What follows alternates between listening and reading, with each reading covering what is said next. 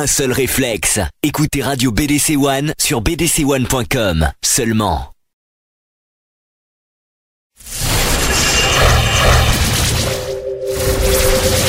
Le samedi de 15h à 18h. Le samedi 15h 18h.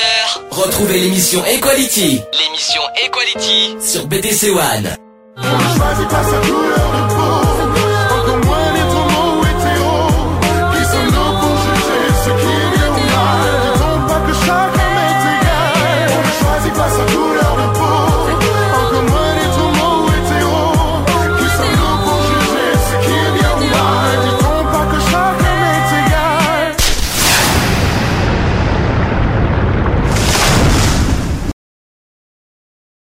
Bon, bonjour quand même, émission Equality, Equality numéro 51, oui, vous entendez bien, 51. L'année, la semaine dernière, on a fait un spécial Téléthon, euh, c'était la 50e, euh, voilà, on a fait une soirée spéciale avec BTC One la semaine dernière, ça s'est très bien passé, on a passé un beau moment. D'ailleurs, je suis ravi parce que le, le but qu'on avait, qu'on s'était fixé euh, samedi dernier était de, on voulait que, que ça dépasse 80 millions, c'était le cas, on a eu le chiffre, j'ai pas le chiffre exact, mais on est un peu plus de 81 millions de promesses de dons.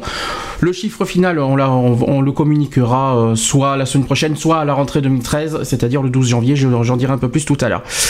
Euh, aujourd'hui, euh, on va parler de un petit peu, on va revenir un petit peu sur le domaine de la justice. On va parler plus exactement de l'injustice dans la justice. Alors, quelques petites explications sur ce sujet, tout simplement parce qu'il y a des, condamnations, bah, il y a des innocents en prison qui, voilà, je, qui sont condamnés à tort. Voilà, il y, a, des condamnés à tort. On va parler aussi des des comment s'appelle des, bah, des, des peines aussi de prison qui met euh, un petit peu insolites et qui euh, qui fait réfléchir qui sont balancées euh, à l'aveugle on va dire. Non c'est pas forcément à l'aveugle c'est que bah, qui sont balancées de façon aléatoire pour pour rien et souvent pour une pour une cause minime ils prennent pas mal d'années de prison et voilà Bon, en tout cas, je suis très embêté. je voulais, j'avais préparé mes musiques, mais sauf que le lecteur a un gros problème. Alors, me posez pas de questions. Ce qui se passe, est-ce qu'on m'entend bien? On m'entend pas en comme ça?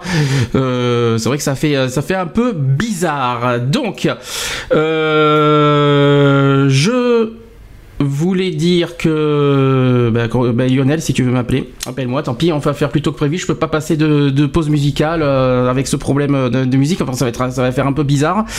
Donc, si tu peux m'appeler, ça serait bien. Voilà, on attend. Parce que pour précision quand même que c'est un sujet qu'il nous a proposé en septembre dernier euh, quand il était venu à Bordeaux, euh, qu'il, euh, voilà, quand il, avait parlé du domaine de la prison, il voulait à tout prix qu'on parle de ce sujet de l'injustice dans la justice. Voilà. Que voilà, il nous en dire un petit peu plus pourquoi, tout simplement au téléphone. C'est le téléphone 05 56 95 71 26. Je pensionnais que je te le prends pas, tu connais le numéro par cœur. Le chat est allumé www.equality-radio.fr. Voilà, tout simplement. Allô? Allô, oui, moi. Voilà, on a un souci, je pense qu'il y a un souci de lecteur. Alors, on a des soucis Oui, alors je sais pas, je sais pas si tu as bien entendu comme moi le souci de lecteur, donc euh, rassure-moi. sur, le début, oui, ça a coupé, donc après quand tu as relancé, bon, ça, ça, a marché, bon, nickel, quoi. Hum. Après, voilà, quoi.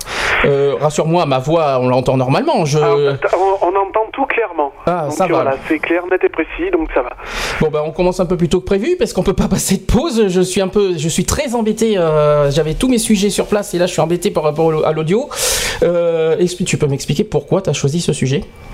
Alors pourquoi j'ai choisi ce sujet? Ben, Parce que euh, moi-même en étant euh, ancien détenu, ayant subi une injustice, donc voilà, je voulais je voulais en parler, puis je voulais aussi pour pour dénoncer sur, pas que sur moi, mais aussi sur sur toutes les injustices qu'il peut y avoir, ne, ne serait-ce que pas forcément qu'en milieu carcéral ou, ou, autre quoi. Euh, on, peut en, plus... on peut en parler parce qu'on en, a euh, tu, on en a parlé le 29 septembre dernier quand tu étais venu euh, sur le sujet de la prison. Tu as été victime de ça justement. Oui, oui j'ai bah, oui, bah, fait 5 ans de, détention pour, bah, pour les prunes. Quoi, hein, de toute façon, maintenant que le procès est passé, on peut en parler rapidement ah, Oui, bien sûr, tout à fait. Alors, tu as été condamné 5 ans de prison pour un crime que tu n'as pas commis. Oui, voilà, donc ben, oui, pour un, pour un sacré crime même, donc pour, j'ai pas peur de le dire, hein, pour un, pour un viol sur mineur, voilà. Donc. Et de toute façon, t'es pas le seul. Il y en a plein d'autres qui, qui, sont dans ce cas. Oui, donc mm. voilà quoi. Donc j'ai été, j'ai été accusé, j'ai fait ma peine, et donc il y a eu une révision de procès qui a été faite un an après ma sortie. C'est-à-dire en octobre dernier, je me souviens bien, je crois, si voilà. c'était en octobre. Et... ça. Et puis, euh, et puis les, conclusions se sont révélées que ben, la justice a, effectivement euh, vu qu'il y avait euh, une anguille sous roche, quoi, comment dire, une. ça y est, je perds mes mots. un vice de forme, en fait. Donc voilà. Vice de procédure. Voilà, un vice de procédure, vice de forme, c'est pareil. Euh, donc euh, voilà, parce que euh, en effet, beaucoup de preuves n'ont pas été présentées lors de mon procès. Et à vrai dire, il a été dit par les forces de police que mm, donc qui, qui m'avaient arrêté, qui m'ont qui m'ont gardé en garde à vue pendant 24 24 heures. On dit qu'il y avait des preuves et tout, comme quoi qu'il y avait des vidéos, tout ça, et ils n'ont jamais montré ces soi-disant ces vidéos comme quoi que la victime aurait été filmé et tout ça, en expliquant euh, comment ça s'était passé, etc., etc. Et en fait, il n'y a aucune preuve du tout, quoi. Donc, euh, euh, sur ce, ben, mon procès, c'est, je suis repassé donc à un deuxième procès, hein, puisque c'est, un deuxième procès quand même. Mmh. Et donc de là, ben, la justice a tranché en disant effectivement qu'il n'y a aucune il n'y a aucune preuve euh, directe qui permet de dire que, comme quoi qu'il y, a eu un viol, il y a eu quoi que ce soit, étant donné qu'il n'y a même pas euh, de traces ADN, y a, voilà quoi. Et puis la victime aussi est revenue sur certains, euh, sur, sur, sur certains de ses dires, quoi. Donc, et ce qui a encore plus fait que, ben, qui m'a encore plus innocenté qu'autre chose, quoi tu en détail en plus la, victime euh, elle, a été voir la police je me souviens bien et en plus elle a dit elle a dit la vérité quoi en gros. Alors à savoir si euh, à savoir si elle n'a pas été influencée par les parents comme beaucoup de victimes de toute façon. Oui voilà c'est exactement. Donc euh, enfin moi c'est ce que j'ai pensé de toute manière c'est ce, ce que j'ai toujours pensé qu'il y avait eu une influence du côté surtout du père parce que bon le père voilà j'ai entre lui et moi c'est jamais passé hein, forcément. Donc donc voilà je pense que c'est plus lui qui a fait le le travail derrière, bon après, euh, voilà, je, ne veux pas tirer non plus de conclusions trop hâtives. Euh, puis maintenant, voilà quoi, c'est pour moi maintenant, je, suis passé outre, donc euh, voilà, comme on dit, je vais de l'avant. Voilà, mais oui, je pense qu'il y a eu beaucoup d'influence et voilà, parce qu'il faut quand même savoir que moi, tout en étant en 5 ans en détention, j'ai quand même eu un contact écrit avec la victime en mmh. disant oui, quand est-ce qu'on, enfin, quand est-ce que je pourrais te revoir, nanani, Donc c'est quand même impressionnant. Quoi. D'accord. La victime, tu gardes des contacts avec la victime en étant en détention? Eh ben oui. Hein. C'est pas c'était pas un peu risqué Normalement, normalement c'est interdit. Bah, normalement, ça l'est interdit, mais tu peux. Euh, comment euh, les, courriers qui étaient envoyés euh, en détention n'étaient pas marqués forcément avec son n'étaient pas marqués avec son nom et son prénom. Donc du coup, les d'accord, il pouvait, d'accord, il pouvait pas savoir que c'était lui. Voilà, exactement. Bon, sur ce cas-là, j'ai un autre exemple que, on en a parlé ensemble hier. De toute façon, je, je vais le raconter. C'est une histoire qui, qui date de septembre dernier. Euh, justement, alors il s'appelle Louis Séché, il a été euh, condamné à tort pour viol également, et il a été euh, indemnisé à peu près à 800 000 euros d'indemnité. Alors je vais expliquer, il a, fait plus de 7 ans de détention, et en fait, après 7 ans et 3 mois même de prison, Loïc Séché a obtenu bah, en septembre dernier 797 352 euros d'indemnité, et plus précisément, la Cour d'appel de Rennes a fixé 197 352,32 euros le préjudice matériel et à 600 000 euros le préjudice moral. C'est loin des 2,4 millions d'euros parce que ce qu'il a, il a réclamé 2,4 millions à la justice. Tu m'expliqueras après pour toi euh, combien tu as, combien as eu après. Et euh, il a été accusé à tort de viol sur une adolescente. Euh, c'est un ancien ouvrier agricole de 51 ans qui, qui va pouvoir envisager sa reconstruction. Il a été condamné en 2003 à 16 ans de réclusion pour des viols et des agressions sexuelles dont l'avait accusé Émilie, qui est une adolescente fragile de 14 ans. et la jeune fille était revenu sur ses accusations en 2008. Euh, et Loïc Séché, qui a toujours clamé son innocence et n'a jamais fait d'aveu, est sorti de prison en avril 2010. Euh, sa condamnation a en effet été euh, annulée à cette date. Il a été définitivement blanchi lors de son procès en révision pour viol en juin 2011. Et après 3862, 3872 jours à crier son innocence, il peut enfin euh, être libre de s'exprimer sur cette horrible épreuve qui, qui, lui a obligé à vivre, euh, lui et sa famille. Euh, et lors de l'audience le 6 juillet dernier 2012, devant la cour d'appel de Rennes, son avocate maître euh, Alice Cohen-Saban du cabinet Dupont-Moretti avait insisté sur les conditions de détention très euh, éprouvantes de son client, qui a été détruit, broyé par le système, ainsi que par les failles de l'enquête et les défaillances des experts. Elle avait euh, aussi retracé la vie de Loïc Séché pendant 3856 jours quand même de détention, de l'accusation jusqu'à la reconnaissance de l'erreur judiciaire en, juin 2011. elle avait ainsi évoqué son séjour à l'ancienne maison d'arrêt de Rennes, où considéré comme un pointeur, on appelle ça pointeur, c'est violeur d'enfants. Euh, il a subi, selon elle, des violences et agressions qui l'ont mené à une tentative de suicide, puis à une grève de la faim et de la soif. On en parlera tout à l'heure de ça. Euh, une citation qui dit euh, Il n'y a pas de prix pour, pour ce qu'il a subi, a estimé Jean-Pierre Chenet, qui dirigeait le comité de soutien de Loïc Séché. Et pour finir, le cours d'appel a aussi accordé euh, à la mère de Loïc Séché 50 000 euros de préjudice moral et 30 000 euros chacun euh, pour ses deux frères et sa sœur. La demande de la famille d'une indemnisation pour le père de Loïc Séché décédé a été jugée irrecevable. L'avocate avait cependant insisté rappelant que M. Séché n'a pu euh, être aux côtés de son père mort de chagrin le 31 mars 2011. À sa sortie de prison, il n'a pas souhaité revenir vivre en Loire-Atlantique parce qu'il habitait là-bas, où il habitait précédemment, et il s'est installé dans le Finistère, en Bretagne avec, un tout petit revenu de 417 euros mensuels de RSA. Oui, parce que 417, il faut enlever les, euh, la location logement. Euh, et puis euh, une dernière citation qui dit Je me sentirai vraiment libre quand, quand j'aurai obtenu au minimum ce que j'avais acquis avant ma mise en examen, avait-il déclaré au printemps à Quimper, alors qu'il faisait symboliquement la manche devant la cathédrale pour protester contre l'absence d'indemnisation de la part de la justice. Et il dit aussi J'étais persuadé qu'à la sortie de mon acquittement, j'aurais au minimum une provision que je n'ai pas eue. Heureusement que j'ai des gens qui m'aident, qui essaient de m'entourer, avait-il expliqué. Il a été, euh, il, s'est considéré d'ailleurs détruit, anéanti, fatigué, en mauvaise santé jusqu'à sa sortie de prison deux ans plus tôt. Est-ce que ça te parle tout ça? Euh, oui, ça te, oui, je pense que ça, c'est similaire un petit peu à ce que tu as vécu. Tu je pense oui, voilà, exactement. Et puis en plus, euh, bon, notamment maître Dupont-Moretti, qui, qui, est très connu d'ailleurs dans, enfin, dans, le milieu judiciaire, hein, puisque j'ai quelques on va dire, amis, entre parenthèses, euh, détenus qui, qui ont eu soit affaire à lui, à lui ou alors qu'il avait en tant qu'avocat. Donc euh, voilà, qui était un très bon, très bon avocat aussi. D'accord. Voilà, petite parenthèse.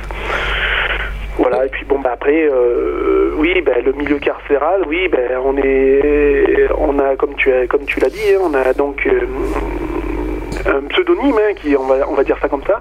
Donc, euh, on, tous les, les personnes euh, qui sont entrées pour viol, ben, on les appelle les pointeurs. Hein, ça, mhm. Violeurs d'enfants, pour ceux qui ben, savent pas ce que c'est. Voilà, donc, euh, voilà, donc quand on rentre et qu'on ben, est un pointeur, ben, il faut s'attendre à pas forcément passer une détention mirobolante, quoi. Hein. donc, ben, est-ce que tu peux nous, est-ce que tu peux, je sais que tu en as un peu parlé le 29 septembre Est-ce que tu peux nous, voilà, toi qui as été, euh, tu savais que tu étais innocent depuis le début. Mmh. Voilà, ça c'est la question. Comment tu l'as fait Comment tu l'as vécu pendant 5 ans? Est-ce que tu n'as rien fait euh, la première année? Parce que sachant que tu savais qu'il y avait euh, que ça manquait de preuves et que c'était faux, comment t'as fait euh, T'as pas cherché déjà au début à, faire appel, à faire tout ça? Alors, disons que la première année, donc juste après le, jugement, euh, bon, j'ai été, j'ai été assez déboussolé, donc, euh, donc c'est vrai que je n'ai, je n'ai pas réagi. Euh, mon avocate, à l'époque, m'a, conseillé plus, de ne pas faire appel parce que, vu la, peine qui avait été demandée, va, je vais pas dire que ça servait à rien de faire appel, mais on n'avait pas encore assez d'éléments pour prouver qu'il n'y avait pas qu'il s'était rien passé quoi donc euh, elle m'a plutôt conseillé bon ben d'être patient et de d'être patient 5 ans c'est bien J'aime bien, j'aime beaucoup la patience. Alors 5 euh, ans, alors que tu avais ton fils qui est à peine né, tu l'as même pas vu grandir, mais il faut être patient 5 ans. C'est vrai que j'aime beaucoup cette façon de dire. Tu as vécu 5 ans, sachant que tu savais que tu n'avais rien fait, et euh, eux ils te demandent d'être patient. Voilà, donc la première année, c'est vrai que bon, j'ai rien fait parce qu'il faut avaler le procès, il faut avaler la, mise en détention et tout ce que tu vis en détention. Euh, à partir de la deuxième année, donc je suis rentré en contact avec des des intermédiaires de, prison. Donc moi j'appelle ça des c'est les visiteurs de prison. Hein. donc hmm. euh, moi j'avais une visiteuse de prison qui venait me voir euh, toutes les semaines, euh, qui était anciennement avocate. Donc elle faisait un travail de recherche de son côté. Donc voilà j'ai sollicité pas mal de monde. J'ai sollicité l'aumônerie, j'ai sollicité j'ai même sollicité l'OIP. Donc l'OIP, tu peux expliquer ce que ça veut dire? Euh, alors, euh, si je me bien, c'est l'organisme euh, des, indépendant des prisons ou un truc comme ça, je me rappelle plus exactement le terme. Mhm. Donc, c'est un organisme en fait qui, bah, qui, est, qui, est, là aussi pour pour faire en sorte que, bah, la, détention se passe mieux, entre parenthèses, euh, voilà, que les, les, droits du détenu soient, euh, donc quand je parle de droits, je parle bien sûr des droits de l'homme, hein, donc la dignité et tout le reste, euh, soient respectés à la lettre, même si c'est pas toujours le cas. Mhm. donc voilà, là-dessus aussi, il y aurait fort à dire. Mhm. Mais bon, voilà, quoi. Après, une fois avoir sollicité tous les organismes, d'où et aussi donc ma, visiteuse de prison. Euh, ben, euh, l'enquête a été réouverte donc euh, par un, je vais dire un ami, mhm. parce que c'est surtout un ami à mon père, donc qui, qui est inspecteur de police au commissariat de Carpentras dans le Vaucluse, et qui lui a fait des, des, investigations un peu plus poussées et donc euh, j'ai été tenu au courant au, fur et à mesure, mais bon, il faut savoir que ça ne prend pas 6 mois, ça prend pas 12 mois, ça a pris... 5 euh, ans. Ça a pris Même 6, parce que la révision du procès, c'était cette année. Donc euh, tu as été condamné en 2000, si je ne me trompe pas, que je calcule bien 2006, si je ne me trompe pas. C'est ça, 2006 jusqu'en 2011. Tu as été sorti en 2011. Et puis là, ta révision de procès, c'est 2012. Donc, ouais, 5 ans et demi, on va donc, dire. donc, en gros, tu as, attendu 6 ans pour ça. et puis d'ailleurs, question euh, donc c'est quand même grâce à la police, les enquêtes, tout ça que ça a été euh, que le poteau rose a été découvert. On est d'accord. Donc en fait voilà parce qu'il y a eu euh, donc voilà parce que bon on, quand il y a des on a certaines connaissances aussi donc ça permet de voilà et puis cette, moi cette personne donc qui est qui est le commissaire du commissariat de Carpentras me connaît bien parce que bon fut un temps je faisais partie de la maison aussi donc voilà donc on se connaît bien donc il savait très bien que, voilà, euh, au vu de mes dires, au vu de, du, des procès verbaux, tout ça, il y avait quelque chose qui clochait, quoi. D'accord. Et donc, lui a fait le nécessaire pour. Euh, il a enquêté de son côté, il a. Voilà, quoi. la question est un peu stupide, tu trouves ça normal que, que, que voilà, qu'il faut attendre 5 ans pour que pour qu'il bah, voie la vérité?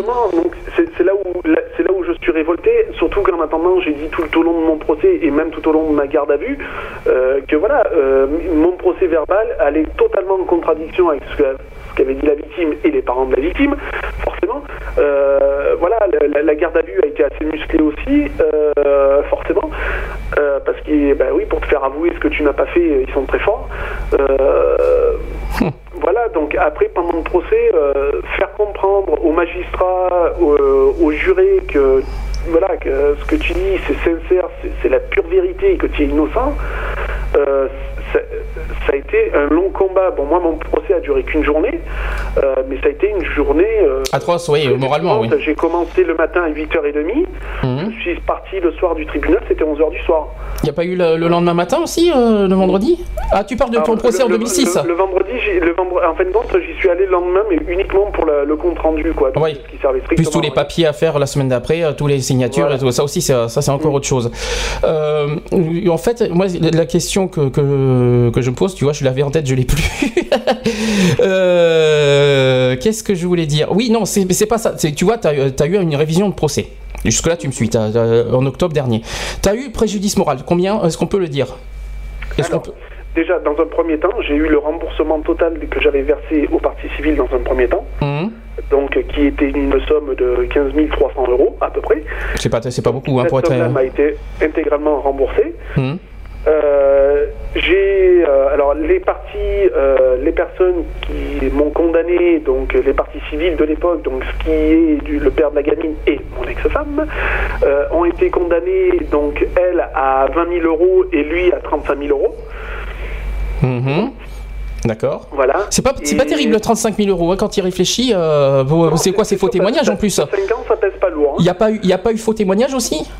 Ils sont pas poursuivis pour faux témoignage pour, bah, pour ça non plus voilà, oui, il y a eu bah oui, forcément faux témoignage donc de la part de mon ex-femme.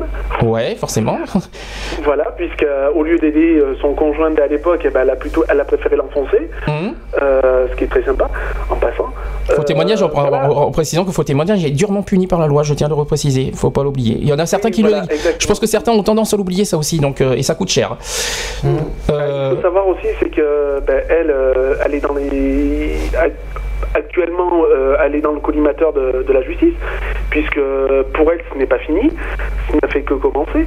Puis oui, euh, oui, elle a déjà, ça a d'ailleurs bien commencé, on va dire. On, expliquera ça après petit à petit. Donc on, continue. Donc voilà, et puis euh, la, l'État, enfin, enfin l'État entre parenthèses, a, été euh, condamné à me verser la somme à peu près de 200 000 euros à peu près. On va dire 5 000 euros pendant 5 ans, je crois. Si on a, bien, si on a calculé, euh, je crois qu'on a fait les calculs, euh, voilà, 5 000 euros par mois pendant 5 ans, tu vas voir. Mais, mais la question que moi je me pose, tu vois, tu as eu préjudice moral. Jusque-là, tout va bien, c'est super, tout va bien. Mais comment Mais est-ce que ça, est-ce que ça, est-ce que ça effacera les 5 ans que tu as passé en prison? Ça effacera, ça n'effacera pas non plus les 5 ans que tu as perdu avec ton fils? Ça, n'effacera malheureusement pas le temps de, passer en détention. Ça effacera pas le temps perdu avec mon fils. Euh, ça effacera rien du tout parce que psychologiquement, il faut savoir que ben, je suis toujours suivi par un psychologue hein, depuis. Euh, Psychiatre plutôt non, parce que psychologue, c'est pas médecin. Non, alors c'est pas médecin, mais euh, euh, je suis allergique au psychiatre. Donc, ah, euh, d'accord, on dira rien là-dessus, on fera pas un débat, on dira pas pourquoi. voilà, donc non, je préfère avoir, je préfère avoir affaire à un psychologue, et puis voilà. bon, depuis ma sortie, j'en ai passé pas mal, puisque bon, en raison de, quelques petits déménagements, donc voilà. mais voilà, la psychologue que j'ai actuellement, voilà, un très gros travail a été fait. Et, c'est clair, la prison malheureusement sera toujours là, les 5 ans passés en détention seront toujours là. Euh, maintenant, voilà, la meilleure chose qu'il y a à faire, ben, c'est aller de l'avant et euh, on ne peut pas dire oublier, parce que oublier, on n'oublie jamais. Mhm. Euh, c'est essayer de vivre avec. Je, tiens à préciser aussi que j'ai, lors de ma révision de procès, donc quand on m'a demandé mes exigences, entre parenthèses, mon casier judiciaire a été remis vierge. Parce qu'il faut savoir que. Ah oui, il y a eu ça aussi, c'est vrai, exact. oui. Et oui, parce que forcément, forcément, puisque, puisque tu as été condamné à tort, forcément, ils reviennent en arrière par rapport à ça. Parce que c'est vrai que pendant 5 ans, tu as une étiquette, on, en a parlé la dernière fois, mm. tu as une étiquette euh, en disant, toi, euh, on te pointe du doigt en te disant, toi, tu es violeur ici et là, puis en plus, tu as été mm. passé dans les journaux, dans les ci, dans là, avec, ta, avec ta photo et tout. passé sur le, sur le, le Dauphiné euh, de, la région, quoi. Hein, donc, mm. voilà. bon. Euh, ça, va, ça, ça, effacera pas non plus euh, tout ça, hein. mais heureusement que voilà, tu as été en gros blanchi, on va dire ça. Le mot. j'ai été, été, blanchi et même bien blanchi, mais euh, voilà, blanchi c'est bien, mais psychologiquement ça n'enlève rien. C'est ça, c'est ce que je, c'est ce que je voulais souligner parce que c'est pas, c'est pas parce qu'on gagne je sais pas combien de, d'euros que ça effacera. Voilà. exactement. Maintenant, je, je vais pas dire que voilà, oui, je, je, je suis libre, tout ça. Mais à l'heure qu'il est dans ma tête, je ne le suis pas, quoi. Ça c'est clair, quoi.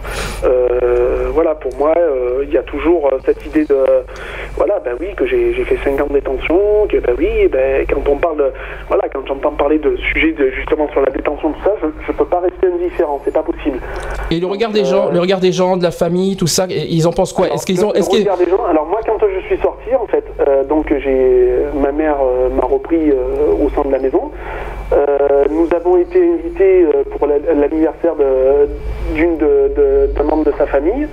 Euh, tout le monde était au courant comme quoi j'avais fait de la que j'avais fait de la prison et pourquoi. Euh, je peux je peux dire que à peine sorti qu'on voit du monde, c'est dur parce que tous les regards sont braqués sur, euh, sur nous. Quoi. Hmm. Et euh, voilà, l'étiquette, on a l'impression que ça se voit. C'est ça, c'est ce que ça veut dire que même si tu es blanchi, euh, les gens te regardent toujours de la même façon qu'il y, a 5 ans. Alors, alors qu'il est, voilà, même quand je marche dans la rue, je peux pas m'empêcher de voir que voilà, il y a un petit regard bizarre, ou alors quand, on, quand je suis avec du monde et qu'on veut m'adresser la parole, on me l'adresse pas forcément directement. Donc on, toujours, on, te, voit toujours euh, de la même manière en disant. Euh, exactement. malheureusement, c'est le, problème des, petites villes ou des petits villages, tout ça de, campagne. c'est que, surtout dans les, dans les Alpes de Haute-Provence, hein, euh, d'où je, je, suis, euh, c'est que tout le monde connaît tout le monde et donc euh, une fois que tu as une étiquette, tu la vis. Qu'est-ce que tu as à dire à ces gens-là justement? Est-ce que tu as un message à passer?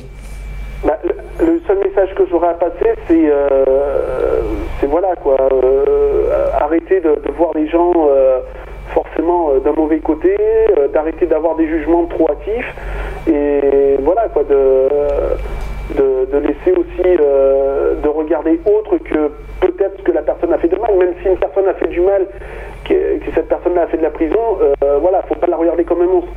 Faut, voilà, parce qu'il y a quand même des personnes qui ont, fait de la prison et qui, euh, qui au fond d'eux sont pas des, des mauvaises personnes, quoi.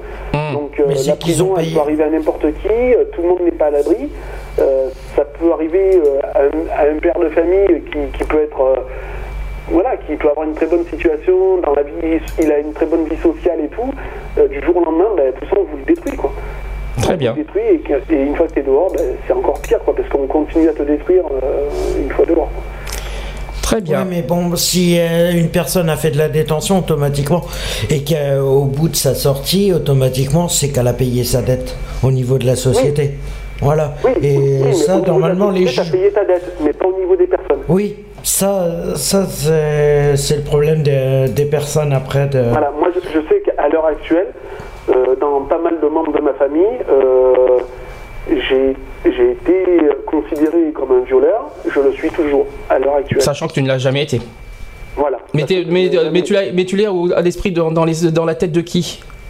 De ah, qui? bah, des, des, des, des, membres de la famille, donc c'est-à-dire euh, il y a mes frères, il y a mes sœurs. Ah, même dans ta famille ah, ah oui, famille, Ta famille te regarde encore, euh, te, te juge ah, encore bien, euh... bien, sûr, tout à fait. C'est pour ça que euh, quand, parce que je peux pas empêcher ma, euh, je peux pas empêcher euh, ma mère de voir sa famille, loin de là. Donc quand je l'emmène pour voir sa famille, je la dépose et je m'en vais. Je ne peux pas rester, c'est pas possible. C'est normal, bah, bah, tu m'étonnes. c'est logique. C'est logique. Et en plus, tu n'as pas eu de soutien de famille. On, est pour, non, bah, pendant tes 5 ans. alors, faut savoir que pendant 5 ans de détention, à part ma famille, donc ma mère et mon père. Adoptif, il faut quand même préciser. c'est les seules personnes avec qui j'ai eu un contact. C'est les seules qui m'ont soutenu tout au long. Quoi. Voilà. D'accord. Bon, ce qu'on va faire, je vais essayer, je vais rester, je vais essayer de mettre, je vais mettre une pause que je voulais mettre au départ. Je voulais mettre le, titre de la Star Academy, euh, qui vous savez que la Star Academy a commencé depuis le 6 décembre. Mais ils ont fait, ils ont sorti leur single cette semaine, une reprise de Corneille parce qu'on vient de loin. Alors j'espère que la lecture va fonctionner. Si jamais ça ne marche pas, on reprend, euh, on reprend de suite derrière. Toi, de, ton côté Lionel, tu ne quittes pas, tu ne raccroches pas. Sinon, on, aura un problème. bon, on va tenter, on va tenter le coup avec la musique et j'espère qu'il n'y aura pas de soucis euh, au niveau, voilà, au niveau du son. Et on se dit à tout de suite. Alors on met la Star Academy 2012 parce qu'on vient de loin. À tout de suite. Alors on vit chaque jour comme le dernier. Et vous feriez pareil si seulement vous saviez. Combien de fois la fin du monde nous a frôlé. Alors on vit chaque jour comme le dernier. Le dernier. Nous sommes nos propres pères si jeune et pourtant si vieux, ça me fait penser.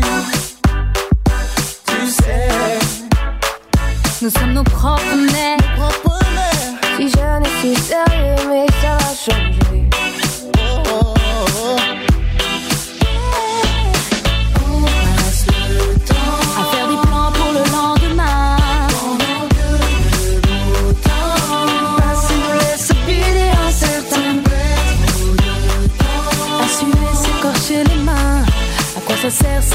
Pas sûr de voir demain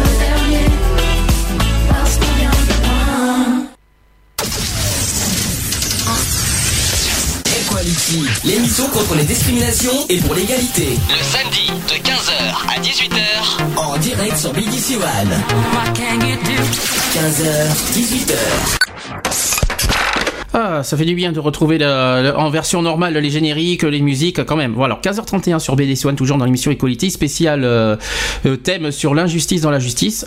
Lionel est toujours là Il est toujours là. Ah, super, tout va bien. Bon, t'as vu, la musique fonctionne. Ça y est, on a réussi à réparer. Oui, mais alors la mauvaise nouvelle, c'est que je peux plus être sur le chat. ça vient de, Eh oui, en fait, oui, ça vient du ça, navigateur. ouais. Alors, j'explique, c'est le navigateur internet qui bloque euh, la musique. C'est euh, Tu veux que MP3, j'essaye c'est magnifique. Euh, J'espère que ne fais pas parce que si ça rebloque, on est mal. Euh, donc, euh, Lionel, toujours avec nous. Euh, on continue le sujet. Alors, je t'ai dit Bah que oui. hier, tu avais dit euh, que j'avais trouvé des, des sujets. euh, je te laisse la surprise. Je vais, je vais te raconter tout ça. Et, euh, et on va dire, j'ai 11 exemples. 11 euh, concernant des, des peines de prison qui sont totalement insolites et hors normes. Hors normes euh, je vais en, en citer quelques-uns. Alors le premier par exemple, 30 000 peines, euh, 30 000 euros de peine de prison. Non, non, non, il y a 30 000 peines de prison inexécutées chaque année. Voilà. Euh, un petit, euh, un petit, euh, mince, une petite citation qui dit quel est le signal que nous voulons donner aux délinquants quand on parle de la libération de dealers, quand on dit aujourd'hui qu'en France qu'on a chaque année 30 000 peines inexé- inexécutées, vous dites que la justice est sévère, sauf qu'on prononce des peines et les gens ne vont pas en prison. Quel est le signal que, vous, que, que nous envoyons dans ces quartiers? Alors il y a un chiffre. L'Institut pour la justice a sorti en 2010 euh, une étude qui montre que pour les récidivistes, au sens de la loi, euh, sur 100 récidivistes, deux seulement ont subi des peines planchées en Seine-Saint-Denis. Voilà, ça c'est le premier exemple. Est-ce que quelqu'un veut réagir? Ben, euh, ouais, ça reste quand même assez. euh, Enfin voilà quoi, c'est la justice. Enfin moi, pour moi, ma part, c'est voilà, c'est la, justice. Donc euh, moi, pour pour moi personnellement, ma- la confiance en la justice, bon voilà, elle y est plus, mais bon, voilà. Alors, Est-ce que tu sais ce que c'est qu'une peine planchée? Alors j'ai j'ai vu hier, j'ai pas. Oui, j'ai- alors une peine, une peine planchée, en fait, c'est voilà, c'est une peine qu'on qu'on vous donne et qui, qui ne bouge plus. D'accord. Voilà. Qui n'est pas évolu- enfin, qui n'est pas évolutive. Elle est euh, une peine planchée, c'est-à-dire si on te condamne à une peine planchée de, de 4 ans, c'est 4 ans plein. Voilà, c'est tu t'as t'as aucune remise de peine, t'as rien, t'es es mort quoi. T'es- C'est le pire qui peut t'arriver de toute manière. Donc euh, voilà, Ouais, c'est de la prison, fer- c'est ferme. Alors, voilà, c'est c'est- c'est du ferme, c'est c'est comme du ferme. Alors par exemple, en parlant de ça, ça, ça, m'envoie sur le deuxième exemple. Alors, on parle d'une peine planchée sur 50 seulement est prononcée par les juges en Seine-Saint-Denis. Seine-Saint-Denis, je rappelle quand même là-bas, euh, chaud chaud bouillant quand même. Ouais, ouais. Euh, dans le ressort du tribunal de Bobigny en- entre août 2007 et juin 2009, 26 peines planchées entièrement fermes ont été prononcées sur un total de 1212 personnes condamnées en état de récidive légale, soit un total de 2% de peines planchées fermes, moyenne nationale 18%. Ouais. La moyenne nationale, c'est là, deux- c'est 18%, alors qu'en Seine-Saint-Denis, 2%. hein. Ouais, et pourtant, l'erreur. normalement, euh, normalement euh, apparemment, on aurait dit que à Paris, les, les personnes euh, comme ça, euh, les, les peines étaient beaucoup plus, euh, plus fortes et beaucoup plus respectées. Et ben, la preuve, euh, non. Non, il y a, ils préfèrent, ils préfèrent laisser passer euh, de gros criminels, de mettre en liberté des gros criminels que de, de mettre. Ah non, c'est le euh, contraire. Même les gros criminels, alors je, justement, on va, je vais en citer encore quelques-uns. Non, mais- non, mais je- justement, c'est là le, le problème. C'est là que c'est contradictoire parce qu'il y a des gros criminels auxquels ils sont, ils sont sortis avec du sursis, par exemple. Oui, non, mais c'est je- ce que, c'est ce que j'essaye de te dire. Mm, mm. C'est qu'au lieu de traquer les plus gros malfaiteurs comme des braqueurs de banque, comme des machins, où ils ont attendu au bout de 6 ans, voire 10 ans, pour euh, les mettre en les mettre ou les anéantir, euh, excuse-moi du peu, t'as as beaucoup plus de personnes qui, euh, qui sont condamnées et qui font de la prison ferme pour des trucs qui, qui sont minimes, Mhm. voilà, qui sont minimes ou qui n'existent pas, et ça je trouve ça intolérable. Alors, troisième, euh, Lionel, tu veux rajouter quelque chose entre temps? Parce qu'on ne dit pas que tu réagis. hein. Tu fais comme si tu étais à la radio. oui, oui, hein. non, oui, comme Tu fais comme si tu étais dans les studios comme tu faisais. Il n'y a pas de souci. hein. Oui, oui, non, non, mais bien sûr, bien sûr. Alors, euh, troisième exemple. Alors, cette fois, c'est Manu, 37 ans, qui l'avoue sans détour. Alors, voilà ce qu'il dit. Avec moi, on a tout essayé. Placement en famille d'accueil, suivi par, un, euh, suivi par un éducateur, rappel à la loi. Autant le dire, ça ne m'a fait ni chaud ni froid. Et sa première condamnation à, la- euh, à de la prison ferme n'y a rien changé. Alors, il a, il a dit aussi, à 16 ans, après une quarantaine de, euh, de cambriolages, j'ai écopé d'un mois derrière les barreaux. Quarantaine de cambriolages, un mois ferme. hein. Super. Putain. Euh, c'est tellement ridicule que je crois même pouvoir dire que ça m'a incité à continuer. Ah bah automatiquement. Forcément. Ils voient que automatiquement que la prison ne, ne fait pas ça, les, que la justice ne respecte pas par. euh, voilà, c'est je Et- trouve ça intolérable de dire que voilà, ils préfèrent emmerder. C'est c'est méchant ce que je vais dire, mais c'est par rapport aux forces de police aussi. Ils préfèrent emmerder les honnêtes citoyens que de, laisser les euh, voilà.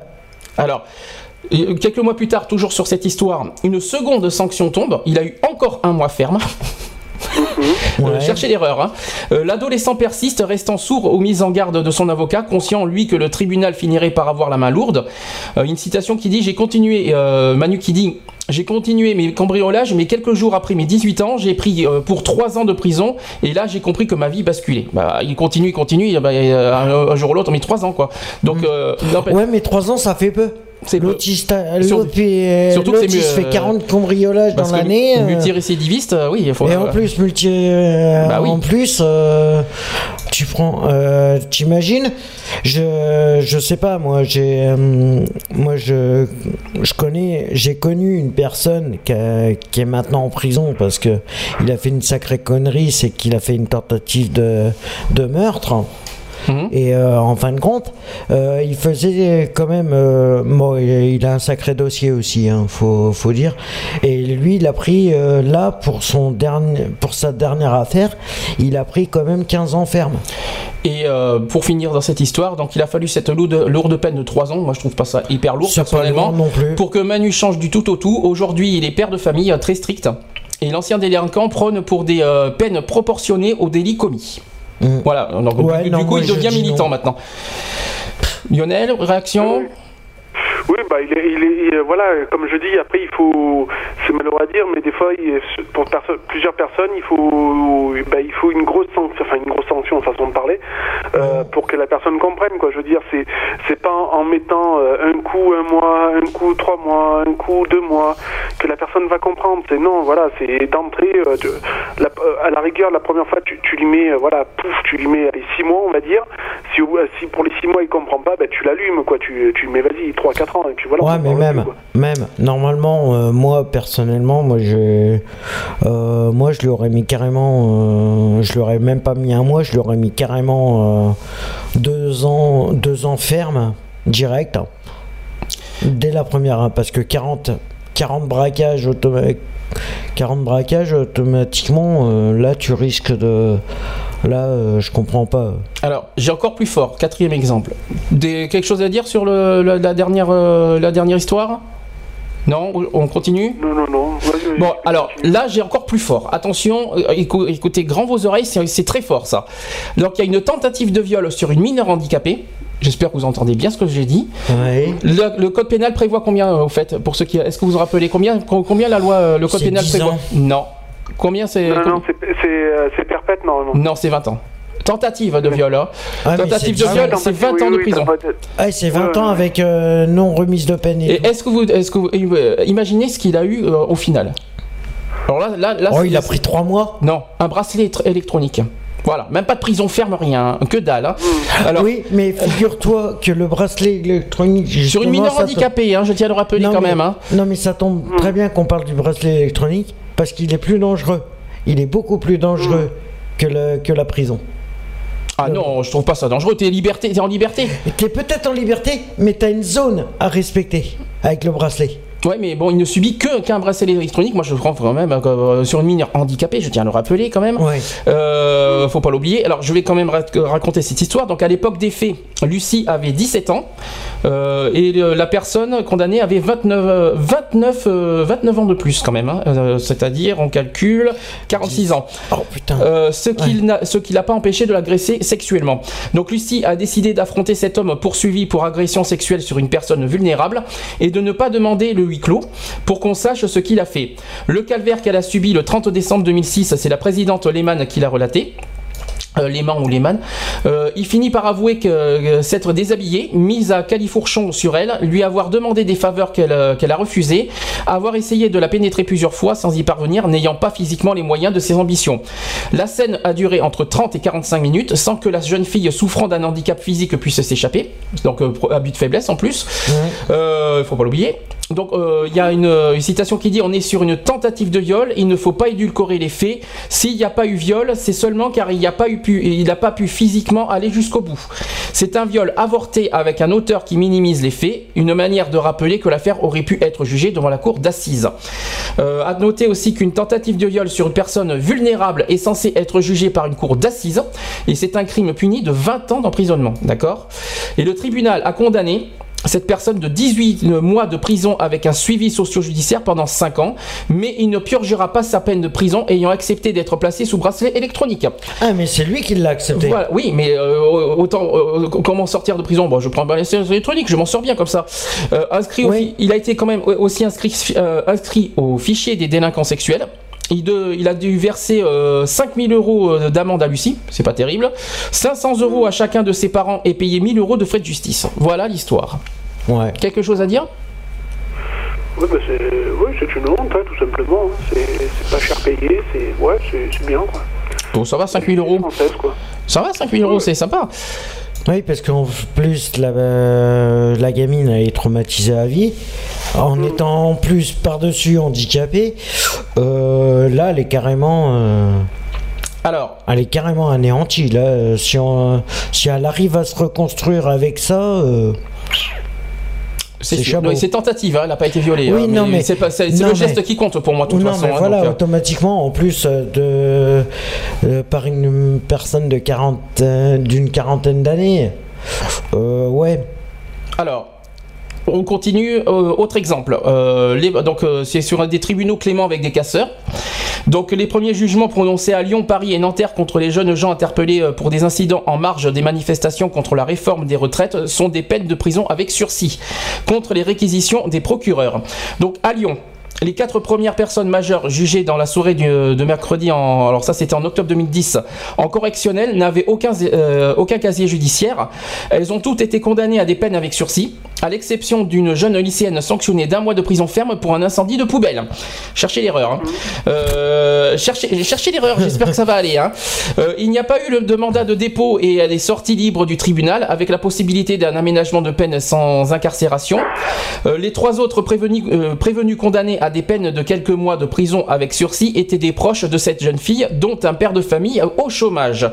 Euh, à Nanterre, euh, autre théâtre principal des violences de ces derniers euh, jours, toujours en octobre 2010, il y a eu un jeune homme qui a été condamné à deux mois de prison ferme et écroué pour des violences et le recel d'un blouson volé dans le saccage d'un magasin. D'accord. Ensuite, euh, encore une autre histoire. Euh, le- euh, un tribunal a prononcé une peine de 4 mois de prison avec sursis contre deux autres prévenus, refusant de suivre le parquet qui demandait de, de la prison ferme. Il s'agissait de deux jeunes gens sans antécédents judiciaires mis en cause pour des jets de projectiles. Hmm. Ça va, je- je- ça, ça va, tout va bien pour l'instant. je t'avais prévenu, Lionel. hein, que je t'avais trouvé des choses. hein. Euh, par ailleurs, une trentaine de mineurs ont fait l'objet de procédures devant le juge des enfants, c'est euh, en toujours en, en 2010, avec en minorité des différents, des différents, euh, oula, c'est pas facile, des immédiats et une majorité de convocations à une date ultérieure. Il s'agit, dans l'immense majorité des cas, dit le parquet de Nanterre, de très jeunes collégiens ou lycéens sans casier judiciaire, le plus jeune à 13 ans. Rappelons que les peines euh, sont à partir de 13 ans. On en parlera d'ailleurs tout à l'heure de ça. Euh, des choses à dire là-dessus? Alors le coût du euh, le de- des jets de projectiles c'est quand même pas mal et le un mois de prison ferme pour une poubelle?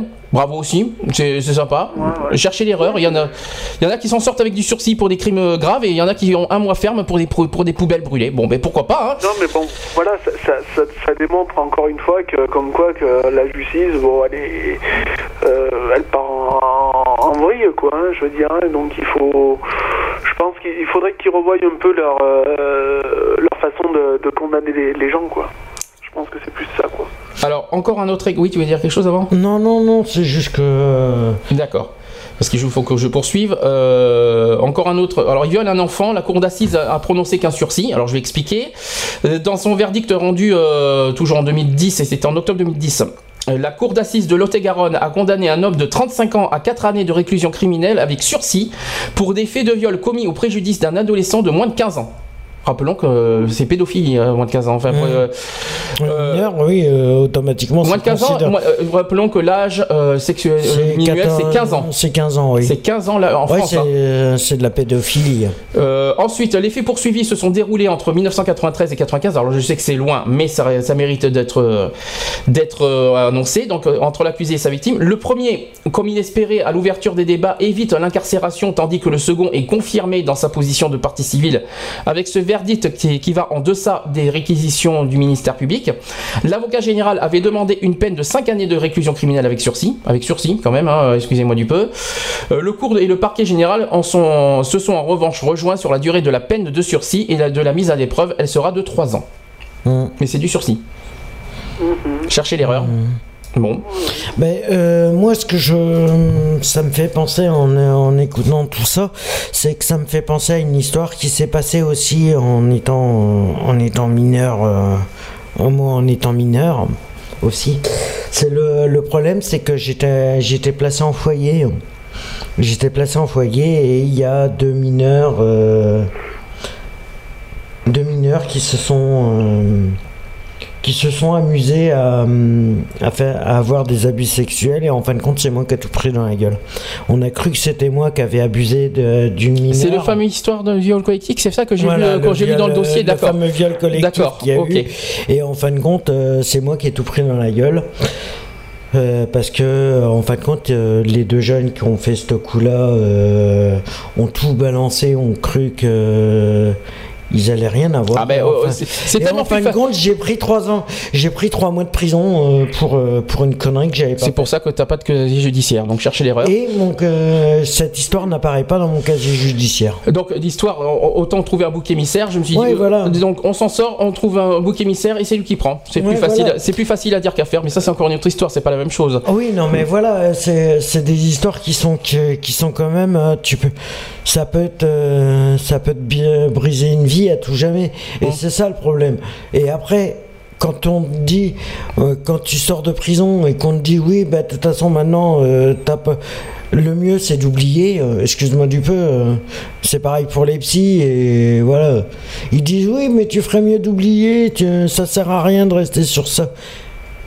Mais Lionel. bon, tu peux pas l'oublier. Lionel qui est bien silencieux depuis 5-10 minutes, là il, il écoute. Non, non, non, c'est que j'écoute attentivement pour pas, pour pas non plus dire de, de. Ah, t'es en direct, hein, donc tu risques rien. Tu risques pas de nous couper avec 20 secondes de décalage, tu risques rien. Donc, euh, Oui, oui, non, non, mais je, je sais, non, non, mais c'est parce que je veux, je, je veux pas non plus envoyer, euh, donner de fausses. euh, c'est pour ça que j'écoute bien euh, ce qui est dit, quoi. Alors, dans ce cas, on continue. Alors, euh, un autre exemple, par exemple, une agression sur un policier. Tiens. Et euh, la justice remet euh, la personne en liberté par souci d'apaisement. Donc euh, on va expliquer. Donc c'est un contrôle de police qui a, qui a mal tourné un lundi après-midi. Un policier étant frappé par un jeune homme. Et à l'audience, les amis euh, du prévenu sont venus en force sous le regard de nombreux policiers. Alors il y a une ambiance électrique bien sûr dans la salle d'audience du tribunal correctionnel. C'est correctionnel. hein.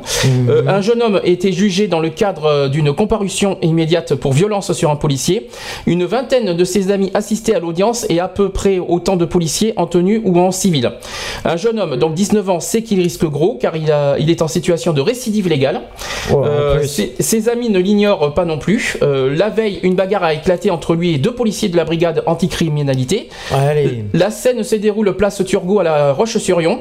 Lors d'un classique contrôle routier, il est euh, 14h30 et il est au volant d'une voiture. Il est pressé, il a un rendez-vous pour du travail. Problème, le jeune homme n'a pas, n'a plus un seul point de son permis de conduire.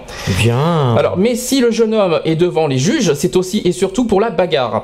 Au cours de son interpellation, il a copieusement arrosé les deux policiers euh, de nom d'oiseau avant de s'énerver et d'asséner euh, violent un violent coup de tête à l'un des policiers. Donc c'est un geste au passage involontaire, euh, plaide le jeune homme. Et pour lui, c'est euh, c'est en se débattant alors que les deux policiers lui avaient déjà passé des menottes que sa tête aurait heurté le nez du policier. À quelques pas derrière lui, euh, la victime fait non de la tête.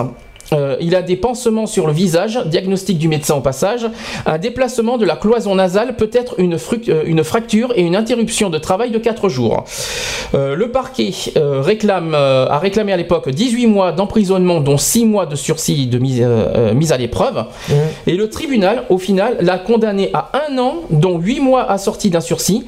Un jugement d'apaisement, le tribunal n'ayant pas ordonné son placement en détention à l'issue de l'audience. Les amis du prévenu sont repartis dans le calme. Dans le, pour le syndicat d'Alliance, c'est le signe d'une délinquance de plus en plus agressive. Réaction? Oui, euh, il, il est pas un peu mytho, euh, le flic, non? Euh, Ah, c'est une. Alors, c'est vrai que. Alors, Ce qui euh, est quand même bizarre, c'est euh, les menottes dans le dos, parce que généralement elles sont dans le dos. Euh, Je serais curieux de savoir comment le gars a fait pour mettre un coup de tête au, au flic. Je, je suis curieux de savoir. hum. Mais c'est surtout que moi, il y a un truc que je comprends pas. C'est que pour un contrôle routier, sachant qu'il avait, il avait plus de points sur son permis, je comprends pas pourquoi ils lui ont foutu les menottes. Ah bah, Qu'est-ce y que a ça vient de fuite ou un truc comme ça, après voilà quoi. Bah ouais, mais non. Si il y aurait eu des, pareil, s'il y euh, aurait eu des Une lits de personne, fuite, une personne qui va conduire, qui, qui sait euh, pertinemment qu'il n'a plus de points sur son permis. Tu te Bah, fais je- contrôler sur un contrôle routier, euh, voilà, tu te fais prendre, bah tu te fais prendre. Euh, voilà. Après, si le mec il a, il a essayé de se barrer ou quoi que ce soit, bon, enfin, je, je veux pas défendre non plus le flic. ouais, mais apparemment ils étaient deux. il a, il a aussi sa, sa part de responsabilité, quoi. Apparemment ils étaient deux flics le jeu, lors du contrôle. Et comme par hasard, il y en a qu'un qui, hein. il y en a qu'un qui s'est fait. C'est bizarre. Il y en a Oui, qu'un qui est voilà, cité. D'accord. Il y, a, il y a plein de choses qui sont. Ouais. Moi, ça me paraît. façon, Alors, on poursuit. Euh, autre exemple encore, parce que euh, après on fera le, le- le débat après. Euh, du sursis pour un voleur multirécidiviste déjà condamné 34 fois, quand même, au passage. Alors, euh, il s'appelle Nourdine. Il arrivait dans le box détenu pour une série de vols d'alcool dans les supermarchés de la région de Nîmes. Mais ce, cadre, ce quadragénaire ne se contentait pas de quelques bouteilles. Il y allait carrément. Il se débrouillait pour entrer euh, par une issue de secours, attraper un chariot et le, et le remplir avec les marques les plus prestigieuses de champagne et de whisky. Lors de son audition, il a reconnu les faits, donc jusque-là tout va bien. Et le juge David, tiens, le juge David de pas se penche euh, sur le casier du prévenu qui porte la trace, un quasi record dans l'histoire du palais de justice de Nîmes de 34 condamnations, la plupart du temps pour des vols simples et des vols aggravés.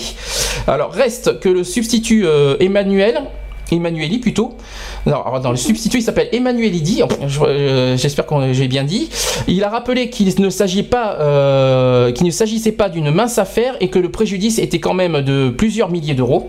Le palmarès judiciaire du prévenu n'incite pas le parquet euh, à la clémence et il requiert 15 mois de prison ferme avec maintien de dé- en détention. Son avocate, maître Khadija Aoudi- Aoudia, embraye euh, immédiatement et souligne euh, que toutes confondues, les peines, les peines infligées à son client l'ont euh, envoyé derrière les barreaux durant 22 ans. Pour elle, si la prison servirait à son client, cela se verrait sur son casier. Alors, le délibéré, je vous le dis, il a été reconnu coupable de ces vols et écope de 15 mois de prison avec sursis. Sursis, hein, avec mise à l'épreuve, il lui est notamment fait, le- euh, il lui est notamment fait obligation de rembourser les victimes à hauteur de 4000 euros et de travailler. Voilà. Oui, Voilà. euh, c'est qu'en fin de compte, c'est du travail d'intérêt général. Ah, je sais. Ouais, mais voilà, sursis Oui, encore une fois. Oui, mais il a du sursis, mais. euh, Alors, il a eu. Et puis même, sans, sans parler du sursis, je trouve que quand même 15 mois, c'est ça va, c'est pas trop cher payé, quoi. Pour rapport, par rapport au fait qu'il a eu 34 condamnations derrière, c'est ça que tu veux dire? Ouais, ouais, ouais, bah ouais, c'est pas cher payé, quoi. Je veux dire, c'est ça va, quoi. 15 mois pour euh, 34 condamnations, bah je signe de suite, moi aussi, y a pas de problème, hein. Oh, non, que- N'incite pas les gens à faire des conneries parce que là on est mal. Non, non, mais je, je ne cite pas. Mais voilà, je veux dire, euh, euh, tu te dis, ouais, ben voilà, 15 mois, je fais 34, euh, 34 petites, euh, euh, petites agressions, des, des conneries comme ça. 15 mois, bah, ça va, quoi, ça gère, quoi. hein, je veux dire, hein, euh, euh, j'en fais, fais tous les jours, quoi. Pas de souci, quoi. À ce prix-là, j'en fais tous les jours, quoi. Non, mais bon, c'est hon- c'est honteux, quoi. Je veux dire, c'est inadmissible. Ah, je t'ai prévenu, hein, là il y a du lourd. hein. Non, non, mais voilà, euh, on va, on va condamner euh, un gars qui va, qui va voler, je, sais pas, je vais dire une connerie, qui va, qui va voler pour bouffer. On va le condamner à 12 mois de, de prison, euh, de, de, de, prison. Et, et un mec qui va avoir agressé euh, violemment une, nana ou je ne sais quoi, va prendre, va prendre du sursis. Non, mais c'est, faut arrêter les conneries, quoi. Faut, faut- voilà, quoi. Faut, faut être lucide 5 minutes, quoi. Alors, je continue sur un autre exemple. On revient sur l'histoire. euh, alors, c'est pas le même, c'est une autre histoire sur les agressions de policiers. Il, il y a eu 10 personnes qui ont agressé des policiers. Il y a une seule personne qui a été condamnée à un mois de prison. Donc un petit peu euh, d'explication. Donc ça s'est passé à Meaux dans la région parisienne. Euh, un homme a été condamné euh, à un mois de prison ferme et un mineur a été placé sous mandat de dépôt après l'agression de trois policiers hors service, blessés début septembre à, à Villeparisis, c'est en Seine-et-Marne, par une dizaine de personnes, a-t-on appris de sources judiciaires. Donc le majeur a été condamné en comparution immédiate au tribunal correctionnel de Meaux à un an de prison dont 11 mois avec sursis, cherchez l'erreur, et placé sous mandat de dépôt, a-t-on expliqué de sources judiciaires, ajoutant que le mineur a été placé sous mandat de dépôt dans l'attente d'être jugé. Une troisième personne majeure a été également placée en garde à vue, a été relaxée, a-t-on précisé de même source. Et le 3 septembre, alors c'était en 2010 encore, euh, 3 septembre 2010 à- vers 21h30, trois policiers de la police aux frontières, c'est le PAF, euh, de Roissy en civil et hors service, accompagnés de deux ou trois autres policiers également civils, ont été pris à partie à la sortie d'un bar tabac au- euh, du centre de ville Parisis. Pour une raison qui n'était pas encore dé- euh, déterminée, avait-on expliqué de sources policières en précisant que les agresseurs pourraient les avoir euh, identifiés comme policiers. Le premier policier a eu le poignet cassé et s'est vu prescrire 45 jours d'incapacité totale de travail. Et les deux autres... Hein tu voulais dire que... ITT, ouais. Les ITT, c'est ça. Et les deux autres ont été blessés au visage et se sont vus prescrire respectivement 7 jours d'ITT et 1 jour d'ITT, avait poursuivi cette source. Euh, voilà, donc euh, tout ça pour dire qu'une seule personne a été condamnée à uniquement un mois ferme. Voilà, ça vaut le coup, ça vaut le coup, ça vaut le détour aussi. Ah, euh, voilà. Euh, autre exemple, euh, cette fois il y en a encore un, c'est ils encourent 30 ans de prison et le tribunal les condamne à 2 ou 3 ans. Voilà. Donc euh, 4 ans c'est la peine partiellement assortie d'un sursis que- dont ont écopé hier deux hommes, euh, hier euh, c'est pas hier, euh, c'était en août 2010, euh, avaient séquestré, ligoté, euh, violenté et menacé d'un couteau leur victime afin que de lui extorquer plusieurs milliers d'euros. Alors les comparses n'en étaient d'ailleurs pas à leur coup d'essai, fort d'un casier judiciaire bien déjà fourni. Ils avaient déjà commis ensemble un cambriolage en décembre 2008 pour lequel ils seront condamnés le 15 mars euh, 2010 euh, à 6 mois d'emprisonnement. Mais le 10 juillet 2009, ils décident de monter euh, d'un cran dans leur logique délinquante. Après avoir préparé leur coup, acheté cordes, cagoules et autres ustensiles, ils se rendent euh, ce matin-là au domicile de leur victime. Pendant deux heures, ils s'acharneront à lui extorquer ses économies en le menaçant d'un couteau pressé sous la gorge euh, selon la victime. Pour ces faits, les deux hommes encouraient les assises et 30 ans de réclusion criminelle, mais ils ont finalement été requalifiés en délit d'extorsion en, en bande organisée, exempte euh, des circonstances aggravantes caractérisées par l'usage de la violence et d'une arme. En détention euh, depuis juillet 2009, ils risquaient tout de même d'une peine maximale de 10 ans de prison euh, lors de leur jugement devant le tribunal correctionnel. Si finalement à 4 ans d'emprisonnement avec que Beldessir et euh, ont été condamnés à sortir respectivement d'un an et de deux ans de sursis avec mise à l'épreuve. Voilà l'histoire. Oui, donc euh, tu, tu fais les calculs C'est ça. Ils ont été, donc, euh, ils ont été, calcu- euh, ils ont été condamnés à 5 ans. Hum. D'accord. Ils ont, ils ont deux- euh, combien de sursis, tu m'as dit Euh, ils ont Deux ans. deux ans de sursis. Donc Et un 5 an moins 2 ferme. égale 3. Tu es d'accord avec moi On est d'accord. Plus, moins ce qu'ils ont fait en, en préventif, donc ce qu'on appelle en maison d'arrêt. Donc t'imagines, sur, sur les 5 ans, sur les 5 ans où ils ont été condamnés... Ils allez, ont fait un an et demi. quoi Un an et demi, deux ans à Ouais, un an et demi. C'est ça à peu près. Ouais. C'est ce que je suis en train de voir. Ouais, ils ont été en détention en juillet 2009 et ils ont été jugés en août 2010. Voilà, Ouais, donc, pratiquement ça un fait an. an. Un ça an. fait 12 mois et, et quelques, et quelques mois. Bah, tout ça, si tu le soustrais à la condamnation, bah, tu as le, t'as le chiffre total qu'ils qu'ils ont, ils ont fait en détention. Ouais, ils ont fait un an. Un an passé en. Un an et un mois en détention. Si tu veux, ça fait comme moi. Moi, j'ai été condamné, à, à- ma condamnation est de 6 ans, Mhm. d'accord? Étant donné que j'avais fait 12 mois, euh, enfin, j'ai passé 13 mois en maison d'arrêt, donc ça a été déduit, donc reste forcément 5 ans. Mhm. Et puis après, on te, on te déduit ben, tout ce que tu as fait. Donc, c'est ce que je te disais, après les remises de peine et tout le tralala. Quoi. Mhm. Donc, euh, voilà. Donc, voilà, ben, eux, ils ont été condamnés à 5 ans, moins euh, le, le sursis, moins ce qu'ils ont déjà fait en maison d'arrêt. Et ben, tu as, la- t'as la- la, t'as la condamnation totale euh, Ouais, ils ont, définitive. fait... quoi. ouais, ils ont dû faire un an et demi. Donc voilà, les mecs, tu leur dis voilà, on vous condamne à 5 ans et on vous donne et, et tu bénéficies en plus de 2 ans de sursis. Ça veut dire qu'en fin de compte, dans leur tête, eux, pour eux, le calcul est vite fait. Tu me condamnes à 5 ans, tu me fais cadeau de 2 ans avec sursis, certes. J'ai déjà fait un an en maison d'arrêt. Oh bah ça va, j'ai qu'un an à tirer, tranquille. hein. Mhm. La maison, tu la, la prison, la maison, la prison, tu l'as fait sur un pied, quoi. Je veux dire, hein, euh, tu l'as fait tranquille, quoi. Je veux dire. hein. Tu l'as fait sur un doigt même. Alors voilà, donc euh, maintenant j'ai une dernière histoire, après on passera une pause et on fera le débat après parce qu'il y a pas, beaucoup de choses à dire sur, euh, sur les innocents en prison, on a, on a dû trouver des chiffres, euh, j'espère que tu as préparé tes sujets Lionel aussi de ton côté. hein. Euh, dernière histoire, donc c'est un braqueur cette fois, il, a, alors, il, a- il était en prison, euh, voilà, il est sorti de prison le 26 juillet 2010 et il est retourné le 17 août euh, juste après, 10 jours après sa sortie de prison. Donc c'est une et c'est quand même une 28e condamnation, je vais expliquer tout ça. Euh, Mohamed K- Koudad qui, qui avait 35 ans a braqué le bar tabac le Celtic rue Saint-Michel à Douai le 5 août 2010 à l'aide d'un impressionnant couteau. Euh, et il a été interpellé quelques jours après. Alors, est-ce que c'est un dangereux récidiviste ou un gars paumé? Ça, c'est la question qu'on se pose. Et la présidente euh, Catherine Leverbe, en lisant le dossier de prévenu, penche pour la première hypothèse, donc un dangereux récidiviste. Euh, elle dit d'ailleurs 27, ans, euh, 27 mentions au casier judiciaire commence-t-elle? Le vol, vous connaissez, vous pouvez vous révéler, révéler violent, il y a aussi des stupes.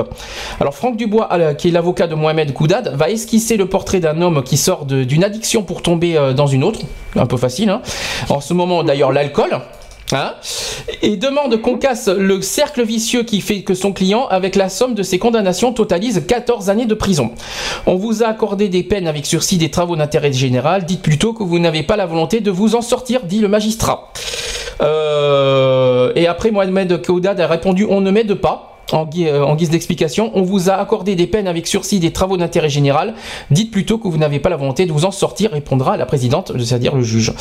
Donc le tribunal euh, condamnera le prévenu à 3 ans. euh, la peine planchée avec maintien en détention comme demandé par le procureur adjoint Étienne Thieffry, soit une moyenne de 6 mois par condamnation. Voilà. Voilà, c'était donc la dernière histoire euh, que je voulais vous rappeler par rapport aux peines légères qu'on a vu, euh, euh, des trucs insolites. Est-ce que tu, est-ce que vous avez des choses à dire sur tout ce qu'on a dit? Après, ou est-ce que vous Bah, préférez, est-ce que vous préférez une pause et on en parle, on fait le débat après? Qu'est-ce que vous préférez? Ouais, bah, comme, tu- comme tu veux. on- va- alors, ce qu'on va faire- Pause et puis... Alors, dans ce qu'on va faire une pause, je vais pas mettre la à caisse et ce que tu m'as demandé, Lionel. Mettre Garou, euh, l'injustice. Pourquoi cette chanson en fait Bah, euh, pourquoi, ça- euh, pourquoi cette chanson bah, Parce que voilà, euh, forcément, elle parle d'injustice et puis euh, elle est voilà, ça, elle est aussi pour faire voir que ben il n'y a pas que comment dire, il a pas que dans il a pas que pour des personnes aussi dans le milieu carcéral où il existe une injustice. L'injustice, on la vit tous les jours. Tout- toutes les cinq minutes, il y a une injustice qui, se fait dans le monde. Donc voilà, quoi. C'est euh, voilà, c'est histoire aussi de, de mettre un, un petit, une petite parenthèse, enfin pas une parenthèse, mais un petit bémol sur euh, sur tout ça, quoi. Ben, on va mettre ça et on se retrouve après. On va parler longuement de, de la deuxi- en- dans la deuxième partie. qu'il y a pas mal de choses à se dire, les chiffres, des tout ça. 2012, il y a pas mal de choses à dire. On a, on a trouvé plein de choses à ce sujet-là. On se retrouve après. Après Garou, la justice. Allez, à tout de suite. À tout de suite.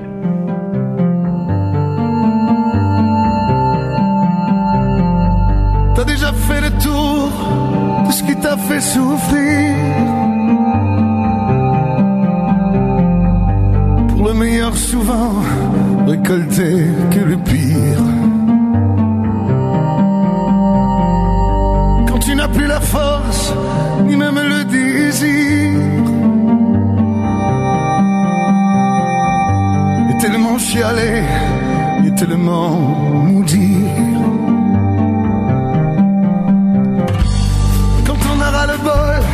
De ceux qui font semblant.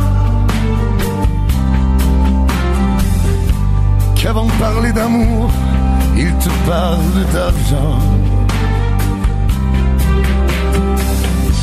Et de regarder partir ceux que t'as protégés toujours. En osant un sourire sur tes chances de retour.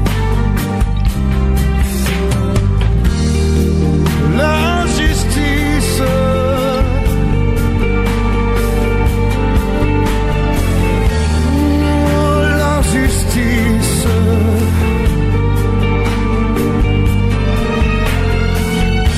L'injustice, tu la prends comme un poignard au cœur.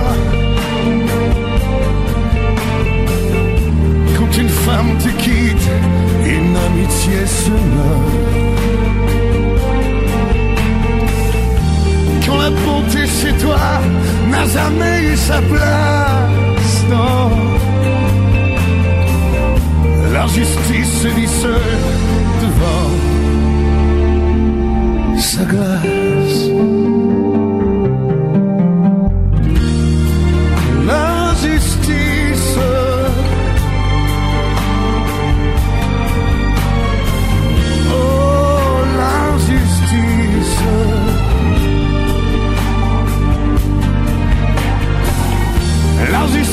L'injustice, tu la prends comme une balle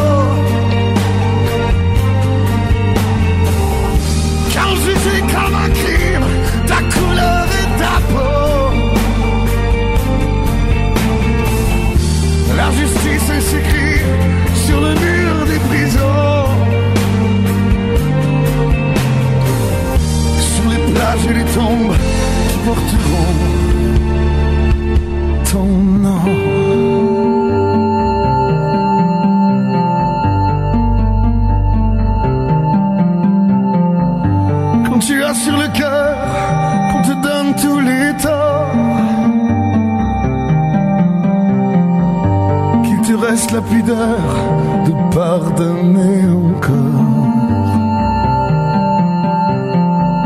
On en revient grandi comme du pays des morts. L'injustice ne se vit qu'à force d'être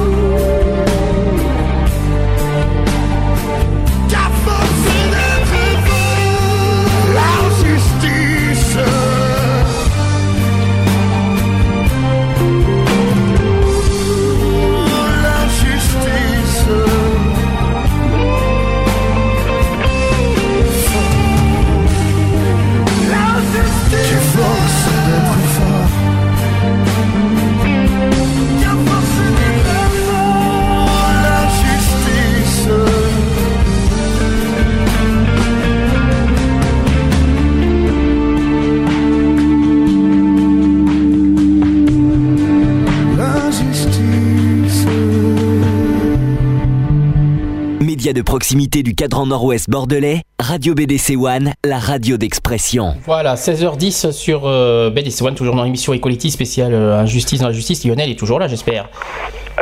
Voilà. Voilà, oui, comme tu dis, ouais, voilà. j'aime bien le voilà. t'es- t'es- t'es- je suis là, Lionel. hein, coucou. tu, tu es là ou pas?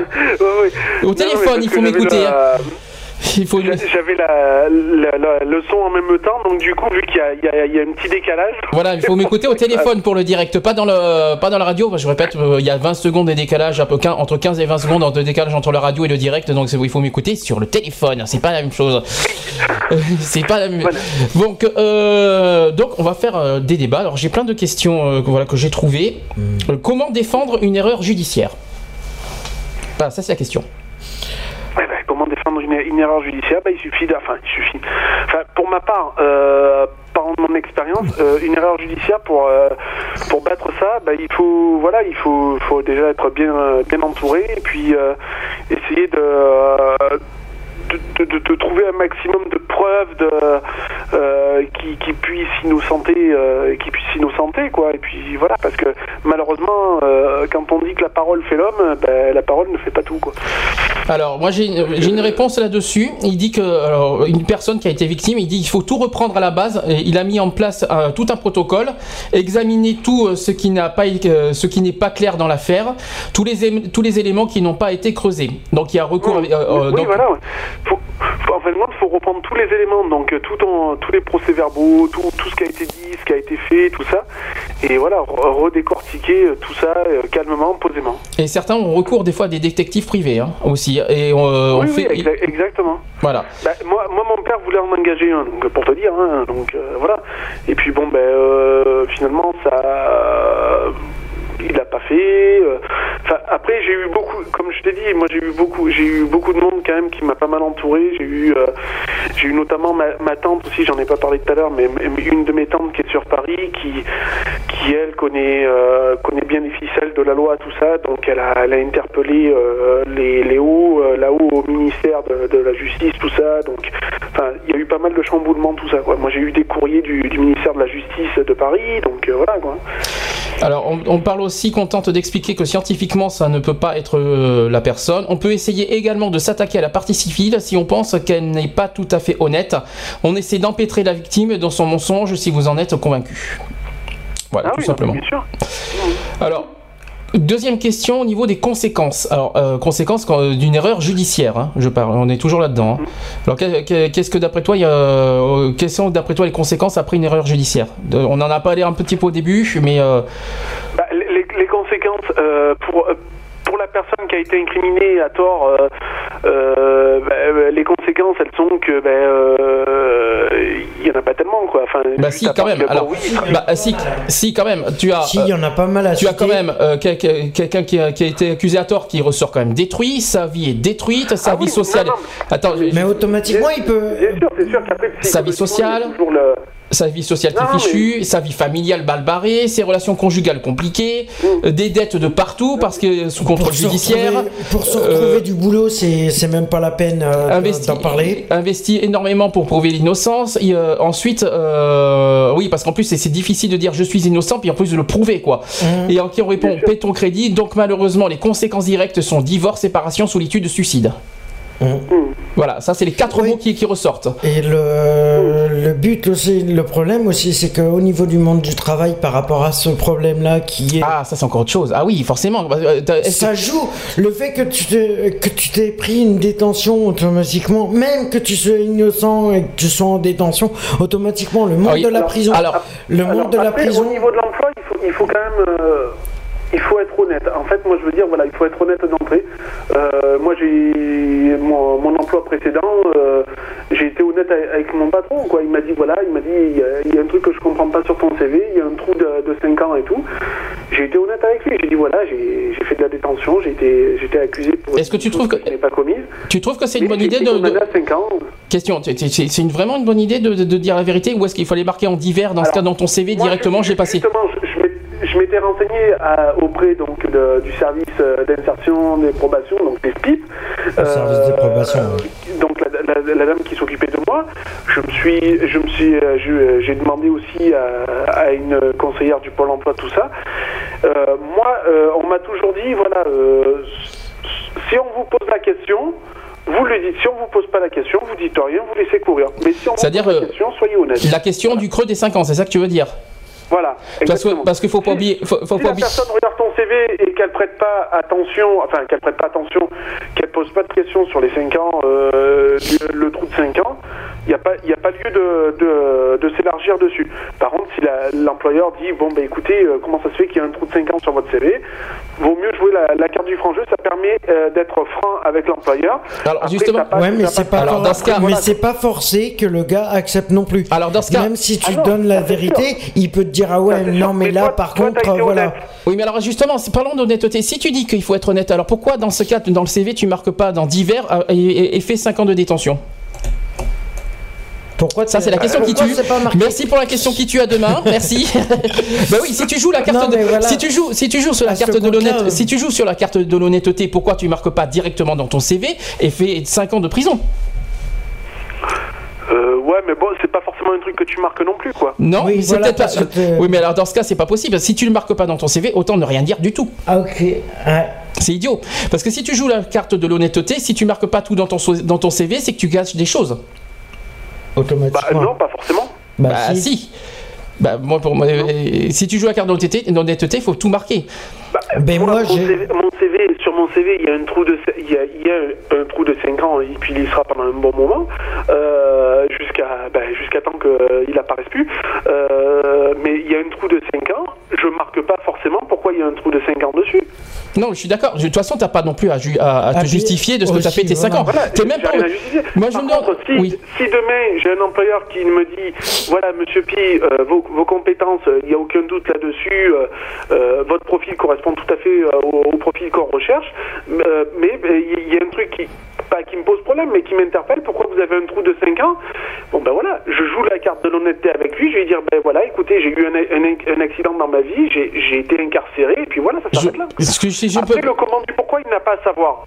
C'est ça. ça Mais si je peux me permettre, si je peux me permettre personnellement, moi je dis franchement, tu dois, tu dois euh, à ton employeur prouver tes capacités professionnelles. Jusque là, tu Non personnelles. Donc personnellement, moi, jusque je, là où je est suis pas, pas, euh, d'accord, t'as pas à justifier ta vie personnelle à ton employeur. Et t'as même pas à Donc- lui dire que t'as fait de la détention non plus. Moi, personnellement, je ne comprends pas. C'est- euh, T'as pas à dire au personnel, j'ai fait ci, j'ai fait ça. Ça, c'est du privé, du personnel. Tout ce que tu dois prouver à ton employeur, c'est le côté du- pour c'est du compétence. privé- C'est du privé, mais alors à ce moment-là, pourquoi tu expliques professionnellement que tu as eu un trou de 5 ans? Bah attends, et Bah, moi, tu lui dis que t'as eu un petit souci personnel et que tu peux pas rentrer, tu peux pas le donner parce que ça Eh c'est ben, ta eh ben, vie t'as. C'est exactement ce que je te dis. Bah oui, j'ai fait de la détention, point barre. Oui, mais t'es pas obligé de le dire. Mais t'es pas Après, obligé Oui, de- mais même t'es pas obligé de lui donner le, le compte.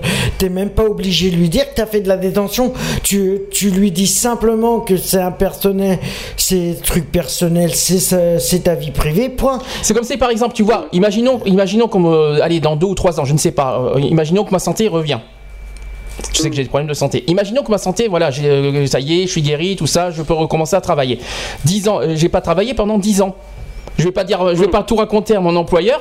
Pendant 10 ans, oui, j'ai eu des soucis de santé, je vais pas justifier de A à Z de pendant 10 ans que- qu'est-ce qui m'est arrivé. C'est, c'est, de la- c'est du personnel, c'est Non, du privé. bah, j'ai eu des, des soucis de de- j'ai eu des soucis des, des, Des soucis de santé, des- point. des soucis de Ça santé, s'arrête point. là. Ça s'arrête là. Voilà, mais il faut pas justifier par-dessus parce que si non, on, mais t'as pas à rentrer dans les détails comme moi j'ai Oui, fait. non, mais- Bah, j'ai fait de la détention, point. le. Mon employeur m'a pas demandé pourquoi j'étais rentré. Ah bah encore heureux. D'accord, oui. Ah bah encore oui. heureux. Ah bah Non, encore, il manquerait même- plus que ça en plus. même- Je- Moi, j'ai été honnête avec lui, j'ai dit voilà, j'ai dit euh, je vous remercie de m'accorder votre confiance, tout ça, que euh, le profil correspond à ce que vous recherchez. Euh, voilà, après vous me demandez euh, mon trou de 5 ans, ben voilà, je vous le dis honnêtement, je suis honnête avec vous. J'ai fait j'ai fait 5 ans de détention, ça s'arrête là. Et tu conseilles, toi, aux détenus de dire la vérité à ce niveau-là? Moi, moi voilà, je dis oui, dites-le, mais si je, euh, ne rentrez pas dans, il faut pas rentrer dans les détails. J'ai fait de la détention, je suis honnête avec vous, j'ai fait de la détention, point. Voilà, D'accord. Ça s'arrête là.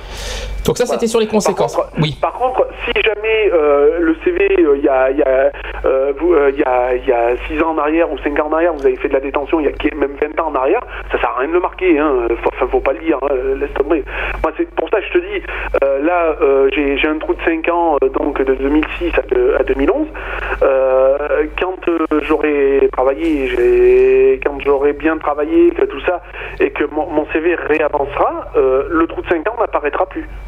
Oui, parce qu'il y aura 10 ans qu'on aura passé et normalement, au bout de- Voilà. au-delà de 10 ans, Euh, au-delà de 10 ans, ils ont pu. euh, D'ici là, j'espère que voilà, euh, euh, ça, ça sera passé. Donc il y aura une autre page. Donc euh, le trou de 5 ans n'apparaîtra plus. D'accord. Et puis moi personnellement, mon, mon trou de 5 ans euh, se voit sans se voir sur mon CV, parce qu'il faut savoir qu'à- qu'en détention j'ai travaillé, donc j'ai eu des fiches de paye tout ça, donc c'est dé- c'est déclaré comme une activité professionnelle. Donc sur mon CV il y a marqué il y a un trou de 5 ans, oui et non. Euh, il se, il se voit pas tellement puisque moi sur mon, mon, mon CV j'ai marqué euh, voilà euh, tra- travail en milieu carcéral. Point. D'accord. Oui, voilà, t'as as noté travail. euh, oui, euh, ne- oui, bah Voilà.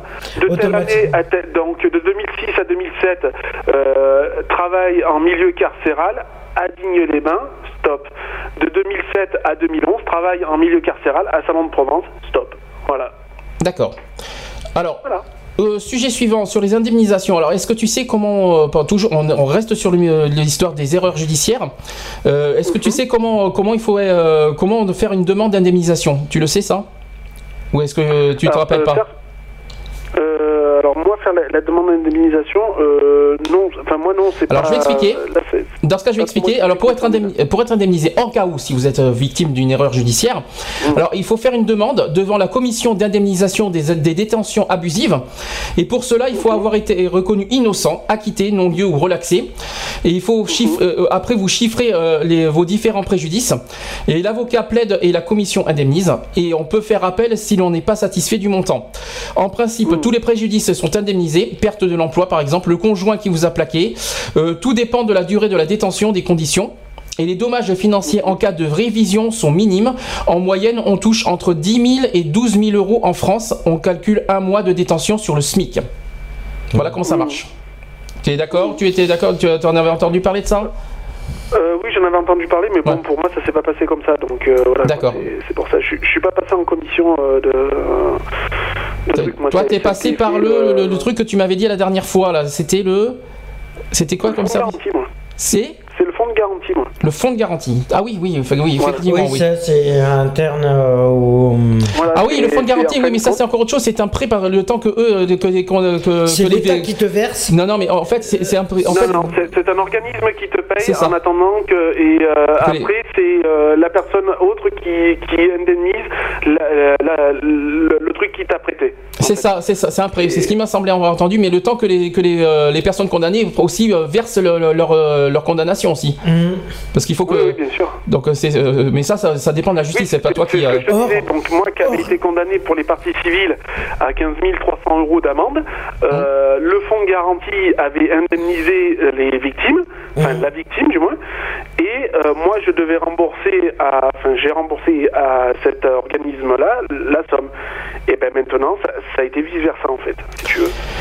Donc Ouais, maintenant puisque- c'est l'organisme qui m'a versé à moi et c'est aux personnes qui ont été incriminées de rembourser au- à l'organisme. Alors, euh, dernier recours par rapport aux erreurs judiciaires, c'est sur la. On parle de la médiatisation. Alors ça, c'est vraiment euh, risqué quand même, je trouve, comme, comme recours. Alors c'est vrai que beaucoup de dossiers d'erreurs judiciaires sont médiatisés, et il est pour euh, la médiatisation de ce type d'affaires. Alors par exemple pour Dils, si je n'avais, il dit si je n'avais pas veillé à ce que ce soit médiatisé, il n'aurait pas été acquitté. Voilà. Donc on parle de la médiatisation, mais euh, sur- De, de toute manière, quand, quand on parle donc de, de réparation ou de, de tout ça, et du moment où on emploie le, le truc, de toute manière, voilà, euh, moi je vous avertis, j'ai prévenu les médias, j'ai prévenu Nanani et Anna, euh, t'as- t'es sûr à, 100 à 90% de gagner ton, ton truc, quoi. Donc Ouais. euh, voilà, quoi. Oui, parce que justement, ils ont. Ils, ils, ils- Ils ont- ils aiment pas que ce soit médiatisé, quoi. Voilà, ils ont peur que, que d'apprendre ça dans les journaux, de Ah non, ben, de- non, l'incompétence. C'est pas, c'est pas tellement la question d'a- d'apprendre ça par les journaux, c'est qu'il faut savoir c'est que la justice française, eh ben, c'est le pilier. hein, donc, c'est le pilier, donc euh, quand tu, tu fais voir que finalement la justice française a des faiblesses, euh, ben voilà, donc tu Ça leur le plaît pas. système judiciaire en, en faille, quoi. Ça leur plaît pas. Et ça, ils tout aiment pas. hein. simplement. Alors quelques définitions parce qu'il y a certains qui sont un peu perdus sur quelques mots en justice. euh, il faut qu'il faut préciser. Alors est-ce que vous savez ce que c'est qu'un non-lieu? Alors c'est quoi un non-lieu? Euh, alors, un non-lieu, Un non-lieu, c'est quand en fin de compte personne n'est condamné. Je pense un truc de manque de preuves ou un truc comme ça. Alors non-lieu, c'est une décision par laquelle une juridiction d'instruction se fondant sur un motif de droit, une insuffisance des charges, ne donne aucune suite à l'action publique. Donc effectivement, Ouais, c'est un manque de preuves. Alors après la relaxe, c'est quoi? Bah, euh, C'est pareil que alors, le- la relax. Euh, fou. Ah oui, parce qu'il y a des termes, euh, il y a des termes La différents. relax, c'est en fin de compte, c'est que tu as été condamné et après ils s'aperçoivent que euh, tu peux être relaxé selon. Tout simplement, une relaxe, c'est quelqu'un qui est non coupable. Voilà. Tout simplement, c'est oui, c'est oui, tout, c'est tout bon. C'est une décision de- de- du juge qui dit vous êtes non coupable, donc c'est une relaxe. Tout simplement. Alors ensuite, Il y en a l'acquittement. beaucoup alors. Ensuite, ensuite le mot acquittement. L'acquittement, c'est quoi? Bah, C'est le- euh, la fermeture euh, du dossier. c'est-à-dire que ben voilà, euh, euh, qu'il y a eu, enfin voilà, que euh, admettons euh, le, le jugement est fait, euh, il n'y a rien qui a pu prouver comme quoi que la personne est, est- est- est coupable ou quoi que ce soit. Alors- elle est acquittée, euh, non? Alors en fait, je vais vous dire, l'acquittement, c'est la même chose que la relaxe, sauf que c'est devant une cour d'assises. Oui. Voilà, c'est pas la même chose en fait. La relaxe, c'est devant une, un tribunal Alors, la- euh, quelconque. oui, alors la relaxe c'est correctionnel et l'acquittement c'est assise. Voilà, c'est ça. Exactement. Et après, la détention provisoire, ça c'est facile, qui a pour objectif de préserver l'ordre public et le trouble social du, euh, du fait de la gravité de l'infraction. Une personne est incarcérée provisoirement le temps de l'instruction afin de protéger la victime ou l'ordre public, tout simplement. D'où, normalement, ça euh, dépasse pas 12 mois. hein. Exactement. Détention provisoire. Et puis, euh, est-ce qu'on peut dire la même Euh, chose pour les gardes à vue? On ne sait pas. Les détentions provisoires Alors, peuvent aller euh, plus d'un an. Hmm? Euh, oui, ça- oui la, la, la- la provisoire, ça peut aller à plus d'un an, mais généralement, là je dis bien. Faut que ça soit grave, alors, hein. C'est un an. euh, Faut que ça soit euh, pour motif aggravé. Un an quand même, parce que là, euh, un an. euh, Bah ouais, mais bon, euh, figure- bah, et- c'est une, minimum une- un une an. affaire hein. qui va aux assises, c'est un an. hein. Alors, C'est juste- un an, ouais. alors justement, quels sont les types de, de, de- de détention? Alors il y en a plusieurs. Euh, par exemple, si c'est un délit, parce qu'il y a deux possibilités, il y a le délit et le crime. Alors si c'est un délit, la détention provisoire, euh, on parle de détention provisoire, hein, euh, ne peut excéder 4 mois non renouvelables. D'accord Sauf dans certains cas d'infraction grave, donc euh, par exemple l'association de malfaiteurs, trafic de Mmh. stupéfiants, le proxénétisme, entre Un autres. an. Par contre, si c'est un crime, le principe demeure d'une euh, durée de un an avec une possibilité prolongation de six mois qui doit être à chaque prolongation, euh, prolongement motivé. La nouvelle loi du 15 juin 2000 pose une limite de deux ans lorsque la peine encourue est inférieure à 20 ans et de trois ans pour les peines supérieures à 20 ans. Ces délais sont augmentés de quatre mois pour la violation du, d'un contrôle judiciaire. Voilà. Hum. Euh, en parlant d'autres choses, il y a aussi le- la liberté conditionnelle, pour ceux qui ne savent pas ce que c'est, c'est une mise en liberté anticipée et sous contrôle du juge de l'application des peines d'un condamné qui a purgé une partie de sa peine et a donné des signes d'amendement. Voilà, généralement, la conditionnelle apparaît à mi-peine en fait. Donc, c'est quand tu as fait la moitié de ta peine. C'est ça, C'est-à-dire, si tu as été condamné à 5 ans, euh, au bout de 2 ans et demi, tu peux prétendre à une conditionnelle. c'est ça. Et c'est pas forcé qu'elle soit accordée aussi. C'est pas forcé qu'elle soit accordée. Je te le, je, te le confirme. Alors, autre, euh, autre euh, sujet qui nous, euh, qu'on voulait à tout prix en parler, c'est sur les innocents qui sont en prison. Alors, qu'on précise bien, les présumés innocents, parce que si on dit les innocents, on ne sait pas, on ne sait pas si c'est coupable ou innocent. On va parler de, de présumés innocents. Alors, est-ce que vous savez aujourd'hui combien en France on, évalue des, des présumés innocents?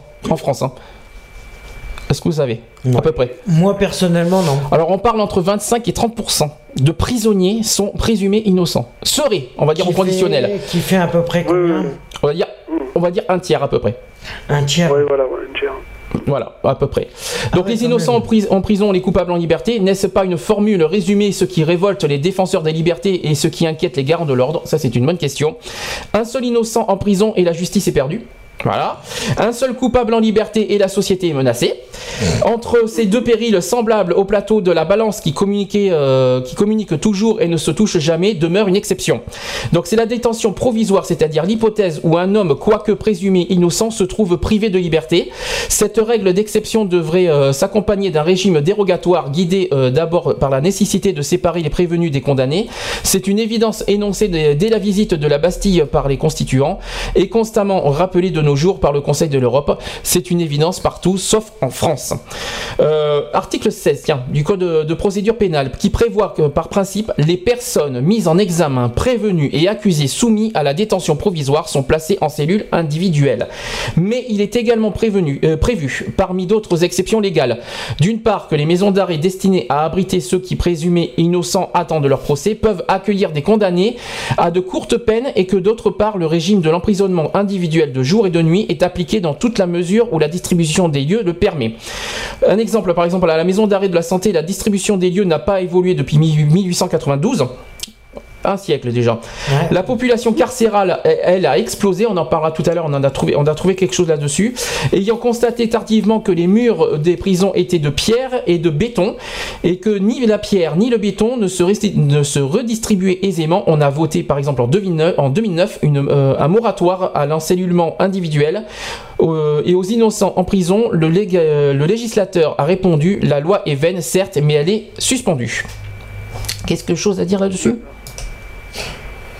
Ben non, pas spécialement. non. C'est juste que je comprends pas pourquoi euh, les prisons, euh, les prisons sont blindées de. Et en fin de compte, le problème des prisons, et c'est ça qui est malheureux, c'est que tout le monde est mélangé. Mhm. Le problème, il est là, c'est que c'est des cellules de 4 voire 5 et Je peux même mettre 6. Hein. Ouais, non, mais t'en as certaines où c'est euh, c'est des 4 voire 6, pas plus. Alors, mi- mi- alors, euh, enfin, moi, da- dans le milieu carcéral où, où j'ai vécu, euh, c'est minimum 4, maximum 6. Hein. Ouais, voilà, 6. Alors, euh, à l'époque, parce que là, je crois que ça a changé. Euh, D'ailleurs, tu as été surpris quand je t'ai- quand je t'en ai parlé. Euh, on- là, je- là, nous sommes dans des chiffres 2012. Euh, Il y a une surpopulation des détenus en France qui a été déclarée en décembre 2011. Euh, il y a euh, 57 255 places en France euh, de détention et il y a en 2000 il y a eu en 2011 65 262 détenus. Donc imaginez, il y a au moins, euh, vous faites le calcul, il y a 8000 places euh, de En trop. moins. En- non, de trop. Non. Ah non. Si, mais il manque, il manque manque, il manque 8000 places. Oui, bah euh, voilà, c'est ça qui manque. Donc c'est du jamais vu. Et euh, l'entassement incite aussi au suicide et viole le code de procédure pénale. Alors je vais le dire celui-là. Le traitement des personnes détenues devient totalement inhumain, dégradant et rejoint les, les conditions de l'esclavage pourtant aboli par la France en 1848. Alors superficie d'un- d'une vie euh, de vie d'un détenu. Tu m'avais dit euh, hier, ça a été, ça t'a surpris aussi. Tu m'avais dit 9 mètres carrés. Or, c'est À l'époque. ouais, c'est 12 mètres. Là aujourd'hui, ça a complètement changé. C'est entre 2,4 et 4 mètres carrés. Hein? Oui. C'est euh, c'est selon une étude Par de la détenu. par détenu. Oui, mais c'est des cellules où ils sont plusieurs dedans. Euh, c'est euh, c'est une superficie de vie d'un détenu, donc c'est leur, euh, leur, leur truc, c'est- voilà, c'est 4 mètres carrés par détenu. En gros, c'est leur truc. Non, mais 4 mètres carrés, c'est même pas, la- c'est même pas la place pour, en gros pour, pour un lit. Alors, si, c'est juste la c'est place juste d'un un lit, mais, ouais, mais c'est tout quoi. C'est pour ça que dans les cellules où ils sont en plusieurs, ils ont que des lits superposés.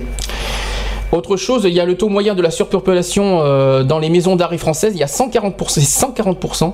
Donc vous euh, imaginez le truc. Au total, environ deux tiers des établissements pénitentiaires sont en surpopulation et 7% d'entre eux atteignent une densité de 200%, soit deux détenus pour une seule place. La densité globale de fin 2011 est de 114% en France pour une personne de 102%, 102% en Europe.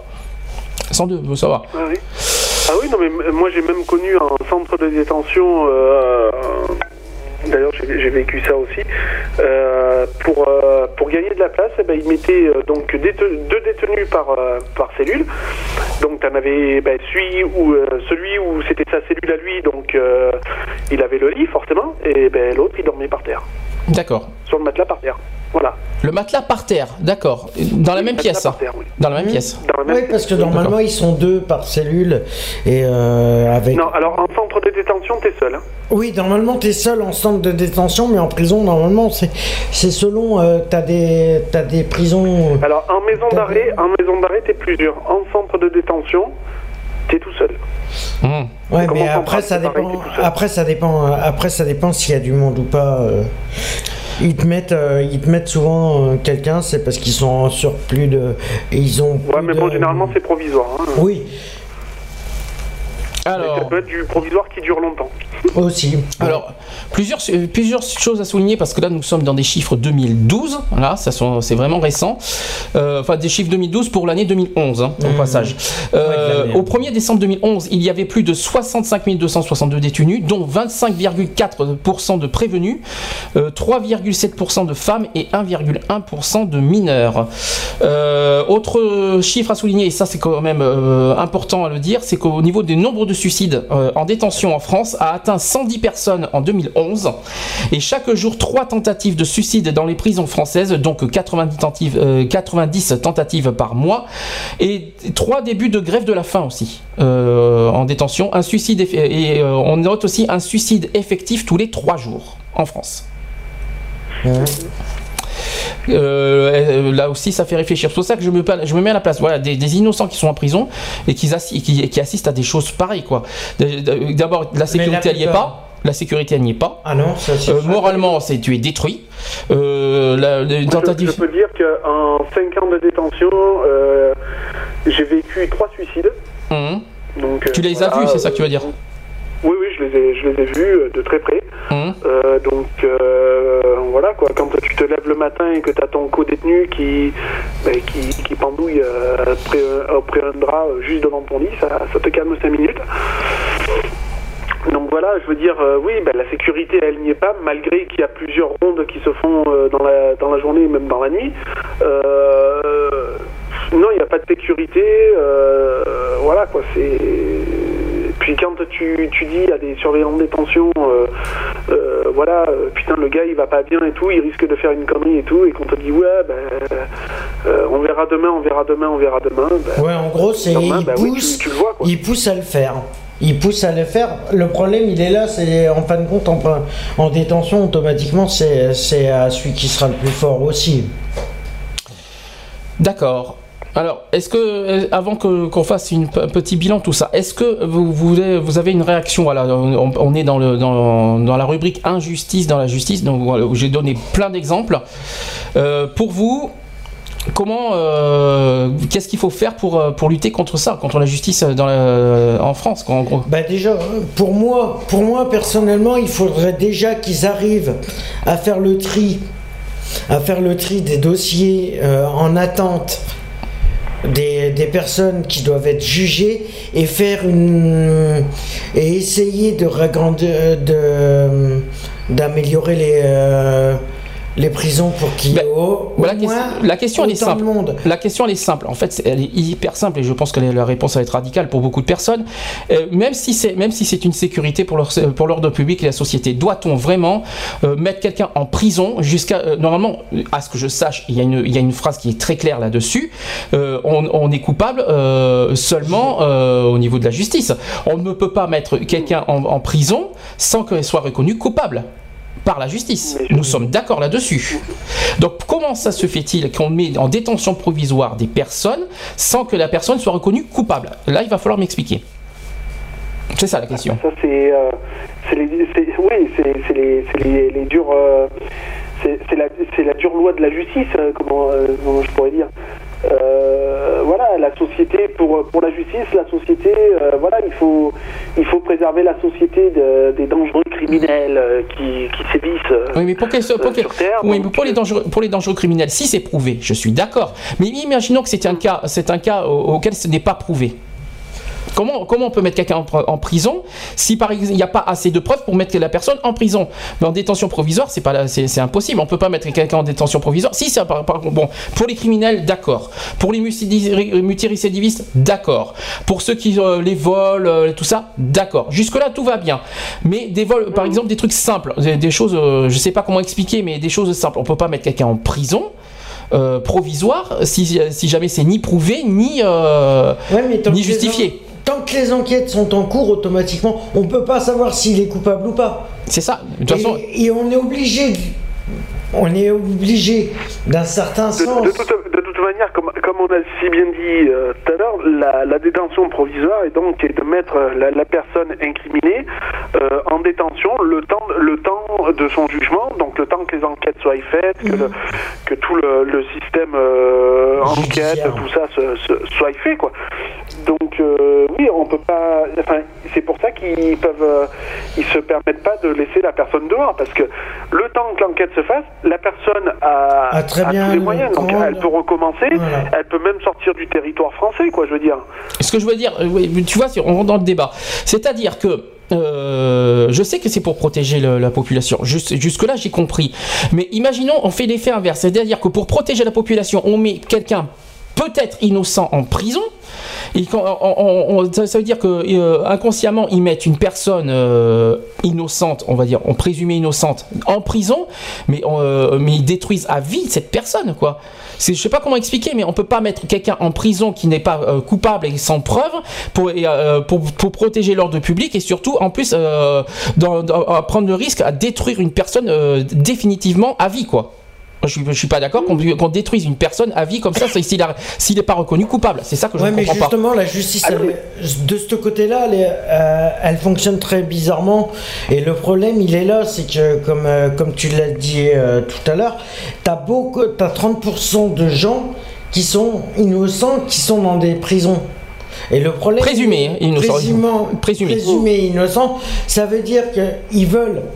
Le problème, c'est s'ils les mettent en détention, automatiquement, c'est pour les protéger eux Hum.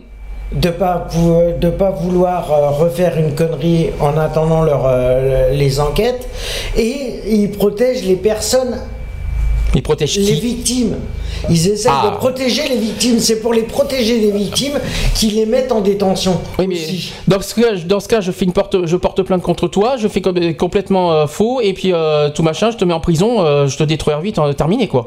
Je- on peut faire ce tout le monde peut faire ce qu'on veut. Alors on, met, on, Mais, on raconte ouais, des, mais- des conneries, puis on met quelqu'un en prison pour protéger une Mais victime qui n'a pas lieu d'être. hein. si tu sais que si tu savais Hmm. si tu savais le nombre de dossiers qu'il y a euh, au niveau de la justice Oui, qui merci. sont traités qui sont qui sont traités par jour ils peuvent pas tout faire Ils et combien d'enquêtes sont menées par jour pour euh, savoir justement ce qui ce qui se passe Euh, Lionel, réponds. Il, il est très attentif à ce qu'on dit. Il est- il est- de, de- de toute, de toute manière, euh, une personne qu'on met en, en détention provisoire, euh, enfin moi je l'ai vécu, comme ça.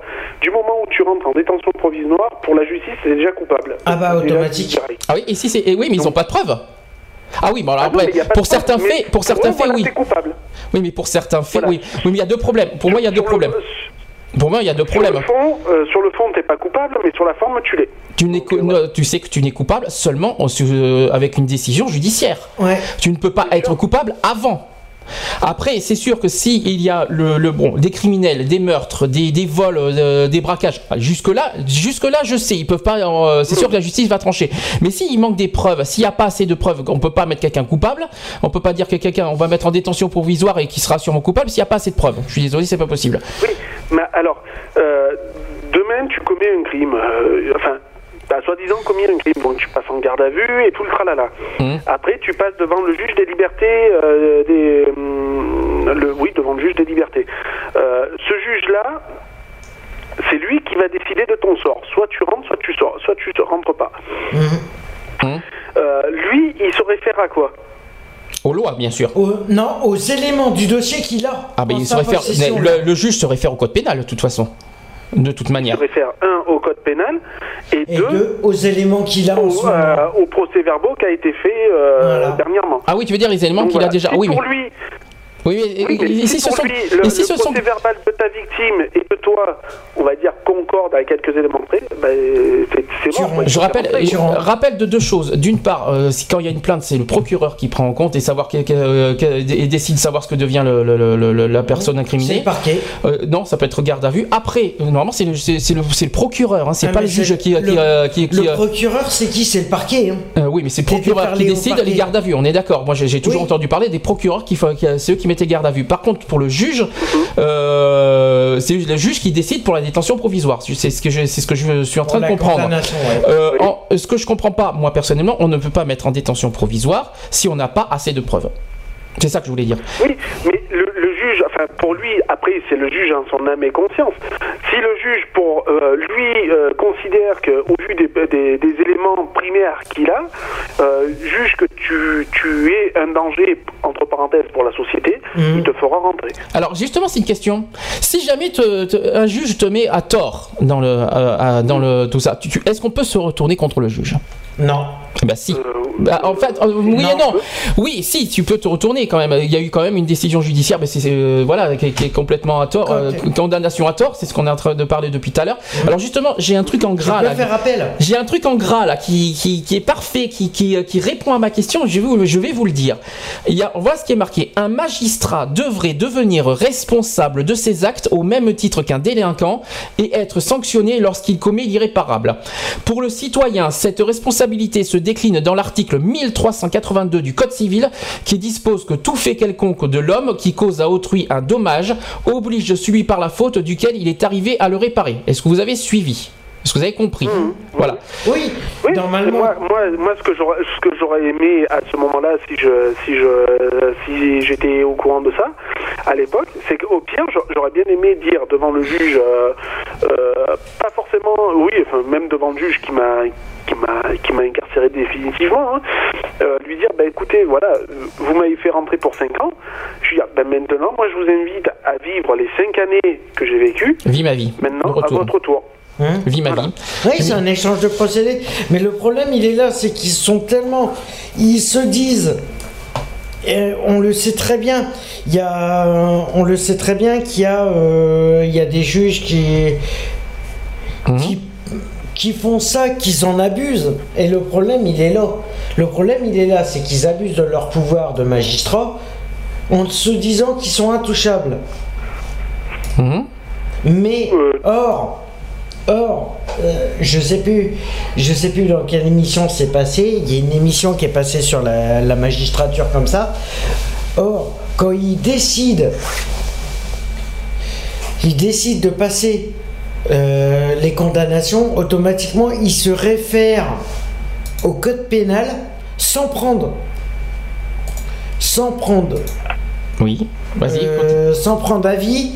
Par exemple, quand il y a un jugement public, automatiquement, tu as les jurés. Un jugement public. Ah, tu veux dire les, les, les- oui, les jurés, les cadres. euh, Voilà, crois- t'as les- en France, est-ce combien? 14, je crois, non? Si je me trompe pas, des, des jurés. 14. 14. C'est 14. Et voilà. Normalement, le, ju- le, le, pre- le juge qui juge une affaire, automatiquement doit prendre en compte Hum. le jugement des, des jurés pour le condamner. Or, c'est pas le cas. Or, c'est pas le il cas. faut, il faut savoir, en, en assise, ça se passe comme ça. Tu as l'avocat général, donc l'avocat général qui représente la société. Tu as le juge, tu as le juge en second, enfin son assesseur, machin, tu as le greffe, tu as les 14 jurés. Les 14, donc tout ton procès se passe, le blablabla, enfin c'est du théâtre, hein, donc euh, le blablabla, nanani, nanana. Les 14 jurés vont délibérer. Sur les 14, la majorité te, te, te, te mettent coupable. On est d'accord. Le juge, lui, va, va prendre en compte donc la, la décision des jurés, puisque c'est pas les jurés qui te condamnent, attention. hein. Non, c'est. Euh, les c'est le jurés juge, vont dire, ok, ils vont dire, ils vont dire voilà, Monsieur Intel est coupable. Mhm. Le juge va prendre son, son bottin, euh, son code de procédure pénale, et là va te sortir la, la sentence. Va te dire voilà, monsieur, vous en risquez la peine. Donc moi, si je prends mon cas, la, la, vous, j'en risquais la peine à 20 ans de réclusion criminelle, nanani, nanana. Bref, Pour donc, un truc sur que t'as 20 pas commis, euh, oui. donc voilà, on te dit 20 ans. Bon, c'est ce que tu risques maximum. Bon, tu as l'avocat général qui va prendre sa, sa position. Il va dire voilà, moi je condamne, monsieur- comme moi ça a été fait, moi l'avocat général me, me condamnait à 7 ans d'emprisonnement. Mhm. Donc l'avocat général dit 7 ans. Le juge, malheure- le juge peut pas te mettre maintenant que l'avocat général a dit. C'est l'avocat général en gros qui fait le barème. L'avocat général a dit 7 ans. Le juge peut pas te mettre au-delà. Or, si. Puisque c'est puisque c'est- c'est lui, c'est lui qui décide pour la, pour la société. Donc si pour lui il a 17 ans, c'est largement payé pour la société, c'est très bien. Euh, voilà, moi personnellement j'ai été condamné à 7 ans de réclusion criminelle par l'avocat général. Mhm. Le juge, euh, le juge définitif m'a condamné à 6 ans. Ouais. Ouais. Donc a pris pu, la, a- euh, a- a Pour en, pris la fi- poire en deux. si pour en veux. finir à 5 ans, Voilà. mais, mais c'est quand même, euh, ouais, mais 5 ans quand même. Ça fait 5 ans de foutu en l'air Si, aussi. si l'avocat te demande, euh, si l'avocat général aurait dit 15 ans, euh, j'aurais pu prendre entre 0 et 15 ans. hein, Et justement, justement, comme, euh, et t'as- et t'as, euh, mince, tu, l'as- tu l'as bien dit, toi, ton, ton premier procès que tu étais innocent, tout ça. Et il n'y a pas eu, Ah et oui, oui, a pas eu à ce moment-là de co- de- d'enquête. Ils t'ont mis directement non, en prison bah, sans non. enquête. C'est ça que je comprends pas Non, en fait. L'enquête en a fait, dû euh, continuer. euh, Bah, au, moment, au, au moment de mon procès, euh, une fois que tu es au procès, euh, l- l- en gros, les cartes sont jouées, quoi. Donc, euh, euh, toi, toi, en tant que condamné, c'est malheureux à dire, euh, t'as plus grand chose à faire. C'est les avocats après qui jouent, quoi. Euh, toi, ton avocat va se battre avec les éléments que tu lui as donnés en plus et, aux é- et par rapport aux éléments qu'il a déjà en main. Parce qu'après, ton avo- enfin moi, mon avocate avait fait, enfin mes avocats entre parenthèses avaient fait leur leur, leur, leur petite enquête de proximité, la famille, les amis, Mhm. tout ça. Euh, donc voilà, ce, que ce que so- est déjà censé faire euh, les, les- la- les forces de police, hein, euh, que ce soit la nationale ou la gendarmerie. Mhm. La gendarmerie est censée faire une enquête de proximité. Or, chose qui n'a jamais été faite. Tu vois ce que je veux dire? Chose qui n'est pas Déjà. normale. Et t'as pas fait appel Voilà, non plus. déjà, Et et voilà, déjà, déjà premier point. Donc, euh, donc du coup, les, les avocats font leur enquête de proximité, nanani, nanana. Bon. Une fois que tu es, dans, dans, t'es dans, dans, dans la salle, euh, les avocats vont faire leur speech, donc ton avocat va tout faire pour te défendre, l'autre va tout faire pour t'enfoncer. Après, tu as l'appel aux témoins, t'as- enfin bref, tu as tout le monde qui vient. Et après, toi seul, en dernier recours, toi le coupable, tu as la parole. Mhm. ça C'est juste avant le jugement.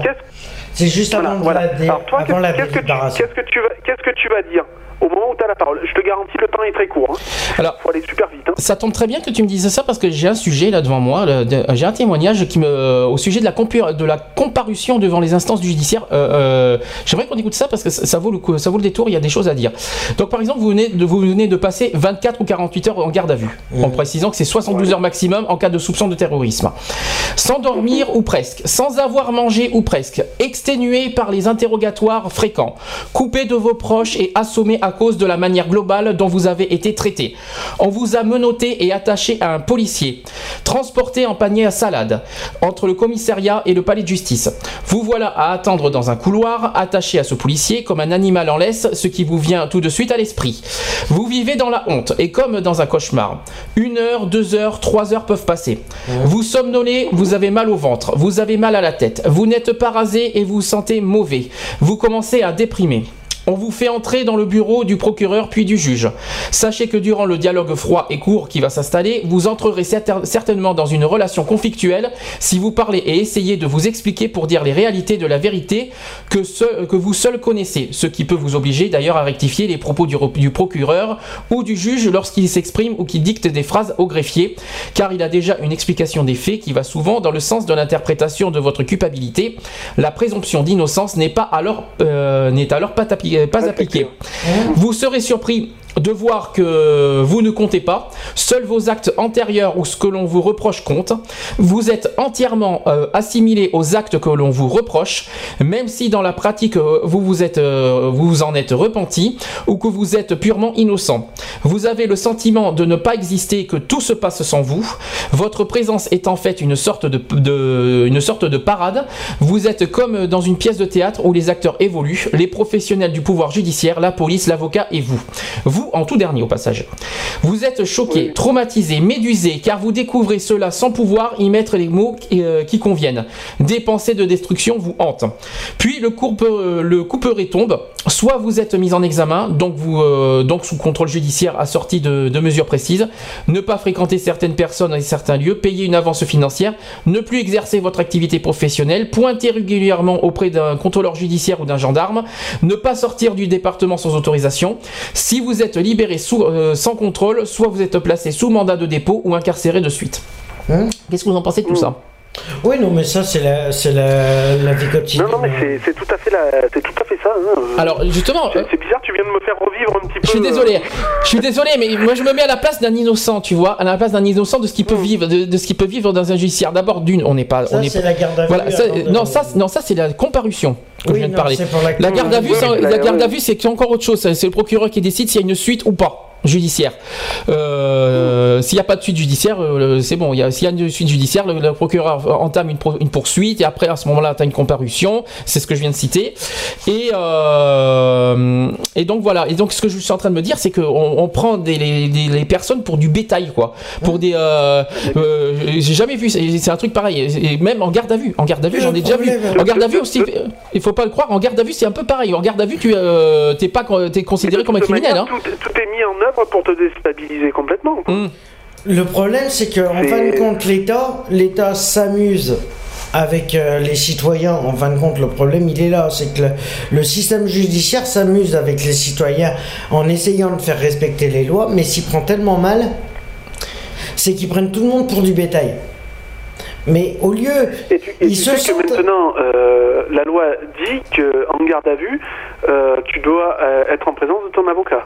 Oui, t'as Mhm. plus le droit. T'as plus le droit d'aller en Il ne, cellule pa- il de ne vue. pas t'interroger tant que ton avocat n'est pas là. Ouais. Alors en parlant de l'avocat, tiens, soyons fous. L'avocat. Alors à quoi il sert l'avocat finalement? Est-ce que, est-ce que ton avocat ben. est utile? Euh, Est-ce qu'il a été utile finalement dans le deuxième, dans ton procès d'octobre Je pense que oui. Mais dans ton premier procès, quand, quand l'avocat a affaire à un moi, Il a, innocent, essayé, il a essayé de faire du mieux qu'il a pu pour lui prouver son innocence, mais le juge, au contraire, lui était déjà fixé. Bon, bah il y a eu ça, il y a eu ça, bon, bah allez. Non. Déjà, il faut, il faut savoir que moi, lors de mon arrestation et de ma mise en En examen garde à vue, regarde, ah, t'es- ah, t'es- euh, d'accord mes, mes droits déjà ont été bafoués, dès- direct. Ils t'ont pas donné. euh, Parce ils t'ont que pas normalement, dès ta, ta, ta garde à vue, tu dois voir ton avocat. Hmm.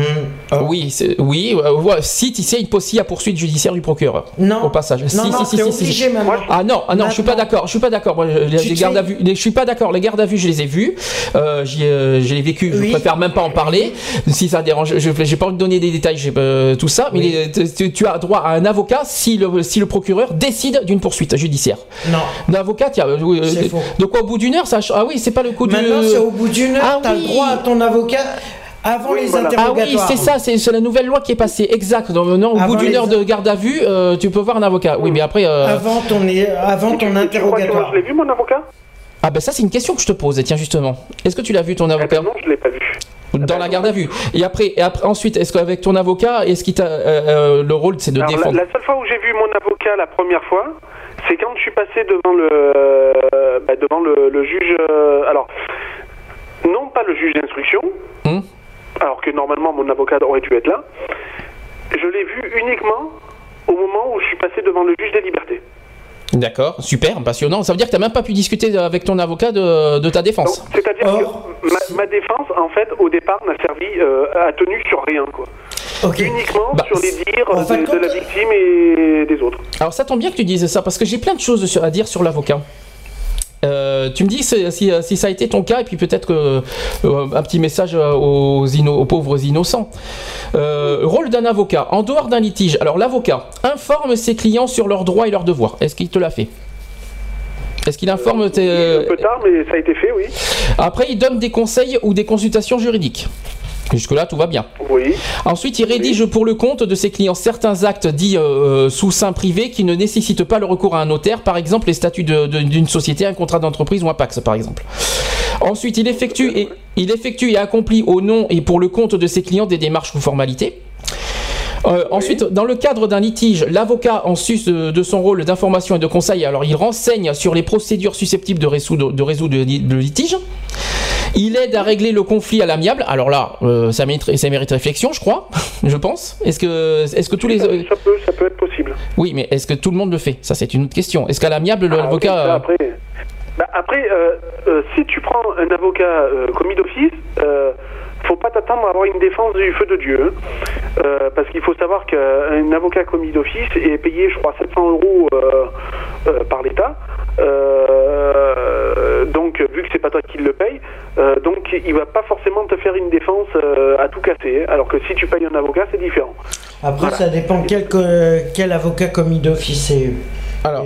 Ah mais ça peut être n'importe quel avocat de Alors, commis d'office. hein. Je précise que avocat d'office ou pas office, tout ça, c'est un avocat, donc euh, le rôle est le même, hein, je tiens à le préciser. hein.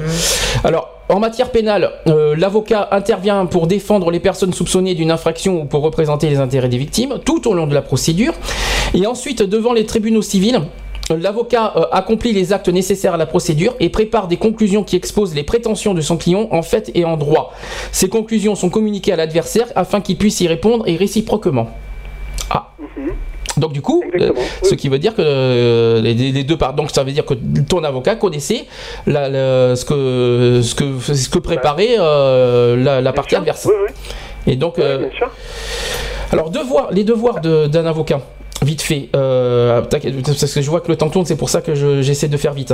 Euh, L'avocat est soumis à des règles professionnelles et déontologiques. Il prête serment de les respecter dès qu'il accède à la profession. Alors voilà ce qu'il dit. Euh, Voilà le serment qui dit Je jure comme avocat d'exercer mes fonctions avec dignité, conscience, indépendance, probi- probité et humanité. Et un avocat peut refuser un dossier ou une affaire pour des motifs propres. Il ne peut intervenir dans une même affaire pour plusieurs personnes s'il existe entre elles un conflit d'intérêts. Lorsqu'il est commis d'office, il doit en principe accepter votre dossier sauf motif, euh, motif légitime d'excuse. Euh, toutefois, il peut dans certains cas euh, s'en décharger, mais il doit prévenir son client en temps utile pour lui permettre de sauvegarder ses intérêts. Et à l'inverse, le client peut désavouer son avocat s'il n'est pas satisfait de ses prestations. L'avocat est tenu au secret professionnel. J'espère bien. Et il doit euh, donc garder confidentiel le contenu de, de- des, des discussions entre le client et l'avocat, et courrier aussi, euh, ainsi que les informations dont il aurait eu connaissance au cours d'échanges avec l'avocat de l'adversaire. Et l'avocat, enfin, ne peut pas témoigner sur des faits dont il a eu connaissance dans l'exercice de ses fonctions. S'il viole ce secret, il s'expose à des poursuites pénales et des sanctions disciplinaires. Voilà. Qu'est-ce que vous, euh, qu'est-ce que vous pensez de tout ça? Lionel, est-ce que tu as vécu, est-ce que tu as vécu tout ça? Oui, alors enfin moi j'ai pas entendu son serment, hein, je n'avais rien à carrer à l'époque. Euh, Non, mais est-ce que, est-ce qu'il a Euh, respecté, oui, non, est-ce qu'il- après, après le, le suivi de l'avocat, oui, oui, tout à fait, parce que moi je me rappelle, euh, je, bien avant mon procès, donc je voyais, je voyais mon avocat assez souvent, qui, venait et donc qui m'expliquait, donc euh, voilà, donc euh, là nous allons travailler sur ça, on va essayer de, voir si, si on peut euh, tourner, tourner certaines choses à notre avantage. Bon voilà, il y avait pas mal, il y avait pas, moi mon avocat franchement m'a- vachement bien servi. Certes la sentence est quand même tombée, mais voilà quoi, je veux dire, je, je me suis pas senti euh, trahi par mon avocat euh, le jour du jugement quoi. Euh, justement, euh, moi mon avocate a été très sincère, euh, a été très sincère le jour de mon jugement parce que euh, c'est- certes c'est théâtral, mais une personne qui te qui te défend euh, avec moi personnellement, elle m'a beaucoup touché parce que avec le- cœur qu'elle y a mis, euh, euh, voilà quoi, c'est une c'est une, une une petite bout de femme, elle a mon âge hein, en plus la gueule, qui m'a c'est une un petit bout de femme de mon âge qui m'a défendu et qui a su voir que voilà je n'étais pas coupable de ce qu'on me reprochait. Et quand tu te bats euh, contre un adversaire qui pour lui, euh, dès ton premier jour que tu rentres en détention, tu es forcément coupable euh, et qu'il ne cherche pas midi à 14h, euh, c'est dur, quoi, je veux dire. Et c'est moi, mon avocate, quoi, voilà, quoi, elle, elle a chialé en, plein ju- en plein jugement, quoi, je veux dire. En plein jugement, elle a dit, mais c'est ignoble ce que vous demandez, vous demandez 7 ans d'incarcération pour une personne qui a rien fait. Elle dit, mais voilà, quoi, c'est. euh, ça peut- ça- elle, a, elle a dit, elle a parlé avec son cœur, ça peut arriver à n'importe qui, c'est ce que je te disais tout à l'heure. Voilà, quoi, c'est euh, c'est ignoble, quoi, je veux dire. Bon, après, elle m'a suivi pour d'autres affaires, notamment pour, euh, pour celle de mon fils. Mais euh, voilà, après, voilà, c'est. Non moi je, trouve que franchement j'ai pas été déçu par mon avocat hein. Justement c'est c'est même elle qui a révoqué certains jurés euh, pour moi parce que moi quand j'ai été euh, quand elle m'a présenté donc la liste des jurés et donc tu choisis tes jurés euh, voilà, j'ai dit mais je sais pas comment ça fonctionne, enfin je, je sais pas qui révoquer, qui garder, tout ça. Donc elle m'a dit vous me faites confiance et tout. Je dis oui oui je, vous fais confiance et tout. Donc elle a elle a supprimé ce qu'avait euh, déjà des professions où euh, ça risquait de me mettre en, euh, où, par rapport à leur profession, ils risquaient d'être contre moi. Donc tout ce qui était assistante sociale, des trucs comme ça, quoi. Voilà, donc je me suis retrouvé avec des jurés qui étaient norm, enfin normal entre parenthèses, euh, qui pouvaient avoir euh, un lire, ba- un, euh, euh, qui pouvaient euh, réfléchir sans, sans te condamner directement en te voyant, quoi. Voilà. D'accord. Alors, je finis avec un dernier sujet. On en a après, on fait la conclusion. Euh, au niveau de l'aide juridictionnelle, euh, quand même, qu'il faut quand même souligner. Donc, pour bénéficier de l'aide juridictionnelle, il faut être euh, soit de nationalité française ou ressortissant d'un des États membres de l'Union européenne, ou ressortissant d'un État ayant conclu des conventions avec la France, soit de nationalité étrangère qui est, est habituellement en France. Alors, pour y prétendre, la moyenne des ressources du demandeur perçu entre le 1er janvier et le 31 décembre de l'année précédente doit être inférieure à 816 euros par mois. Voilà, donc ça c'est pour une personne. Euh, voilà, ceux qui touchent moins de 816 euros par mois peuvent prétendre à une aide juridictionnelle. Euh, ensuite, on peut avoir aussi une aide juridictionnelle partielle pour ceux qui touchent moins de 1223 euros par mois. Voilà. Les plafonds sont relevés en fonction du nombre de personnes à charge. Alors par exemple pour euh, euh, voilà par exemple pour une personne à charge, il y a 963 euros. Deux personnes à charge, que sont par des enfants ou des, des concubins, tout ça. Donc pour une, une personne, c'est 816 euros. Alors il- pour, ça, là, pour cela, il faut, se proc- il faut se procurer dans les mairies ou les palais de justice le formulaire de l'aide juridictionnelle et l'imprimé de déclaration de- des ressources. Le dossier complet est ensuite à déposer au bureau de l'aide juridictionnelle et cette aide peut être accordée ou pour tout ou partie du procès pour faire exécuter une décision de justice. C'est le bénéficiaire qui... Oui? Oui Lionel Ou il y a aussi, euh, si, euh, ou alors si tu demandes aussi, tu peux aussi demander à ton avocat, chose que moi j'avais faite, euh, c'est mon avocat qui s'était occupé de tout ça. D'accord. Donc c'est lui qui, c'est elle, qui, enfin c'est elle plutôt qui, qui avait fait mon dossier d'aide juridictionnelle, tout ça. J'avais juste à, rem- à remplir ma partie à moi et à, et à lui retransmettre le dossier, voilà. Alors après, c'est le bénéficiaire qui choisit son avocat et les auxiliaires de justice. Ils sont directement rémunérés par l'État. Alors par contre, dans, le cas d'un procès, si par, la suite il y a un procès, si dans le cas si vous perdez un procès ou si vous êtes condamné aux dépenses, c'est-à-dire à payer les frais du procès, vous êtes tenu de rembourser à votre adversaire les frais exposés par celui-ci, à l'exception des honoraires d'avocat, sauf si le tribunal en décide autrement. En revanche, si vous gagnez le procès, votre avocat peut, avec l'autorisation du bâtonnier, vous réclamer des honoraires lorsque le montant de la condamnation prononcée à, vo- à votre profit vous a procuré des ressources telles que si elles avaient, euh, si elles avaient existé au jour de la demande d'aide juridictionnelle, celle-ci ne vous aurait pas été accordée même partiellement. Voilà. Voilà comment ça fonctionne. Voilà. Conclu- euh, on fait une conclusion Voilà. là-dessus En sachant que moi je n'ai pas payé de, D'avocat. frais, euh, Ah, t'as pas payé de, frais d'avocat. Tiens, c'est pas J'ai versé aucun frais. D'accord. Ça, c'est- euh, ça, c'est ça, c'est bon à savoir. C'est-à-dire que pour des remises euh, de, de peine, euh, pour, pour, re- pour refaire le procès, on peut, l'avocat peut te demander zéro. Même avec, un, Ah, même avec le préjudice que tu as eu. Ah, mais c'est c'est ce qu'on appelle euh, le- faire appel. Automatiquement, il a fait appel euh, du procès. euh, C'est un, c'est un, c'est un autre, c'est un Ah, nouveau non, non, procès, c'est pas appel. pas- non, non, c'est pas un appel. C'est hein. pas un appel, c'est un autre, c'est un, c'est un autre procès. N'a rien, c'est- C'est une Oui, révision la- de procès, non, c'est pas un appel. Révision de procès, automatiquement, c'est un. C'est pas, non, c'est pas un appel. Ah, non, C'est non, pas non, un non. appel. Parce que le- un appel, c'est cours d'appel. Là, c'est pas un cours d'appel. Ça a été dans quel tribunal d'ailleurs quand- tu, quand tu fais appel d'une décision, on te juge, on te dit voilà, on vous condamne à 7 ans, tu fais appel de cette décision. Voilà, c'est Là, ça. c'est un appel. Oui. C'est pas un appel, Ça c'est un autre- c'est révision de- demandes- Si tu as été, ju- En non, si quelque t'as sorte, été jugé, que tu as fait ta détention et qu'après il y a, il y a un problème dans, dans ton procès, là c'est c'est un- c'est une révision de procès, c'est pas un, c'est Ah pas un oui, appel. non. Révision de procès, révision de procès, tu l'as passé euh, dans quel tribunal au passage? Allez, au, au hasard parce y en a Euh, tellement. je l'ai passé à Aix. C'était quoi? À Aix. C'est quoi ça? À Aix-en-Provence. Non, je te parle pas de la ville, je te parle du tribunal. Je te Ah, parle bah, du c'est nom le, du le- le- le- bah, c'est le, le tribu- le tribunal correctionnel de- d'Aix. correctionnel. Voilà, c'est ça que je voulais savoir. Non, parce que Voilà. ne pas confondre effectivement l'appel. L'appel, c'est sur une décision judiciaire. Ça n'a rien à voir. Euh, Là, c'est pas, là, c'est pas, là, c'est pas un appel sur une décision judiciaire. C'est un autre procès qui n'a rien à voir avec le premier que tu as fait en 2006. C'est ça qu'il faut se dire. Voilà. Voilà. C'est un autre, un deuxième procès, si on peut dire ça comme ça. Euh, Oui, ben, voilà, oui, c'est un second procès. Voilà.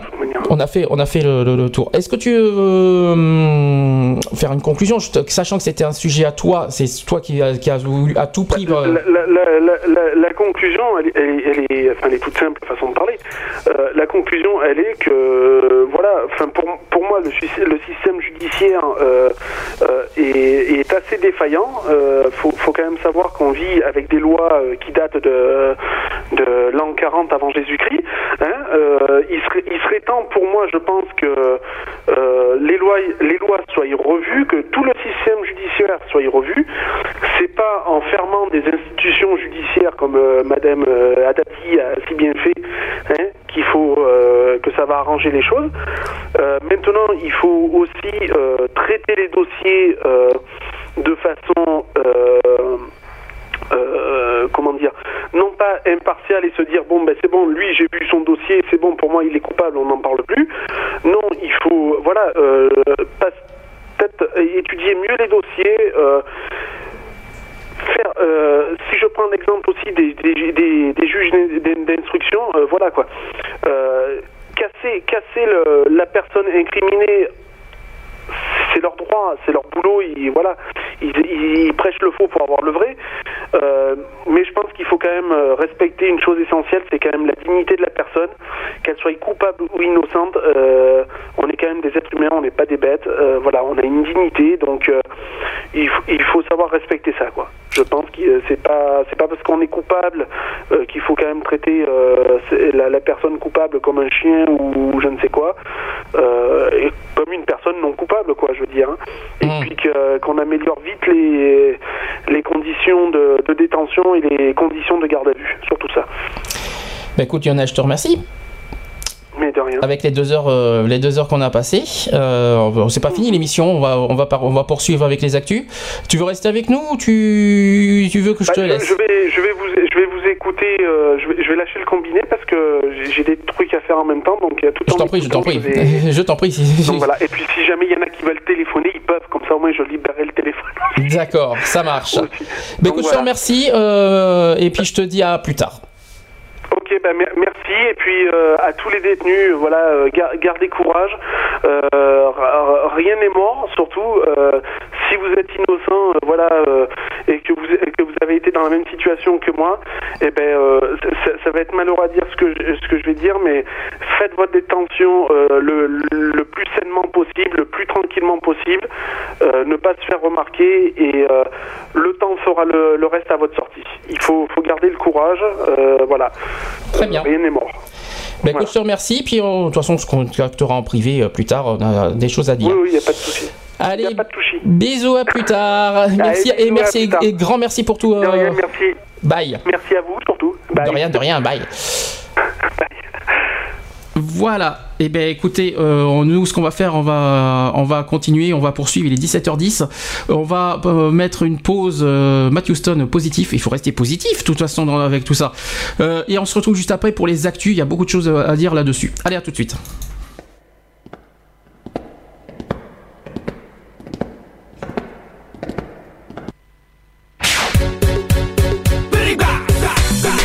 Papa t'a dit de ne pas plier. Non, faut pas plier. Oh non, non, faut pas plier. Je sais, faut pas oublier. Oh, oh, oh. Rester positif dans nos têtes, faut pas oublier. Oh, oh, oh. Brother, ma sister, même si c'est pas easy. Oh, oh, oh. Rester positif dans nos têtes, faut pas oublier. Papa t'a dit de ne pas plier, plier, Ne laisse pas tomber. Oh non, ne laisse pas tomber. Même si dans la vie, les choses sont dures et c'est la détresse. Si la crise progresse, c'est qu'on laisse les mauvais gouverner. Tu dois faire les bons choix. Le Saint-Père fera le reste. Même si t'as pas beaucoup de money, pas besoin de Lamborghini. Laisse ceux qui ont besoin de salami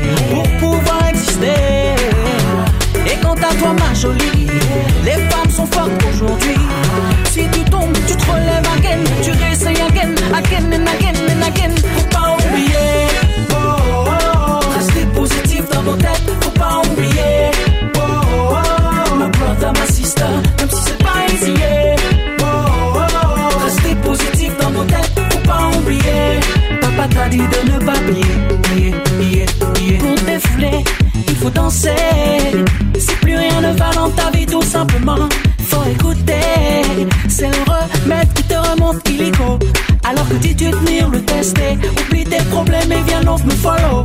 Why? C'est si easy, c'est si easy. Même si t'as pas beaucoup de money, t'as besoin de l'amour qui nuit. Laisse ceux qu'on besoin de salami pour pouvoir exister. Et quant à toi, ma jolie, les femmes sont fortes aujourd'hui.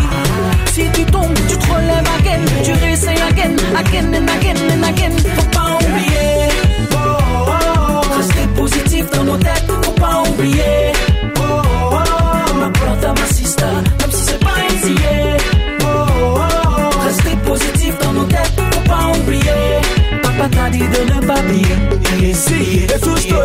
This music you know be today. The thing be the start like play play for France who don't they throw away. So make una make una seriously. Try for na business and make we dey try to dey rejoice yeah. Why? Cause you know easy. Know.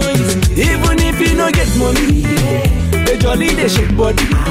Cause the way you dey vex they complain if you no be God way. Now some baby dead body. Nobody be no baby. And when you fall, you go stand up again. You try them again, again and again and again. Cause it no easy, yeah. Oh, oh. oh. For Peter and Paul, I'm a destiny, no easy, yeah. Oh, oh, oh. My brother, my sister, now for Paris we. Oh, oh, oh. If we could do a bad yeah, make we dey thank God, yeah. Baba God, now your hand work, yeah. Faut pas oublier. Rester positif dans nos têtes, faut pas oublier. My brother, my sister, Même si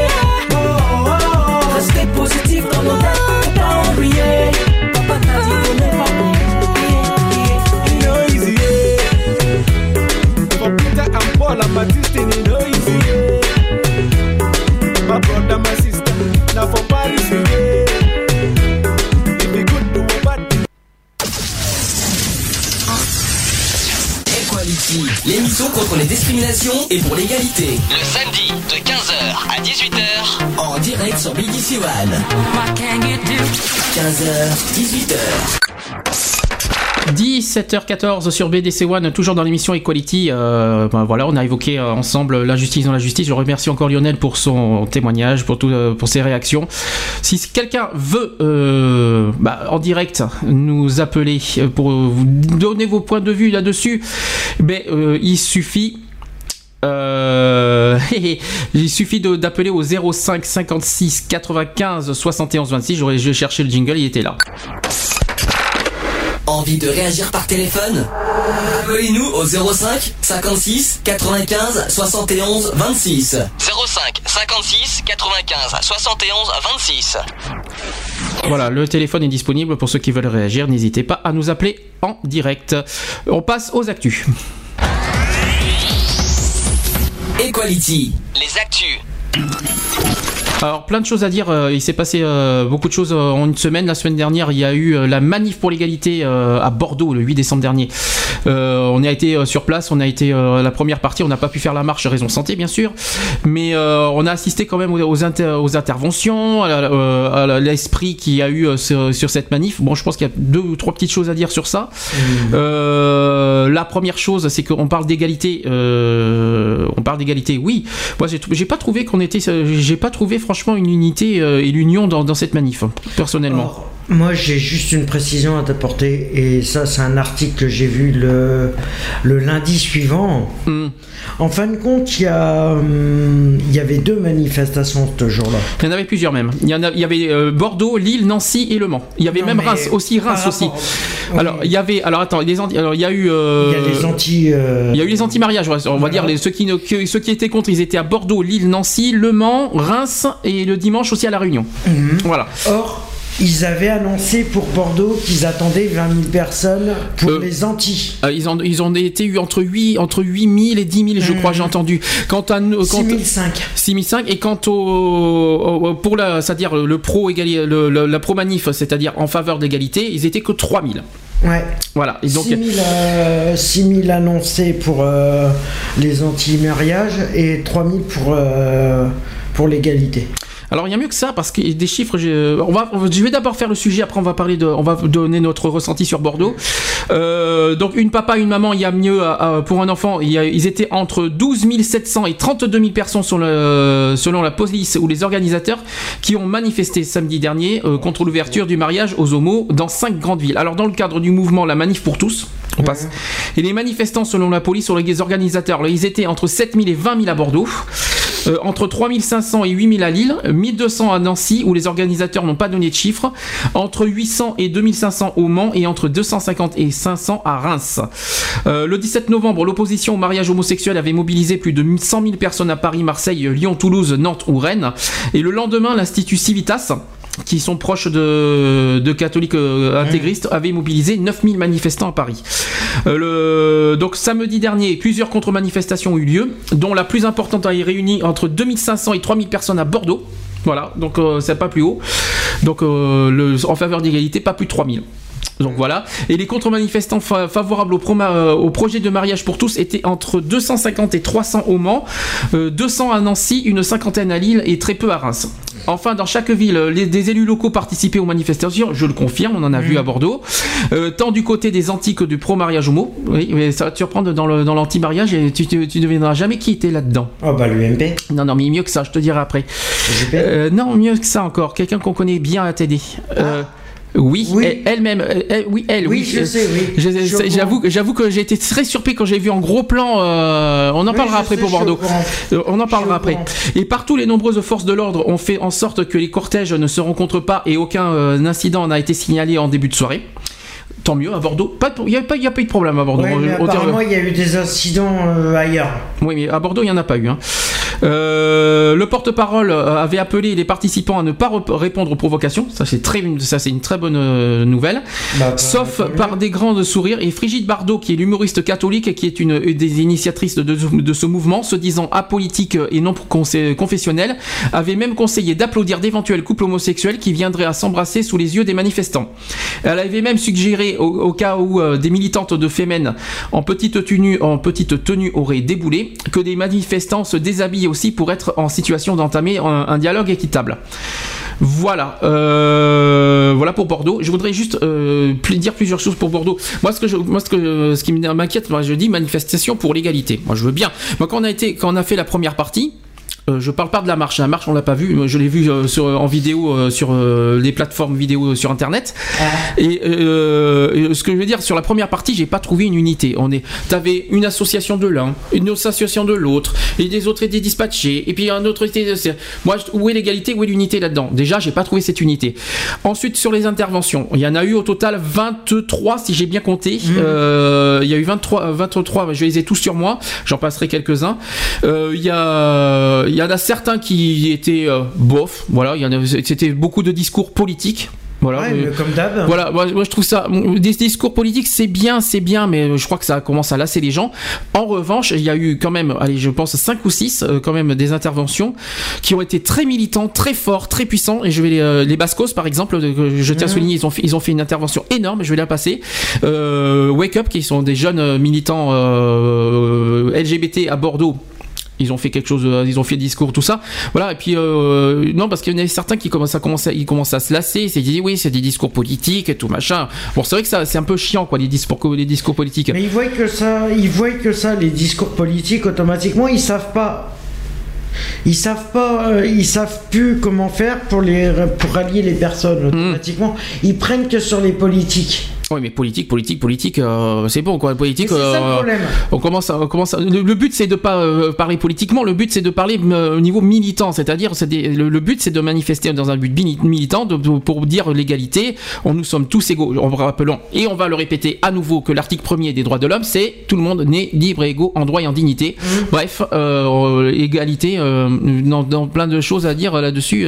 bref, quoi. Donc à Bordeaux, si on doit parler de Bordeaux, parce que nous on a assisté à Bordeaux la première partie, euh, oui, voilà. Donc l'égalité, oui, mais euh, pas dans le sens que j'aurais pré- que j'aurais préféré voir. C'est-à-dire, euh, il y a eu manifestation pour l'égalité, il y a eu un collectif qui ont qui ont fait cette égalité. D'ailleurs, je préfère. je allez, soyons fous. Je vais faire je vais faire un petit peu de, de précision. Je LGBT. remercie je remercie au collectif de nous avoir bien éjecté de- du collectif parce qu'on a on- alors qu'on a fait tout pour on, on fait on est comme tout le monde on est comme les autres on est pour l'égalité des droits et on est en faveur du mariage je remercie pour des pour, pour des soucis internes nous avoir exclus. Si c'est ça qu'on appelle l'égalité il va falloir qu'on me qu'on me qu'on me, qu'on- resignifie ce que c'est que qui, qui revoie bien le mot égalité dans une dans un dictionnaire et on en parlera ça c'est un truc interne que je tiens à préciser.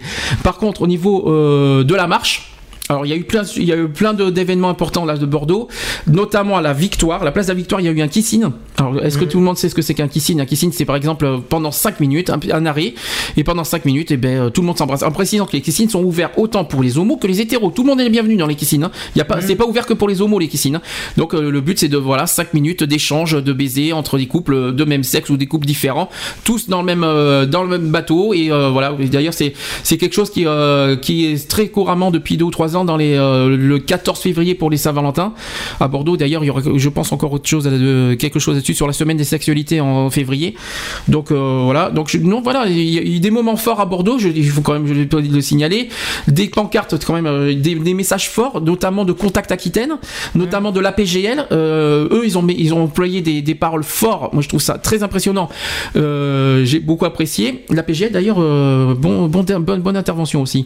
Et euh, voilà, donc cette manif à Bordeaux, euh, à la fois bien, mais ça manquait d'unité, mais très fort au niveau, euh, au niveau euh, manifestation, c'est-à-dire que le message est passé. C'est ça qui pour moi le principal, c'est que de faire passer un message fort aux politiques. Ouais, mais est-ce que ça va aboutir?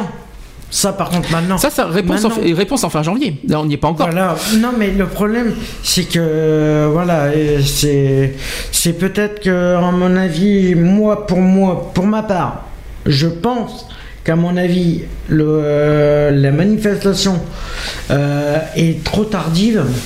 Ils auraient dû réagir bien avant. Et le problème, c'est que, en fin de compte, euh, Bah, j'ai entendu parler. J'ai la presse. Bah, j'ai entendu parler. J'ai entendu parler. Je, vais- te répondre à ta question. J'ai entendu. J'ai écouté une émission radio. D'ailleurs, c'est un ami. euh, S'il m'écoute, je t'envoie un coucou. euh, Il m'a- il m'a fait, il m'a fait passer un- une émission radio qui était à Toulouse. Et j'ai entendu que la première manif avait lieu le 24 octobre euh, à Lille.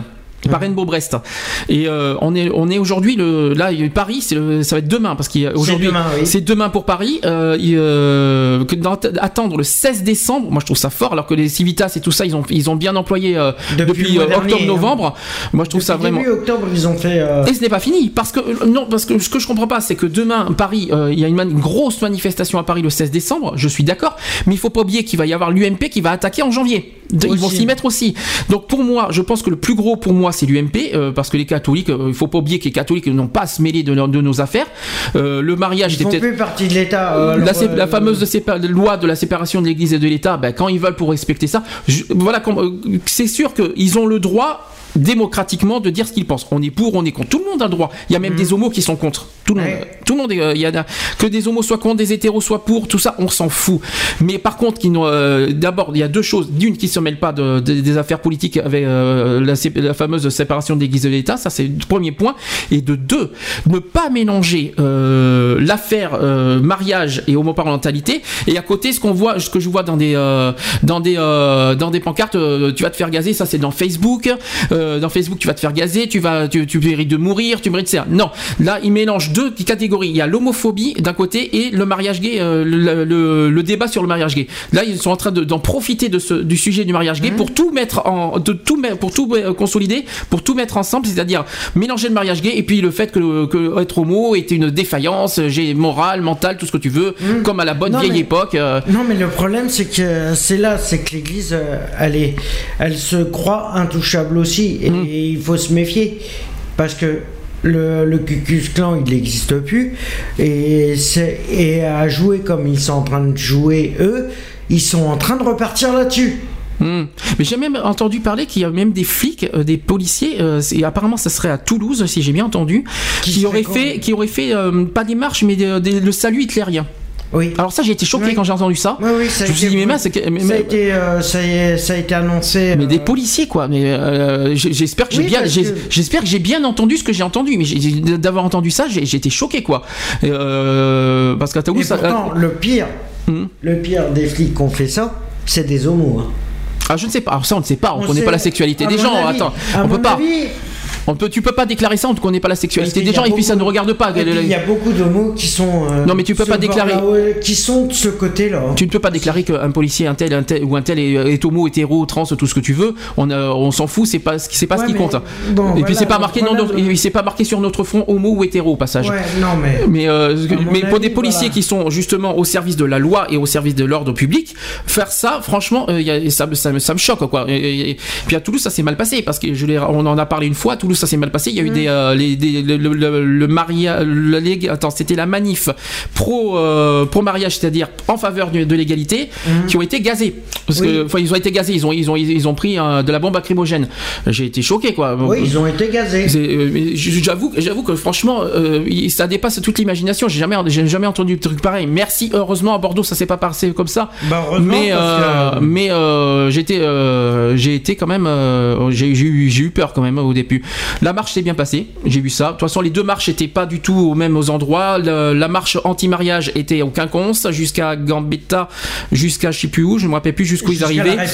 Euh, oui, et quant à- au pro-mariage en faveur d'égalité, ils partaient de Péberlan, ils passent par la République, ils ont été euh, à non, À ils ont été, euh, non, ils étaient d'abord parvis des droits de l'homme, ensuite à la République pour aller s'arrêter à la Victoire pour faire le kissing et pour revenir, je crois, vers, vers Péberlan si je me trompe pas.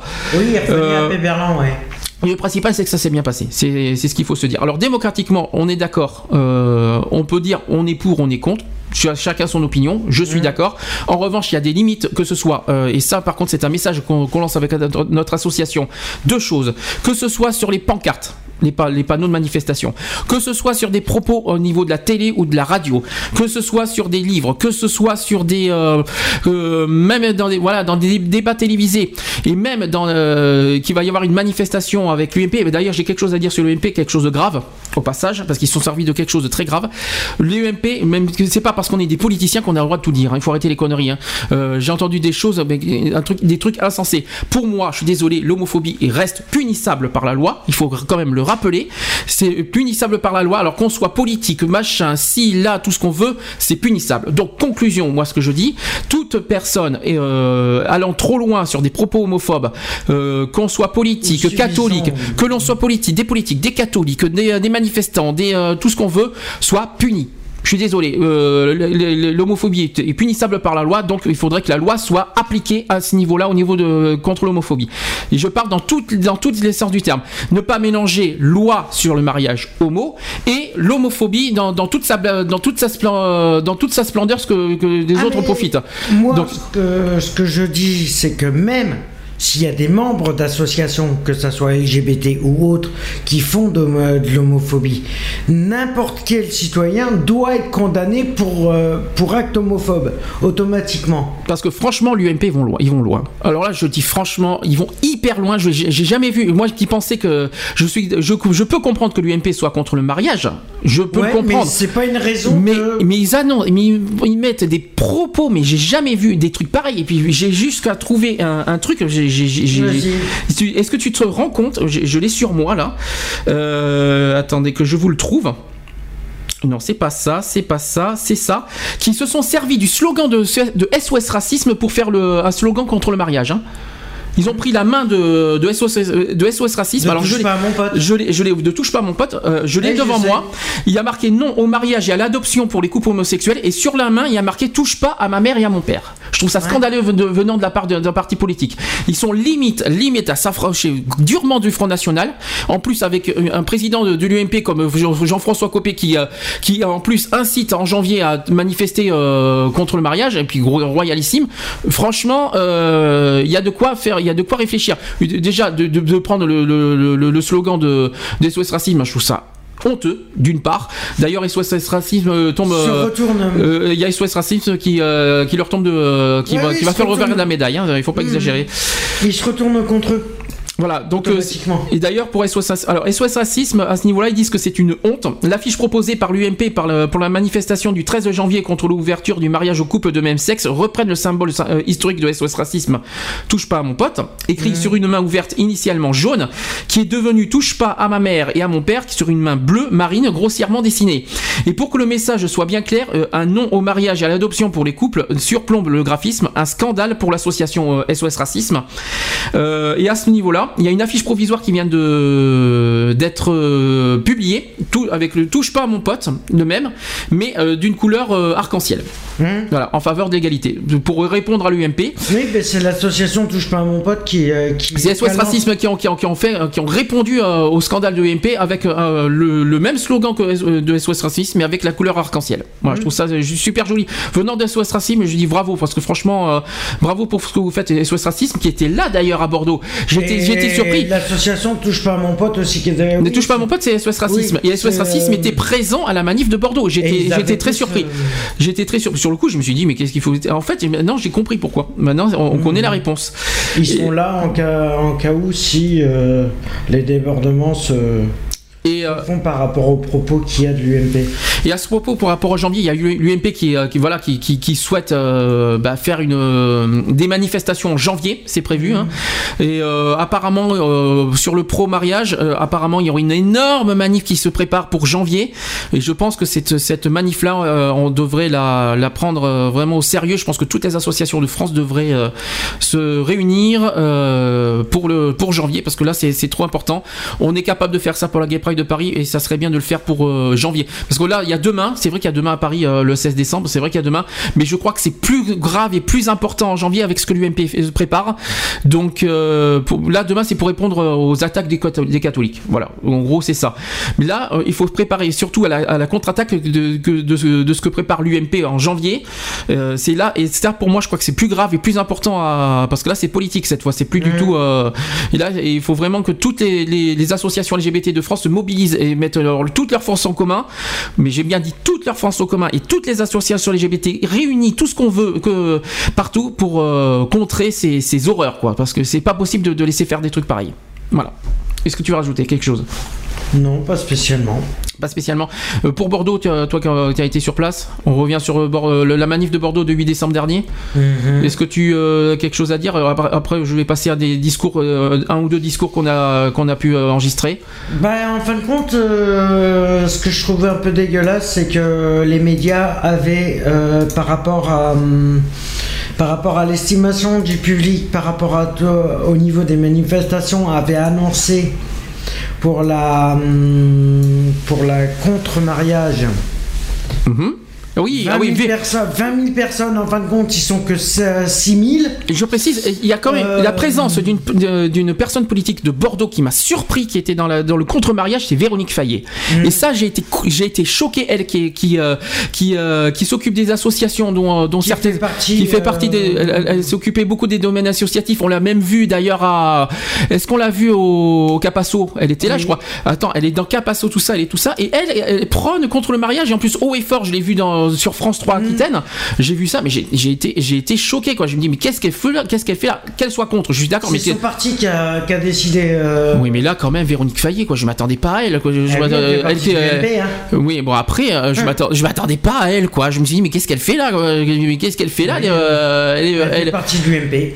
Peut-être, mais quand même, elle, quoi. C'est quelque chose qui me choque parce que pendant 10 ans, on a travaillé avec elle. Apparemment, c'est la seule représentante je suis choqué, de Bordeaux je qui suis était choqué, présente. je suis choqué parce que d'abord, euh, je suis choqué. On a travaillé quand même 10 ans avec elle, euh, euh, entre la mairie de Bordeaux à Télé Carmonde et, euh, et sur pas mal de points, y compris le conseil des jeunes et tout ça. J'ai travaillé avec elle pendant 10 ans et je suis choqué de la voir présente avec un grand visage comme ça en disant oui, on veut tout ça contre le mariage. Non, non, là, là je ne, je sais, j'ai, été choqué personnellement. Elle a le droit d'avoir son opinion, mais de là euh, être bien en avant tout ça, euh, bon, c'est. Non, mais voilà, Je la vois, euh, maintenant je la vois, je la vois différemment, Véronique Fayet, je te le dis maintenant, je le dis franchement. Donc, Non, mais c'est juste une En fin de compte, le problème euh, de ce qui est politique, c'est qu'une image. C'est que. Tu penses qu'ils sont bien d'extérieur, mais tu verras intérieurement, à mon avis, c'est. mais il y a beaucoup d'hypocrisie. De toute façon, il y a beaucoup d'hypocrisie dans, la politique. On- euh, par exemple, on rencontre des politiques. Même entre eux, hein. Mais de toute façon, même entre associations, de toute façon, je tiens à le dire, que ce soit entre politiques et même entre associations, de toute façon, Aussi. entre associations, il y a, il y a de la rivalité et de, l'hypocrisie aussi. Je sais de quoi je parle, on le vit malheureusement. Donc, donc franchement, euh, quand je vois euh, haut et fort, par exemple, les associations, oui, on est pour l'égalité, puis en interne, c'est complètement l'inverse. euh, C'est parce- que vous êtes, euh, vous loin de vous, petite, euh, parce que vous êtes loin de vous imaginer comment ça se passe entre associations et en interne. Vous êtes très très loin de vous imaginer. Vous êtes à mille lieues de vous. De vous- alors quand ils, quand ils mettent des dehors des pancartes, on est pour l'égalité, oui l'égalité pour tous, tout ça. Et puis à l'intérieur, euh, vas-y que je t'ex- vas-y qu'on exclut les gens, vas-y qu'on regarde de travers et vas-y qu'on voit différemment. Je pense qu'il y, a- il y a de quoi Et réfléchir. juge sur tes propres apparences. euh, Les voilà. apparences. Ça, c'est le premier point. Après, c'est entre politiques. Les politiques qui viennent nous voir en disant oui, euh, j'aimerais bien travailler avec vous. Et puis, en fait, finalement, euh, en interne, euh, t'entend plus jamais parler d'eux, tout ça. Non, euh, voilà, quoi. Euh, entre les politiques, oui, on est pour l'égalité. Puis, par derrière, j'en sais rien. Mais c'est pour ça qu'on a un gros doute avec l'Assemblée nationale. Est-ce que c'est vrai Est-ce qu'on est vraiment sûr que ça va passer? Logiquement, oui, apparemment. Le PS, d'ailleurs, tout le, le mouvement PS est en train de militer en faveur de l'égalité des droits. Il y a Harlem Désir qui vient de faire une pétition là-dessus. Je vais en parler après. Et voilà. Mais pour l'instant, je vais rester à Bordeaux. J'aimerais qu'on écoute, allez, un ou deux interventions. Je vais mettre les Bascos. Euh, non, je vais en mettre un peu plusieurs, je vais en mettre un peu beaucoup. Je- on va écouter quelques interventions. On va commencer par les Bascos parce que c'était très militant. Euh, on va écouter APGL et on va écouter euh, aussi le Parti Socialiste, bien sûr, de, de la Gironde. On va écouter tout ça et on se retrouve juste après. Parce que les, les Bascos, baroudeurs sont devenus les Bascos et organisent la lesbienne Gay Pride de Biarritz. Alors vous êtes nombreux, cela nous fait chaud au cœur. Vous êtes nombreux, mais il va falloir amplifier votre mobilisation. Parce que tant projet de loi n'est pas la loi, rien n'est gagné. Nous nous battons pour un principe qui est au centre de notre devise, l'égalité. Les hommes naissent et demeurent libres et égaux en droit, affirme la Déclaration des droits de l'homme. Mais chacun sait que l'égalité est un long combat depuis. Aujourd'hui, c'est une étape majeure à laquelle nous sommes confrontés. Et à chaque étape, il a fallu se battre contre une opposition, contre l'égalité, contre une opposition de stéréotypes, de préjugés, de conservatisme politique et ecclésiastique. À chaque étape, on a su se mobiliser. Mais je voudrais vous dire combien nous sommes aujourd'hui en colère. En colère, parce que ceux-là même qui hier vociféraient contre le Pax répandent à nouveau les mêmes confusions et les mêmes anathèmes. Ces qui ont besoin de se cacher derrière des collectifs pour l'enfance, pour ne pas dire clairement qu'ils sont homophobes. Comment ne pas être en colère contre tous ceux qui ont ouvert à nouveau les portes pour les rejets de l'autre? Comment ne pas être en colère lorsque chaque matin on conjugue nos vies, nos amours avec supercherie, polygamie et inceste Comment ne pas être en colère lorsque nous, lesbiennes, évaluer,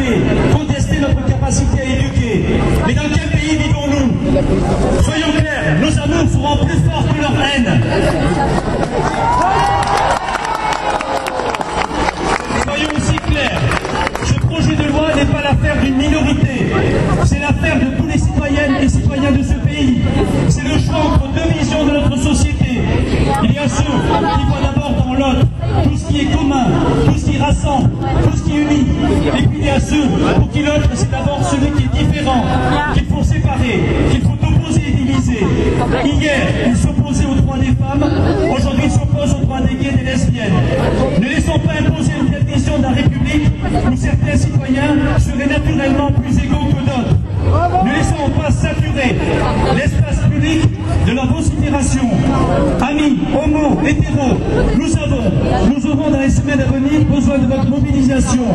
Il faut que se lève une mobilisation citoyenne pour accompagner nos députés et nos sénateurs. Parce que ce sont eux qui font la loi dans la République. Parce que nous ne voulons pas que leurs mains tremblent au moment du vote. Écrivez, envoyez des mails à vos députés. Chacun peut le faire. Interpellez vos maires. Préparez-vous à monter dimanche prochain à Paris pour dire votre détermination Aujourd'hui, à Angers, l'ensemble des associations LGBT du pays se réunissent. Elles vont décider d'une action majeure pour fin janvier, au moment où le projet de loi sera soumis au Parlement. Préparez-vous à cette mobilisation sans précédent. Préparez-vous à vous battre pour nos droits. Rien ne nous sera donné. C'est à nous d'aller chercher l'égalité. On passe à la PGL. L'association des parents gays et lesbiens. Bonjour. Je suis appelée Sophie. Alors, je vais faire un communiqué de l'association. L'homoparentalité et les familles homoparentales sont une réalité sociale, économique et juridique en France. Sont concernées non seulement les familles et leurs enfants, mais également les parents travail, leurs amis, les professionnels de la petite enfance, de la santé, de l'éducation. C'est en définitive l'ensemble de la société française et de ses concitoyens, de ce pays qui sont attachés au respect des valeurs républicaines, d'égalité et de protection pour tous. Si rien n'est fait pour dépasser les seuls mariages et adoptions, bien peu de ces familles verront leur sort amélioré, voire resteront pour longtemps encore des fantômes de la République. Au moment de faire des choix cruciaux pour la reconnaissance des familles homoparentales, de revoir les volets du Code civil dédié à la famille,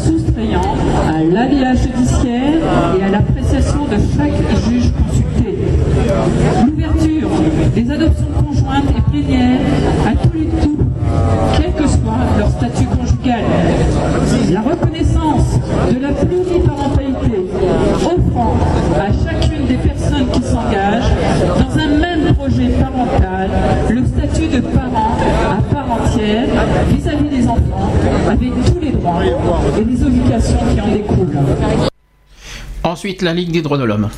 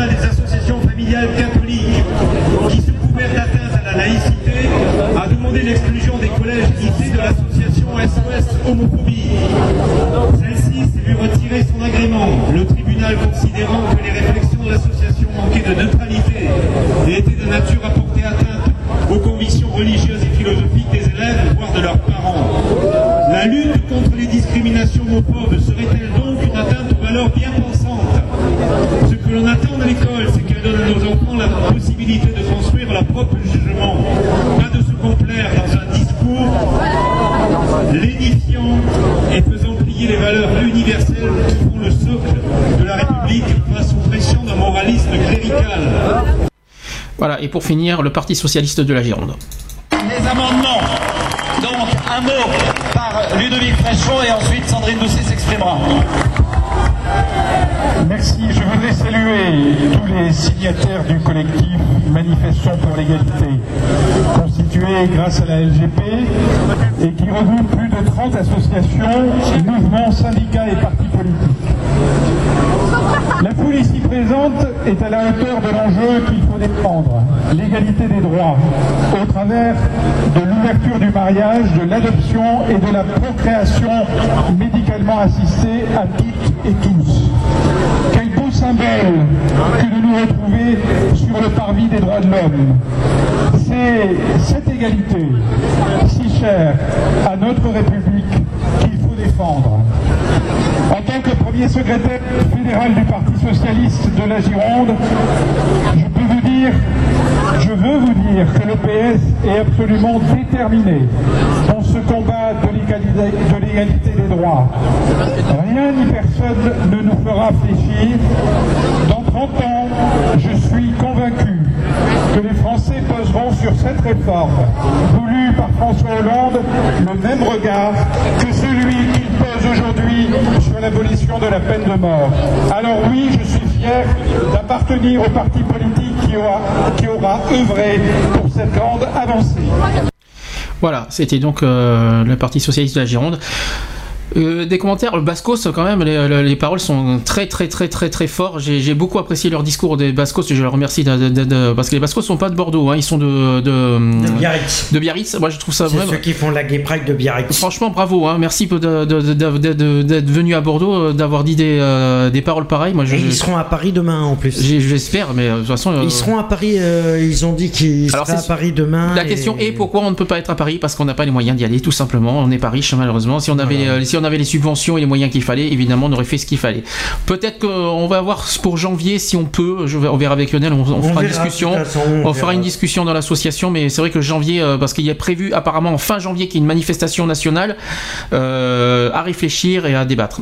En tout cas, les Bascos, euh, ils ont dit des choses très très justes. Euh, la Ligue des droits de l'homme aussi, euh, le Parti socialiste aussi. Enfin bref, et puis et puis remercions quand même tout le tout le collectif bordelais. Je vais pas tous les citer parce qu'il y en a 30. Euh, il y a eu des partis politiques, des associations LGBT, des syndicats. Il y a eu la CGT par exemple qui était là.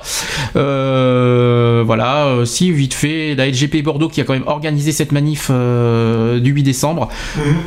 Voilà, euh, Paul Vino, le, le- le- le président, voilà, qui, a- qui a, qui a aussi intervenu lors de cette journée. Il y a, il y a plein d'associations, Wake Up, euh, Gaylib. Alors Gaylib, tiens justement.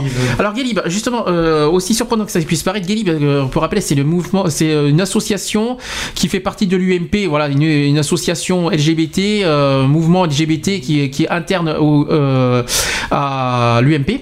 Et, qui, a- et puis, et puis Julien Diaz qui, a- qui représente Guélib Aquitaine a fait de son mieux pour, euh, pour parler euh, devant tout le monde parce que euh, ce que euh, éprouve face à ce que, aux propos de l'UMP je peux dire que voilà ça mais ça s'est bien passé hein. franchement il a, il, il, a, il a été il a été écouté il a été applaudi il n'a pas été du tout hué euh, tout, par contre euh, le reste euh, je sais pas si vous avez entendu euh, au niveau des des, des discours je sais pas si vous avez, parce que là, là vous êtes dans, des conditions du live parce qu'on a fait un enregistrement on était dans les on était dans la foule avec euh, tout ça les niveaux sonores c'est normal parce qu'il y avait des soucis avec les enceintes c'est pour ça que vous entendez à moitié euh, bien euh, les discours. Mais je vais quand même vous faire partager ce le discours de Julien Diaz quand même de, de Guélib Aquitaine histoire de faire un petit peu d'équité aussi au niveau de notre émission euh, que ce soit au niveau politique. J'aimerais qu'on écoute euh, Julien Diaz aussi de, de Guélib Aquitaine qui a, qui a donné son ressenti euh, par rapport au- à la manif pour l'égalité. On l'écoute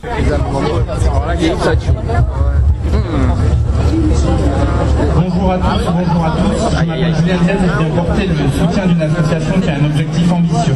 En effet, cette association poli- politique a pour objectif de faire évoluer les élus et les représentants de la société civile qui sont les plus hostiles à nos, droits et à l'égalité des droits. Cette association politique qui s'est installée en Aquitaine il y a bientôt 7 ans a un rôle essentiel.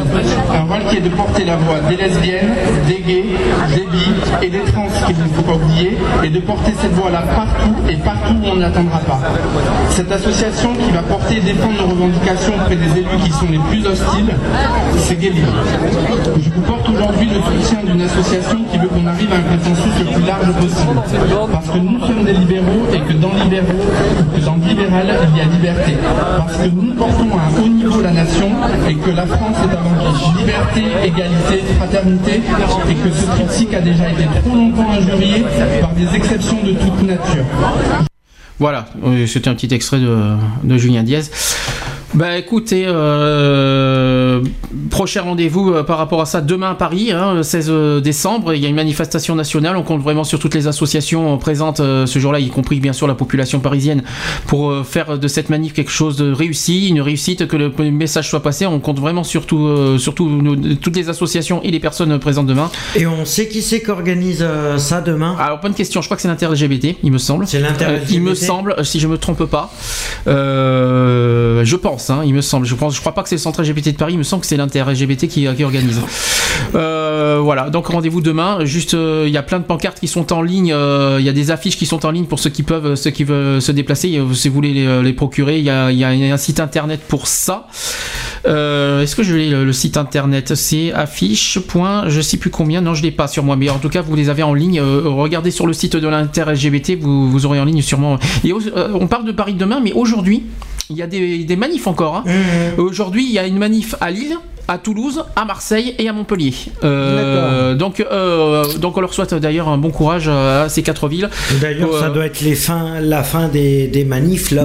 que bah, en espérant que ça c'était aujourd'hui, aujourd'hui ben, en- que ça s'est bien passé surtout oui, qu'il n'y a pas eu de problème ouais. Aujourd'hui quatre villes et demain Paris voilà grande manif nationale et surtout comme vous l'avez entendu sur le, le- le discours des Bascos il y a une grande manif nationale qui se prépare pour fin janvier fin janvier, oui. Donc je Le pense que- 26, on ne sait pas on ne sait pas il n'y a pas la date je ne sais rien du tout on attend le on attend la confirmation officielle de Angers euh, qui, qui qui devrait euh, pas tarder à, à nous communiquer les infos à, ce- euh, à ce sujet après les fêtes donc on en Ouais, parlera on début janvier. voilà, je pense qu'on qu'on pourra vous le communiquer à la rentrée Equality 2013, c'est-à-dire le, Le 12 12 janvier.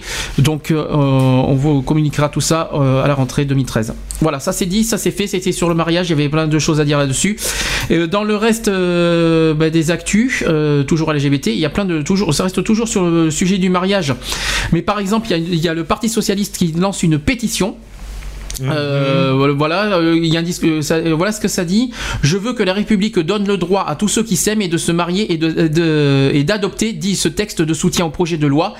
Euh, donc le premier secrétaire du Parti socialiste, Harlem Désir, a lancé euh, lundi dernier une pétition du, du Parti socialiste en faveur du mariage et de l'adoption pour les couples homosexuels, avant la manifestation des personnes favorables à ce droit dimanche à Paris, demain. Euh, ensuite, euh, voilà, le, le truc exact euh, le texte de, Harlem Désir, voilà ce qu'il dit exactement. Je veux que la République donne le droit à tous ceux qui s'aiment de se marier et d'adopter. Je veux l'égalité pour tous, sans discrimination liée à l'orientation sexuelle. Je veux que tous les couples euh, et leurs enfants, toutes les familles de France soient reconnus, respectés et protégés. Proclame donc le texte de la pétition lue par Harlem Désir. Euh, c'est autre discours qui dit c'est donc une pétition de rassemblement des Français autour d'une réforme d'égalité et de progrès, là où la droite ne sait que diviser et jouer euh, sur leur peur, a commenté le responsable socialiste qui a souhaité le plus possible de signatures dans les prochaines semaines pour cette pétition, alors que le projet de loi sur le mariage pour tous doit être soumis à l'Assemblée nationale le 29 janvier. Ensuite, euh, autre discours qui dit nous voulons qu'il y ait un débat apaisé autour de cette avancée de l'égalité. Je de- c'est toujours Alain Désir qui dit ça.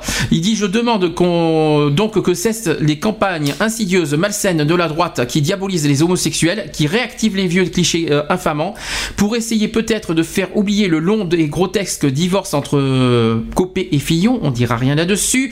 On n'en fera pas encore un débat là-dessus euh, parce que l'UMP a beau faire truc, il devrait se regarder en interne, je pense. hein, il devrait se regarder. Hein. Il se tape dans les pattes en interne. Alors, ensuite, Harlem Désir, il est pour la PMA et contre la GPA. Alors, on va, on va vous dire ce que c'est que tout ça.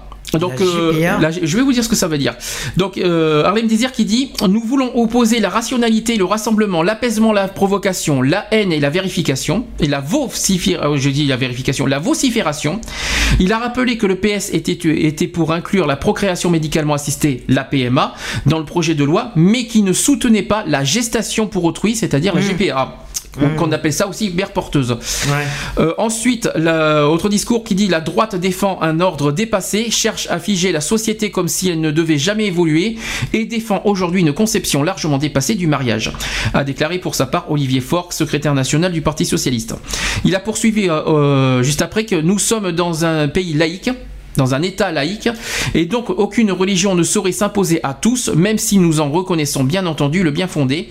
Chacun a le droit de croire, de penser librement, mais aucune de ces euh, conceptions religieuses ou philosophiques ne peuvent s'imposer à tous. C'est un petit peu ce qu'on a dit tout à l'heure, euh, tout à l'heure de notre côté. Voilà, ça c'est euh, sur la pétition du Parti socialiste. Qui euh, voilà, il y a une pétition qui est lancée euh, avec une image qui dit oui pour l'égalité, tout simplement. Euh, allez sur Eh le. ben, le, me- le message à passer, c'est ben, pour ceux qui pour ceux qui sont pour l'égalité, ben, signez là au maximum. Si vous avez des amis qui sont pour l'égalité, ben, faites faites-leur signer et puis voilà. Voilà, donc si, pour ceux qui veulent trouver la pétition, allez sur le site tout simplement, le site du Parti Socialiste, pour trouver cette pétition. Et peut-être sur les réseaux sociaux si ça circule. Euh, autre article, c'est au niveau de, de, de- de Dominique Baudis, qui, euh, pour rappel, qui s'occupe de, euh, qui s'occupe, qui s'occupe euh, du défenseur des, voilà, il est défenseur des droits, je le cherchais. Et donc le défenseur des droits a appelé l'Assemblée nationale à dissiper des incertitudes de la loi dans l'intérêt des enfants, même si le projet met fin à des situations d'inégalité. Alors, euh, le Dominique Baudis, il a dit, a dit, nous avons le téléphone qui sonne. Allô. Allô. Allô, oui, bonjour Sandy, comment ça va? C'est René qui a l'appareil. Salut. Comment tu vas? Je vais bien, je vais bien. On était en plein, euh, on était en plein, euh, dis- en plein débat sur le mariage. Donc, euh, tiens, toi qui as été sur place la semaine dernière à Bordeaux, comment ça s'est passé le- la marche? Parce que toi, tu as été à la marche, pas nous, mais la marche, c'était comment l'esprit? Mais non, l'esprit était quand même assez, euh, assez jovial. Mhm. Et- et elle était euh, assez de bonne humeur. Euh, Les gens avaient la niaque et l'envie que, que cette loi passe. Donc la motivation était grande pour euh, le défilé sur la marche. Quoi. Et, donc euh, beaucoup de syndicats, beaucoup de différentes interprètes présentes et euh, on euh, porte, porte cette volonté que, qui euh, que la loi euh, puisse être euh, finalement votée et puis qu'on soit, soit débarrassé. Quoi. Et l'esprit, l'esprit à l'intérieur, c'était voilà, c'était, c'était fort. Il y avait des messages forts qui sont passés. Il y avait, il y avait, il y avait, quoi comme message qui est passé dans cette marche? C'est quoi exactement le mot d'ordre? Qu'est-ce qui a été passé comme message? Parce que le but aussi, c'est de faire passer des messages. Oui, mais le message, c'est deux mères, deux pères, un maire. Donc, Ouais. euh, Ah oui, il faut expliquer deux pères. euh, voilà, ré- répète, répète le Alors, truc. Donc, euh, alors, donc deux mères, deux, deux mères, deux pères, un maire. Voilà, un maire, un maire, M-A-I-R-E à la fin. hein, euh, voilà, c'est ça. Un maire, oui, oui. Voilà. Euh, pour la, pour la loi, pour le mariage. ouais. Oui, D'accord. bon, je peux donner mon, mon opinion personnelle sur ça. C'est qu'une fois que la loi sera euh, votée définitivement, et je suis conscient et j'ai bon espoir, hein, qu'elle ne soit surtout pas vidée de, tout son sens, euh, euh, c'est que enfin ça va un petit peu atténuer euh, cette montée de l'homophobie, de cette haine. J'ai eu peur, je, je vous dirai un peu plus tard que j'ai été voir les opposants qui étaient contre le mariage. Et donc, une fois que cette loi, je pense que ça va apaiser les mœurs, ça va apaiser les mentalités. Et euh, pour euh, la discrimination, c'est un, c'est un plus, c'est un bien. Voilà. Bon, tout le monde ne veut pas se marier, c'est un fait, mais ça va permettre déjà à lever pas mal de tabous et pas mal de, de préjugés euh, sur les couples homosexuels. C'est ça le but de la loi. je rappelle- je le Ce qu'il faut que je précise, ce qu'il faut que je précise moi lors de cette marche, c'est qu'il y a quand même des opposants au mariage qui sont passés. Oui, ils sont passés, mais ils ont été, ils ont pas été virulents. Ils ont Non, été, euh, non, ils sont passés, mais ils se sont dit bon bah voilà et j'ai justement j'ai entre temps j'ai discuté avec une personne et en fin de compte c'était un opposant de, du mariage et je lui ai dit mais qu'est-ce mais qu'est-ce que ça te fait de, de voir qu'il y a une manif en faveur de l'égalité? Il me fait moi du moment qu'ils viennent du moment qu'ils viennent pas me faire chier et je reprends ces mots du moment qu'ils viennent pas me faire chier je suis pas je suis je suis je serai pas violent. Voilà, c'est Euh, le- comme le- ça qu'il me l'a claqué. Il faut que ça soit réciproque. hein. Alex, Oui. Il faut que ça soit dans les deux sens. hein. Aussi. C'était le, respect. Et le respect, Voilà. il s'est produit à Bordeaux dans les deux sens. Parce que moi, j'étais dans la manif des opposants. Ah oui, tiens, tu me l'as dit, exact. Ah oui, tu as expliqué que tu étais au, la loi. alors, que- comment c'était l'esprit là-bas? Alors, comment c'était exactement? Comment ça euh, Euh, L'esprit, ils étaient hargneux, ils étaient, Ouais. euh, ils étaient remontés euh, contre, contre ça. Quoi. C'est, euh, on voit, euh, c'est là où j'ai vu qu'il y avait une homophobie qui était euh, une haine et qui était C'est de la haine. Donc c'est une manifestation, d'accord, mais vraiment, vraiment dans le sens de la haine. Mais c'est- est-ce que c'est vraiment Vraiment haineux, mais euh, voilà. Justement, j'ai- justement, j'ai une question. J'ai une, j'ai une question à te poser. Toi, euh, normalement, voilà, c'est une, on est d'accord, c'est une manifestation contre le mariage et surtout parce que c'est à 90% sur ça qui sont figés contre l'homoparentalité. Nous sommes d'accord contre l'adoption pour tous. Moi, j'aimerais, te- j'aimerais te poser une question. Est-ce que euh, ils ont été vraiment, euh, est-ce qu'ils sont vraiment figés sur le mariage ou est-ce qu'ils ont attaqué de, euh, l'homoxe- l'homosexualité en, en général Euh, ils ont attaqué l'homosexualité en général. Donc, il y a, donc c'est pas bon. Or, leur contexte, c'est pas bon. Mamie, on t'aime. Et moi, je leur ai dit, euh, papi, mamie, euh, moi aussi, j'aime papi, mamie, et papa, maman euh, également. Donc, euh, voilà. Donc, tu- donc en gros, euh, s'ils disent qu'ils sont contre le mariage, pourquoi ils ont ils ont général, ils ont en gros généralisé euh, toutes les formes d'homophobie euh, dans leur manif quoi, en gros. Voilà, ils ont voilà, tout mélangé. D'accord. Voilà. Ils sont contre l'homophobie. Tout est, tout, tout est diffus. Ils sont contre l'homosexualité dans plutôt. Une, euh, Dans une euh, mentalité traditionnelle. Donc, Oui, ils sont euh, contre l'homosexualité. Et, et c'est leur mentalité qui n'évolue pas. T'es au courant qu'il y avait ça- T'es au courant qu'il y avait Véronique Fayet qui était présente à, à cette contre-manif. J'ai- vu l'interview euh, que tu as. J'ai été j'ai été scotché hein. Ce qui était sur le podcast de- d'Equality, vous pouvez le voir hein, euh, sur les reportages de France 3. Elle intervient bien, Jeanne Sailly, en disant qu'elle est contre, euh, contre les couples homo. Elle est pour euh, le mariage traditionnel. Mais j'ai été choqué parce que je la voyais différemment, moi qui l'ai, moi qui l'ai vue pendant des années. Mais j'ai, je la voir comme ça en gros plan, tout ça euh, sur François, je me dis mais mince quoi. Quand je pense, je, je me suis dit quand je pense qu'on a travaillé avec elle, euh, tout ça, euh, euh, c'est, c'est impressionnant quoi. Après, après, il y a un autre aspect, ça va être un aspect gouvernemental. Il faut savoir que euh, l'UMP, l'UDI, ça veut jouer leur rôle de, de, de- de l'opposition. Et pour s'opposer au gouvernement, ils ont trouvé ce moyen de faire pression par cette loi de mariage en étant contre. D'accord, Il y a, il y a aussi cette, ce second aspect-là qu'il ne faut pas ignorer. Euh, d'accord. Voilà, parce que c'est ça, c'est euh, l'opposition et le, et, euh, et le gouvernement. Quoi. Donc ils, ils veulent, ils font pression pour euh, faire barrage à la loi et montrer que euh, le- leur, la- la- les partis de droite sont présents et, et, se manifestent contre le gouvernement. Alors question aussi, tu, je précise que tu fais partie du collectif LGBT pour l'égalité en Oui, tant que président de l'association HSB. J'espère que je dis pas de bêtises. Homosexualité, c'est- Solidarité, homosexualité, solidarité, Bordeaux. Alors, est-ce que qu'est-ce que tu as qu'est-ce que tu as à dire en tant que président de cette association qui fait partie du collectif Est-ce que tu as un message à lancer sur le sujet du mariage en tant que président de la HSB Moi, comme je l'ai expliqué tout à l'heure, je suis fa- favorable au mariage pour d'abord euh, euh, enrayer une fois pour toutes les discriminations à l'encontre des propos homophobes, de toute, de toute sorte d'homophobie euh, euh, latente. Et je suis, si tu veux, là, je j'ai pas, j'aurais pu euh, évoquer un discours. Bon, je l'ai pas fait. J'ai voulu être plutôt sur le terrain, aux côtés des militants. J'ai beaucoup discuté avec euh, les différentes euh, organisations qui étaient présentes. J'ai beaucoup fait de dialogue, mais en, en- comment dire, en tant que, en tant que, en tant que président, en tant que soutien à la marche et, et participant également au collectif. Mais je me suis pas mis en avant parce que moi, c'était pas moi qui était important. L'important, c'était que la loi passe et que, et que, et que la marche solidaire euh, euh, se passe pour le mieux. Voilà, voilà pour ça que je n'ai pas réagi euh, au niveau discours. Mais euh, ça aurait été autrement mon discours de, de solidaire aurait, été euh, dans ce sens-là. D'accord. Donc demain, je suppose que tu vas pas à Paris demain? Non, non, je vais pas à Paris, je, je, je, je- suis en compétition et demain dans l'excentrique, euh, on pourra, euh, on pourra, je- j'essaierai de, de, de, de faire téléphoner euh, le président de l'LGP de Paris, s'il veut, pour intervenir pendant l'émission sur les sentiments qui se passent euh, lors de la marche. D'accord. Ah oui, en direct, en, en- oui, à 16h, ça sera fini la marche, je crois.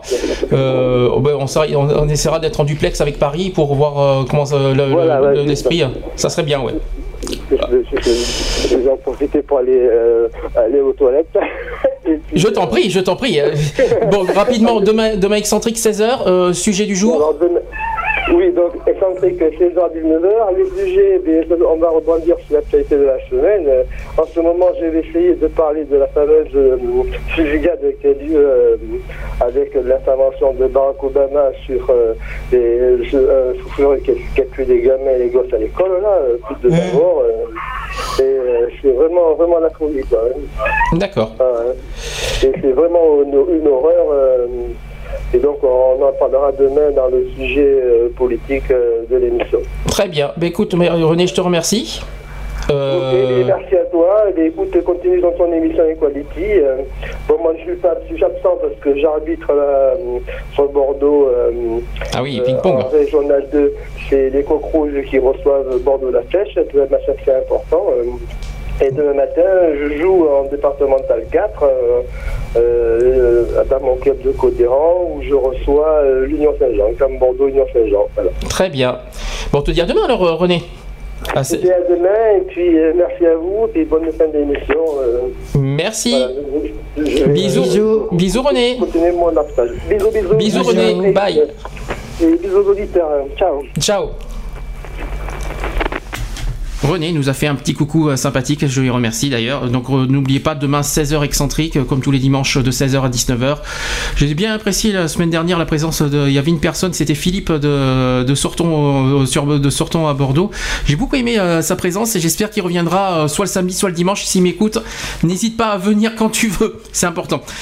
On va revenir sur le sujet de Dominique Baudis. Alors je vais, je vais rappeler son histoire que le défenseur des droits a appelé l'Assemblée nationale à dissiper des incertitudes de la loi dans l'intérêt des enfants, même si le projet met fin euh, à des situations d'inégalité.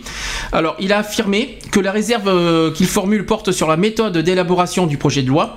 Et euh, Dominique Baudis, euh, jeudi, euh, ben, c'était euh, avant-hier, devant la commission euh, des lois de l'Assemblée nationale.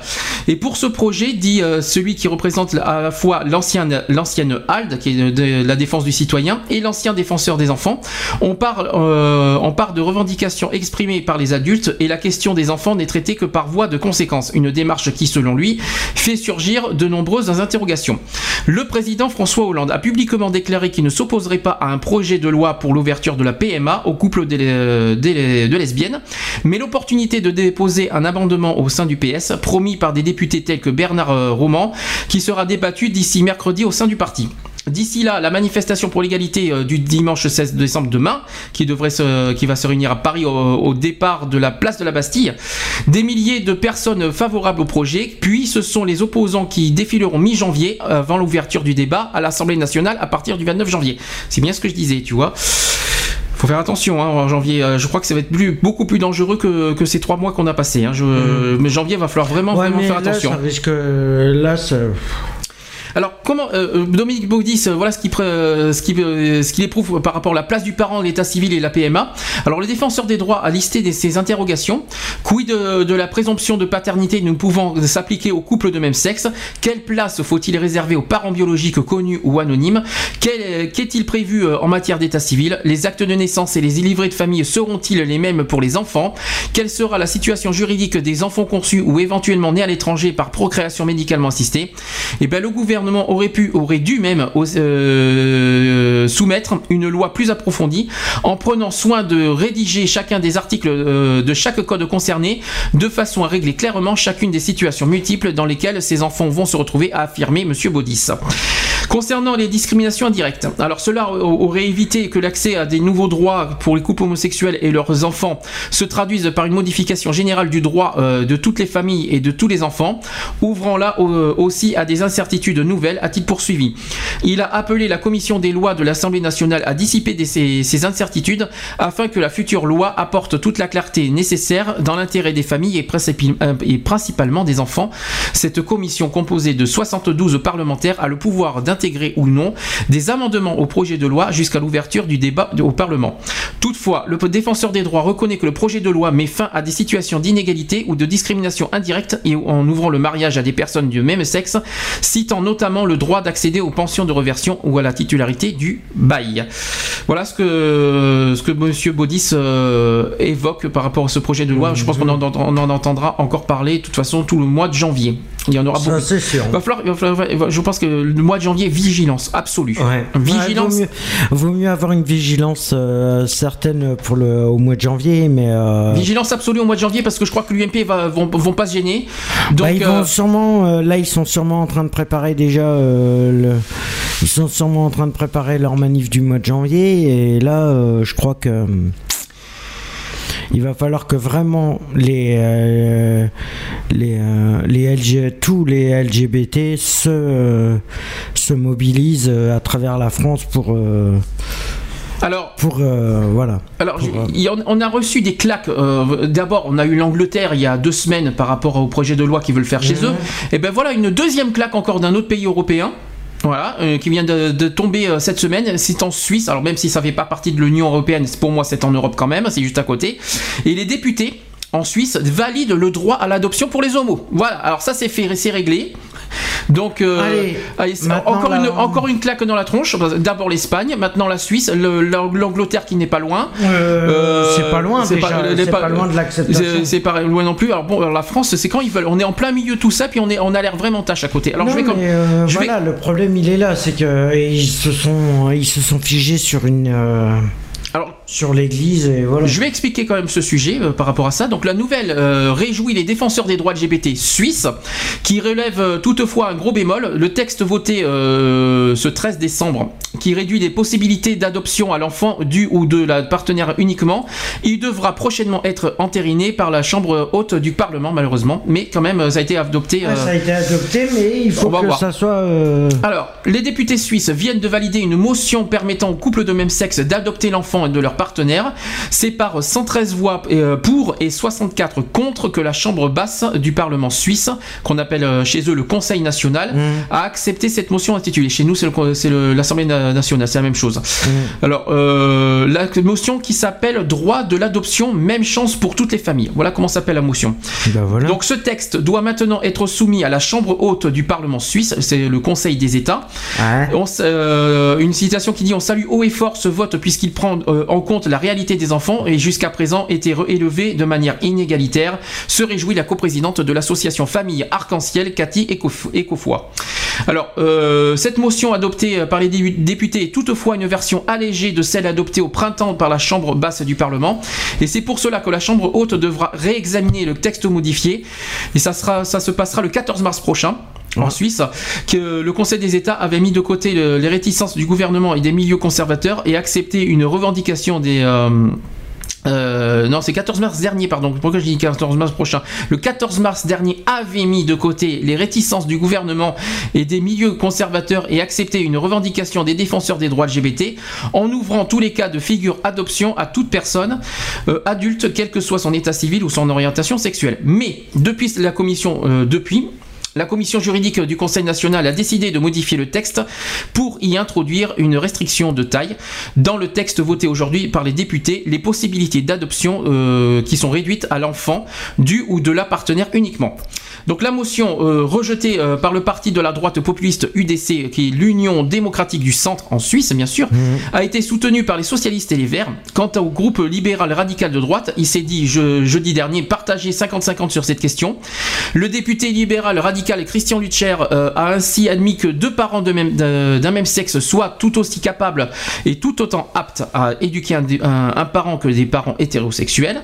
Mais la nature a décidé que les fleuves vont euh, de la source à l'embouchure. De la même façon, elle a voulu qu'un enfant ait un papa et une maman, et non pas deux papas ou deux mamans, a-t-il nuancé. Un représentant de l'UDC qui s'appelle Oscar Freisinger a également expliqué que c'était dans la nature des choses qu'un enfant ait un père et une mère. Enfin, euh, sur ce sujet, toujours en Suisse, pour autant, la, ma- la majorité de la commission estime qu'à ce stade, euh, aucune étude scientifique sérieuse ne permet de conclure que les enfants vivant dans un contexte homoparental ou ayant été adoptés par des parents homosexuels aient un développement personnel négatif, ce qui pourrait justifier une réserve en matière d'adoption homoparentale, a soutenu le député socialiste Carlo euh, Somagura. Euh, qui, euh, qui dit d'ailleurs euh, la majorité de la commission souligne également que le droit actuel est incohérent puisqu'il permet l'adoption individuelle alors même que des personnes en partenariat enregistré en- ou en concubinage ne peuvent pas adopter d'enfants et cela a abouti à des distorsions ou à des situations absurdes a-t-il ajouté. En Suisse, pour finir, en Suisse, la loi sur le partenariat enregistré permettant aux homosexuels d'être partenaires, telle qu'elle a été votée en 2005, interdit aux couples homo d'adopter. En revanche, une personne non mariée et ayant au moins 35 ans peut adopter. Si la motion modifiée, euh, qui a été mo- modifiée euh, jeudi là, par les députés et par la suite adoptée par la Chambre haute, le gouvernement suisse aura le devoir de changer la loi en soumettant le résultat encore une fois au Parlement. Voilà comment ça se passe en Suisse. Décidément. Ah bah, franchement, l'évolution euh, chez eux. Bon, il y a quand même quelques restrictions, comme partout. hein, non, mais bon, euh, c'est logique. C'est logique qu'il y a des restrictions. C'est comme, euh, comme toutes les lois, ils sont obligés d'avoir des restrictions. Mais bon, euh, la France, euh, comparé à la Suisse et aux autres, ils sont vraiment en retard. Et là, le, le problème, c'est que ça risque de, ça risque d'empirer si. Bah voilà, mais écoutez, on va mettre une petite chanson de fin et après on fera la conclusion. Euh, je voulais mettre Ocean Drive euh, Révolution. Voilà, c'est le générique de la Star Academy au passage. Et, euh, et, euh, on se retrouve après pour finir. euh, on fait une conclusion. Je pensais que- qu'il y aurait Pop on the Rock et normalement c'était prévu, mais euh, je l'attends donc euh, je sais pas Bah, où il est. apparemment, il est pas là. Euh, mais bon, apparemment, vous, quoi qu'il en soit, je pense que vous le retrouverez la semaine prochaine à 18h. Donc on va finir avec Ocean Drive Révolution et on se retrouve juste après. What you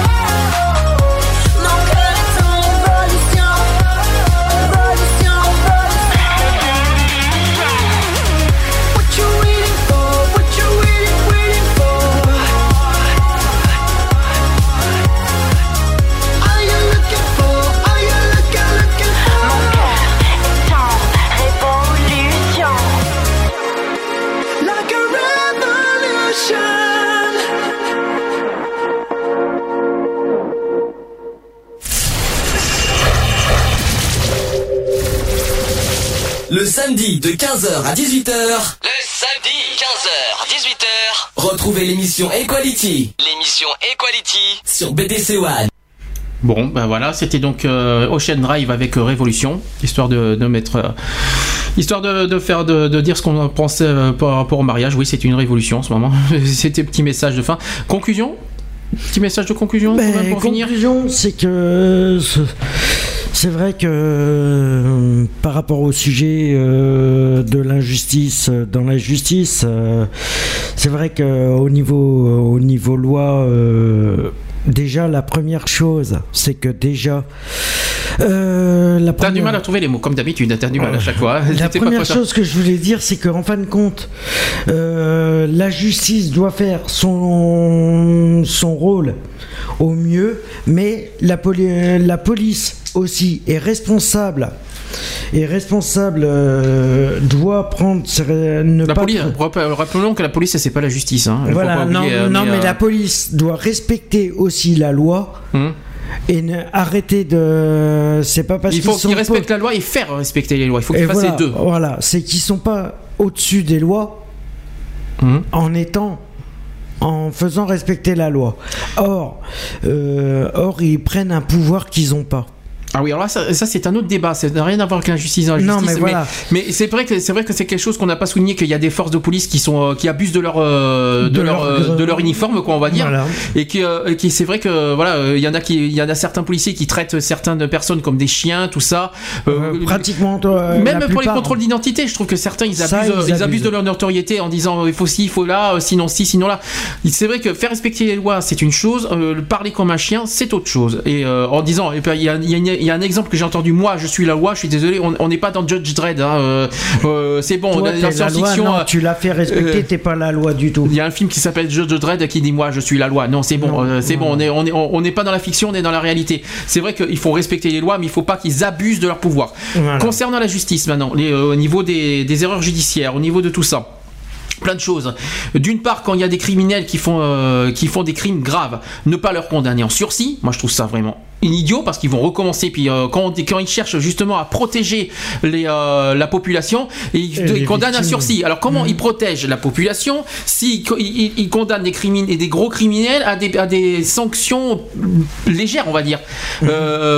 C'est- d'une part, c'est vraiment pas protéger la société et ce n'est pas non plus respecter les lois. Ça, c'est d'une part. D'ailleurs, il faut respecter les lois. Quand ce sont des crimes lourds, et bien, il faut mettre des crimes, euh, il faut mettre euh, le- le- Des peines lourdes. les peines euh, telles que définies par la loi. Après, le reste, voilà, par exemple, s'il a, s'il a droit à 20 ans de réclusion criminelle, on va pas le condamner à 2 ans. Faut arrêter, faut arrêter les conneries. Euh, ou alors quelqu'un qui, qui, qui a droit à 5 ans et qui, qui, qui, re- qui ressort d'un sursis. Bon, c'est vrai que si derrière il y a un casier judiciaire vierge, pourquoi pas? On donne, on donne peut-être une deuxième chance, mais c'est trop facile de donner une deuxième chance. À tout le monde, non, c'est un peu trop risqué. C'est un peu trop risqué de donner des secondes chances à. euh, c'est comme. C'est con ce que je vais des, ce que je vais dire, mais. euh, c'est la réalité aussi. C'est comme ils disent démanteler des réseaux de trafic de cannabis et tout ça.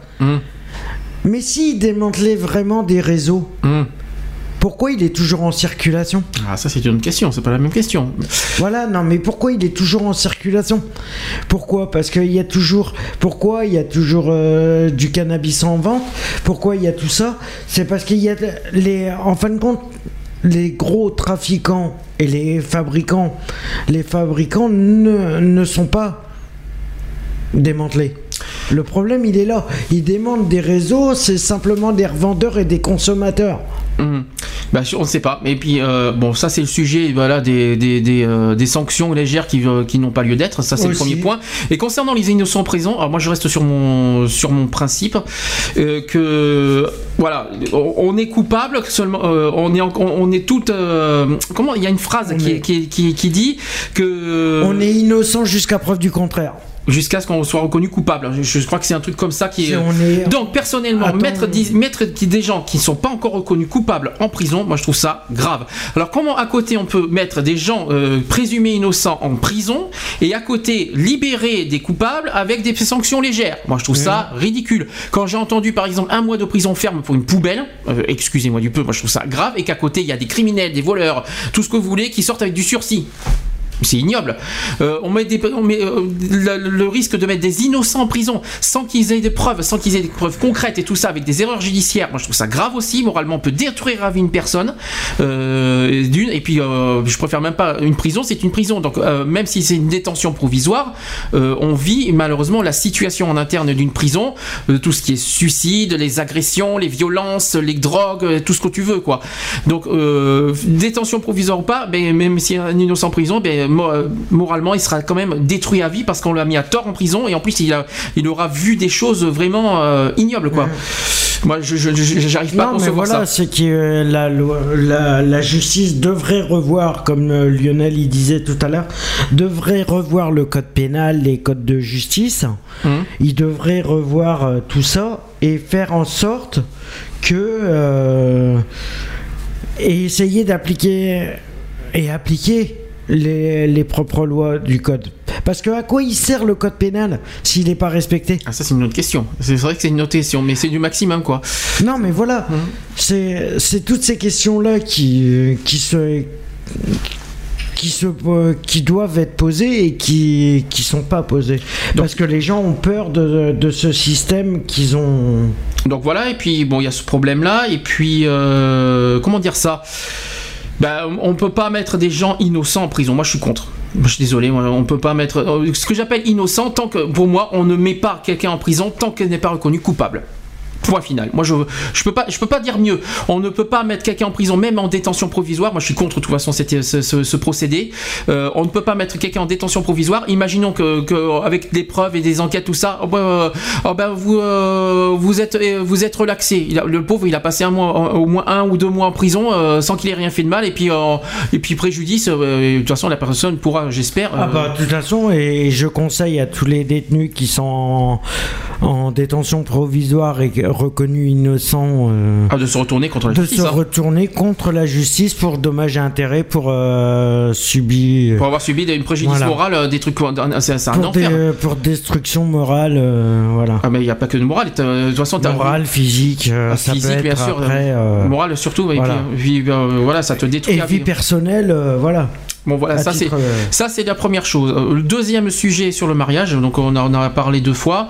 Euh, on reste sur notre principe aussi. Tout, tout propos homophobe, que ce soit dans les manifestations, dans les radios, dans les tout ça, doivent être doivent être punis. J'attends franchement un, un- que le- par contre que ce côté-là de la loi soit appliqué euh, pour tous pour tous que ça soit politique ou que ça soit machin euh, on est tous Disons que comment dire on ça doit tous respecter les lois et je ne vois pas pourquoi les politiques se permettraient de passer au-dessus. Alors, un exemple, sur les réseaux sociaux par exemple, parce qu'il y a tellement de liberté malheureusement sur Internet, qu'il vous rappelons que Internet est la première source d'homophobie en France, je tiens à le rappeler, et que, euh, par exemple, sur les réseaux sociaux, on, on- voilà, voilà un exemple, on est pour ou contre le mariage homosexuel. Or, il y a plein, il y a, ou le, ou le, le- le mariage pour tous. Bon, voilà. Quelqu'un qui dit je suis pour, je suis contre, jusque-là, je m'en fous. Tout le, monde est, tout le monde a le droit d'être pour, tout le monde a le droit d'être contre, ça je m'en fous. chacun est libre. Mais si on met par exemple je suis contre le mariage parce que les homosexuels sont des attardés mentaux, non, stop, j'arrête là de suite. Euh, non, c'est le, le sujet du mariage, euh, c'est faux, le stop. C'est comme j'ai vu- un truc sur Facebook la dernière fois, euh, il y a, ouais, il y a un peu plus de trois semaines. C'est qu'en fin de compte, euh, c'était marqué en message d'appel. Euh, les homos sont tous des attardés et n'ont même pas le droit au mariage et à l'adoption. Oui, mais alors euh, on a droit. Alors, ce non, mais à les entendre. Oui, mais à les entendre, on a droit à rien en fait, parce que. Et en fin de compte, tu sais de quoi, de qui ça venait? Apparemment, ça, ça venait d'un croyant. Oui, mais réfléchis, de un- l'église. réfléchis un peu. Tout ce qu'on de- tout ce qu'on demandera, parce que si on sort du sujet du mariage et du, euh, de l'adoption, si on demande quelque chose, eh bien, on n'aura pas droit parce qu'on est des attardés. Ils vont rester figés sur le même Ouais, principe. ouais. Ils vont rester sur le même principe en disant oui, euh, ce sont des attardés, ce sont des dégénérés, ce sont ci, ce sont là, ils ont apporté le sida. Bref, je, je vous passe les bons, euh, bref, tout ça. Tous et à côté de ça, qui- tout ce qu'on demande, tout ce qu'on réclame, alors que voilà, on, on- on paye des impôts. Nous sommes des citoyens. Nous avons le droit de vote. Nous payons euh, nous euh, des supermarchés, des ci, des là. Puis en plus, pire que ça, ça se prouve même dans votre entourage, vous, y- vous avez affaire à, à un homo que vous ne savez même pas. Même votre propre ami, un hétéro tiens, qui est homophobe, qui, qui a un, son, meilleur ami qui, peut être homo. On peut tomber sur n'importe quoi. Et puis pourtant, vous, vous c'est votre meilleur ami, vous le soupçonnez même pas. Et vous allez dire quoi une fois qu'il est homo? Ah ben ça y est, c'est un dégénérant mental. Je- euh, on va rejeter en deux secondes chrono. Euh, non, voilà. Et deuxième chose, revenons sur l'homoparentalité. Les homos peuvent biologiquement devenir parents. Donc excusez-moi du peu euh, pour des pour des attardés mentaux comme vous dites si bien, je connais on connaît euh, des femmes et des hommes qui sont homos qui savent éduquer des enfants auxquels les enfants ne sont pas attardés plus tard, ils vont à l'école, ils sont euh, financièrement euh, bah, ils sont d'abord éduqués, ils sont ils ont une éducation bien que parfois stricte, ils sont élevés à tout ou que à tous les petits tous les mêmes enfants. Voilà, euh, je suis désolé. euh, et en plus, il existe en plus des parents isolés, c'est-à-dire auxquels il y a un seul parent. Euh, Euh, le on- problème, il est là. C'est qu'en fin de compte, on croit que, en fin de compte, les, les homosexuels ne, sont, ne peuvent pas devenir parents. Mais je suis désolé. Avant, avant qu'ils soient homo, ils ont peut-être eu des enfants et que leur ancienne vie leur, leur convenait pas parce qu'ils se sont aperçus qu'ils étaient, qu'ils étaient homo. Et ben alors, euh, voilà. Ce que je veux dire, Si, euh, c'est qu'il existe si des, parents hétéros qui sont divorcés, qui élèvent seuls leurs enfants. C'est ça que je voulais Aussi. dire. Il peut y avoir aussi un parent qui est décédé. Aussi. Les mêmes deux parents décédés. Il peut y avoir un des parents décédés auquel seul euh, un père ou une mère élève seuls leurs enfants. Est-ce que pour autant le pa- le- le- l'enfant est désorienté? Non, on est d'accord. Euh, ensuite, euh, est-ce que euh, si par exemple il y a quelqu'un qui a une- un enfant qui est rejeté par ses propres parents biologiques et qui est élevé par des parents Adoptifs. adoptifs, c'est pas mieux ça aussi parce qu'on on enlève beaucoup ce contexte-là. C'est peut-être un père, une mère adoptif. Je suis d'accord, mais il t'empêche que leur qu'on ne fait pas croire qu'un père, une mère. et puis il y en a. et puis j'ai vu des fois, voilà, il y a des parents isolés, comme j'ai dit, seuls qui peuvent élever leurs enfants et qui on ne leur fait pas un scandale quoi. Il y a autre chose que il y a autre chose, une dernière chose que je voulais souligner. Là, je parle, je m'adresse aux hétéros, aux catholiques, tout ce qu'on veut. Un dernier message là-dessus.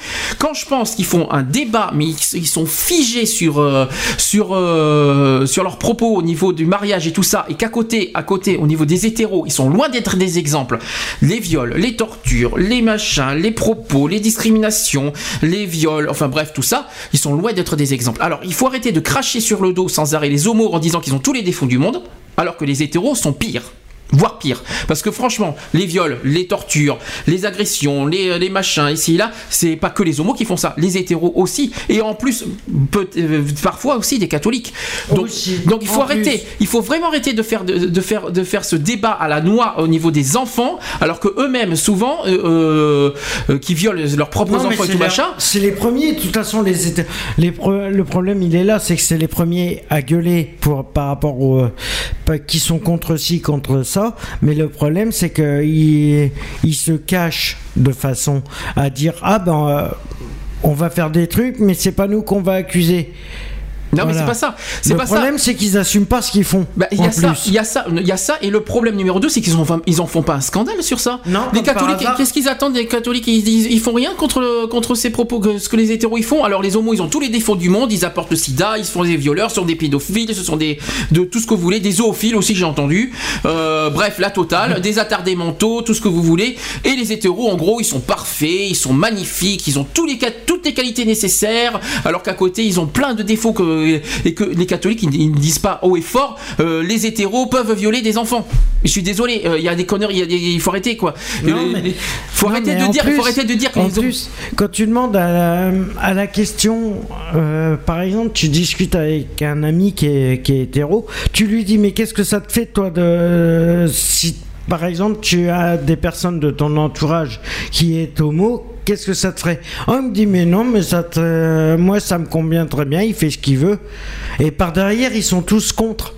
C'est ça le problème Et je vais revenir sur une pancarte qu'ils ont mis euh, depuis Civitas. euh, un père, une mère, on ne ment pas aux enfants. Alors, revenons sur ce principe-là. On ne ment pas aux enfants. Alors là, alors là, revenons sur le. il Sur... ferait mieux de choisir euh, leur slogan J'aime bien, le- j'aime bien le on ne ment pas aux enfants. Voilà, je pense que ça, ça mérite réflexion sur tout ce sujet parce que euh, même les, propres parents qui élèvent mentent aux enfants. Alors euh, sur les passés familiaux, sur les ci, sur les, on ne ment pas aux enfants, mais j'aimerais bien que j'aimerais bien voir ça. Peut-être qu'un père une combien- Et combien d'enfants, de personnes, de couples hé- hétéros, sont détruits par rapport à, à ce que les hétéros, la plupart, cachent aux enfants Puis le divorce. Ah oui, et puis en Non, plus. mais voilà. Et puis il y en a qui sans, sont. euh, et puis, sans et puis- parler de divorce. Et puis rappelons qu'il y a de moins en moins de mariages en France, que de- la plupart du temps maintenant il y a les hétéros ils se paxent, le pax qui est censé normalement être pour les homos, euh, les, les, le mari, les, divorces il y en a au moins un paquet. Euh, alors le, alors les- franchement les, faire des réflexions sur le mariage, regardez-vous chers hétéros au niveau de la fidélité, au niveau de si, au niveau de, de, de tout ce qu'on promet au mariage, et bien je pense que là-dessus vous réfléchissez et à ce moment-là vous pourrez nous faire des leçons. Mais franchement là, euh, en- euh, au niveau des divorces, moi je crois que deux sur deux sur deux, trois- deux mariages sur trois finissent par un divorce. Euh, les mariages, il y en a de moins en moins parce que maintenant il- il- il y en a- c'est 2 sur 3 oui, de- par les mariages, les mariages, il y en a de moins en moins, ils vont, ils vont plus au Pax. Que 90 à 95% des Paxés sont des hétéros, je tiens à le repréciser. Mhm. Euh, franchement, euh, voilà. Et puis que ça finit par quoi? Infidélité, violence, agression, viol. euh, Il y a quoi d'autre encore? Tromperie. Séquestration. euh, on peut- on peut en dire. Des, voilà les conséquences d'un couple hétéro. Alors franchement, ne nous faites pas le, ne nous faites pas en public le, le- dès que les hétéros sont des sont des, euh, des exemples. Vous êtes vous êtes très loin des exemples. Alors arrêtez de nous bassiner et laissez-nous vivre tranquille comme tout le monde. Tout le monde a droit à vivre comme chacun il est. Point final. C'est ça l'égalité. Rappelons que la, la devise en France liberté, égalité, fraternité. Cherchez l'erreur, mais euh, cherchez l'erreur sur les trois Ça mots, fait- mais euh, Quand j'entends ça, liberté, égalité, fraternité, ça me fait penser à un autre truc. oui. euh, de quoi liber- liberté quoi Vas-y. Vas-y. tu veux dire- Liberté, il n'y en a pas du tout, égalité encore moins, et fraternité, allez tous vous faire foutre. D'accord, ça c'est fait. Euh, voilà, c'était notre conclusion. Vous voulez dire, on, on- on- peut-être qu'on en reparlera tout le mois de janvier parce qu'on va faire un gros, on va faire des spéciales un sur ce thème-là. spécial et euh, peut-être lors de la peut-être que je sais pas encore il faut voir si euh, si quelqu'un de l'équipe euh, pourra aller euh, lors de la manif euh, du de mois demain. janvier. Du mois de janvier. Alors janvier, on en parlera. On fera, je pense qu'on fera un dossier spécial en janvier euh, suite à la. non mais sur place On verra sur on sur verra, place. mais on fera de toute façon un dossier spécial en janvier euh, sur le mariage pour tous, parce que là, par rapport au projet de loi qui aura lieu le 29 janvier, on fera le samedi d'avant un spécial euh, sur ce sujet-là. Donc voilà, puis je répète, pour finir, on est en retard, hein. On avait tellement de choses à dire aujourd'hui. Que voilà, que que, que que que oui. Alors la semaine prochaine, c'est la dernière émission de 2012. Euh, Mhm. Espérons que la fin du monde du 21 décembre. Alors là-dessus, tout le monde, tout le monde m'agace avec ça, mais c'est impressionnant. Euh, voilà. Je, Il y a pas de fin vous du monde, vous Vous inquiétez pas. mytho, Vous inquiétez voilà. pas. Nous y serons là le 22 décembre. On sera là. On sera bien là et bien là. Le 21 décembre. Le fait- 22 et le 23, on sera bien là parce que euh, il y a les émissions qui continuent et il n'y a pas de, il y a pas de fin du monde parce Alors- que sinon ça serait déjà Alors, commencé. euh, J'imagine la semaine qu'on va passer sur cette histoire de fin du monde. Mais euh, vous, vous inquiétez pas, le 22 décembre, on fera la fête, on fera la fiesta en disant Hurrah, vous inquiétez pas, nous sommes toujours là. On, fera un grand, on fera un spécial, euh, on fera un petit début euh, spécial à ce niveau-là. Voilà. Euh, et, euh, et après, ça sera les vacances euh, au niveau sera la d'émission. On reprendra alors voilà, Le 12 le janvier. 12 janvier 2013, ça sera la reprise 2013 dans Equality. Et la bonne nouvelle 2013, en plus, des petites surprises. Je vais pas en dire maintenant, je vais laisser la surprise. Non, quoique vaut ça non, ça a été- euh, ça a- des petites surprises ça a été, ça a été en marque, pas pour Equality, mais pour BDC One, parce que BDC One évolue euh, en bien, parce que euh, au niveau matériel, Mhm. euh, en, euh, des vi- en vidéo, en audio, en, en matériel, il y a même une école qui va, qui va être en place. Et il, il y a une nouvelle, bon, je peux l'annoncer, Omar qu'il a annoncé en public, je peux l'annoncer. Alors, il y a une date qui a été fixée euh, pour la FM. euh, euh, le BDC One passerait, je dis au conditionnel, on attend la date définitive, le 15 avril 2013. Donc, euh, BDC One évoluerait en FM à Bordeaux. On va voir ce que ça va donner. On va voir si. on- mais voilà, c'est une grande En nouvelle. FM, ça veut dire que toute la France pourra nous. Non, FM Bordeaux. Bordeaux. Ah, la France nous écoute en inter- avec Internet, mais pour la FM c'est Bordeaux, c'est-à-dire Ok. le cadran, le cadran, le, le fameux cadran nord-ouest bordelais. Sud-ouest. Nord-ouest, non, cadran nord-ouest bordelais. C'est à Bordeaux, au nord-ouest de Bordeaux. Euh, le secteur nord-ouest de Bordeaux. Ça va, tu suis D'accord. Voilà, c'est pas toute la Gironde qui nous écoutera, ça sera uniquement le secteur euh, nord-ouest bordelais. Ouais, c'est Mérignac, c'est tous ces coins Tout ce secteur, c'est un Médangeal, Le Haillan, Mérignac, Bordeaux, j'espère. Euh, le Taillan, je partie. pense. Le Taillan, euh, et je pense qu'il va y avoir aussi peut-être Résine, je pense. Mhm. Et puis peut-être le Bousca derrière, je pense. donc on va voir, on va voir. Mais tous ces, toutes ces villes-là, ça sera, on vous, on vous le, on vous donnera une confirmation officielle en 2013 par rapport à la FM. En tout cas, c'est une bonne nouvelle et on félicite BDC One pour cette évolution technique. Mhm. Voilà, c'était une bonne nouvelle, c'était une promesse que One vous, voulait vous faire. Et bien voilà, c'est, on vous l'annonce officiellement. Normalement 15 avril, au mois d'avril. Voilà, bah écoutez, on est très en retard, on va finir euh, en beauté. On vous dit à la semaine prochaine, 15h, on va parler du droit des enfants la semaine prochaine. Euh, Voilà, on va parler de ça. On finit euh, avec le générique de fin. Je reprécise que toutes nos émissions sont en podcast sur le site www.equality-podcast, podcast avec un s.fr. Vous, avez- vous pouvez nous écouter aussi sur iTunes, sur Live Radio, sur Digipod. euh, voilà, tous nos podcasts sont sur ces sites. Sur euh, voilà, il y a quatre sites equality-podcast.fr. Ah, Ensuite, vous pouvez nous trouver avec le en recherche. euh, vous retrouvez Equality sur Live Radio, iTunes et Digipod. Vous verrez et sur Facebook. De toute façon, sur notre page Equality Facebook, vous avez le- les liens pour écouter nos podcasts directement. J'ai tout dit. Ça y est, on a fini. On se dit à la semaine prochaine 15h. Bisous à tous. Bisous, merci, merci encore à Lionel pour euh, son intervention de, pour la première partie. Merci à René de, de, de, nous Merci faire à toi. René et à demain. À demain pour euh, Excentrique d'ailleurs au passage à 16h. Bye. Bisous. Retrouvez toutes nos émissions en podcast sur www.equalities.fr. www.equalities.fr.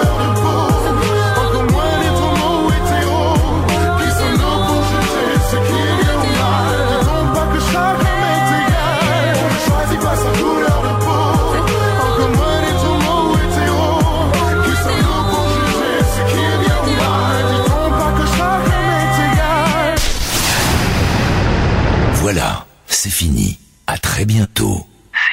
Un seul réflexe. Écoutez Radio BDC One sur bdc1.com. Seulement.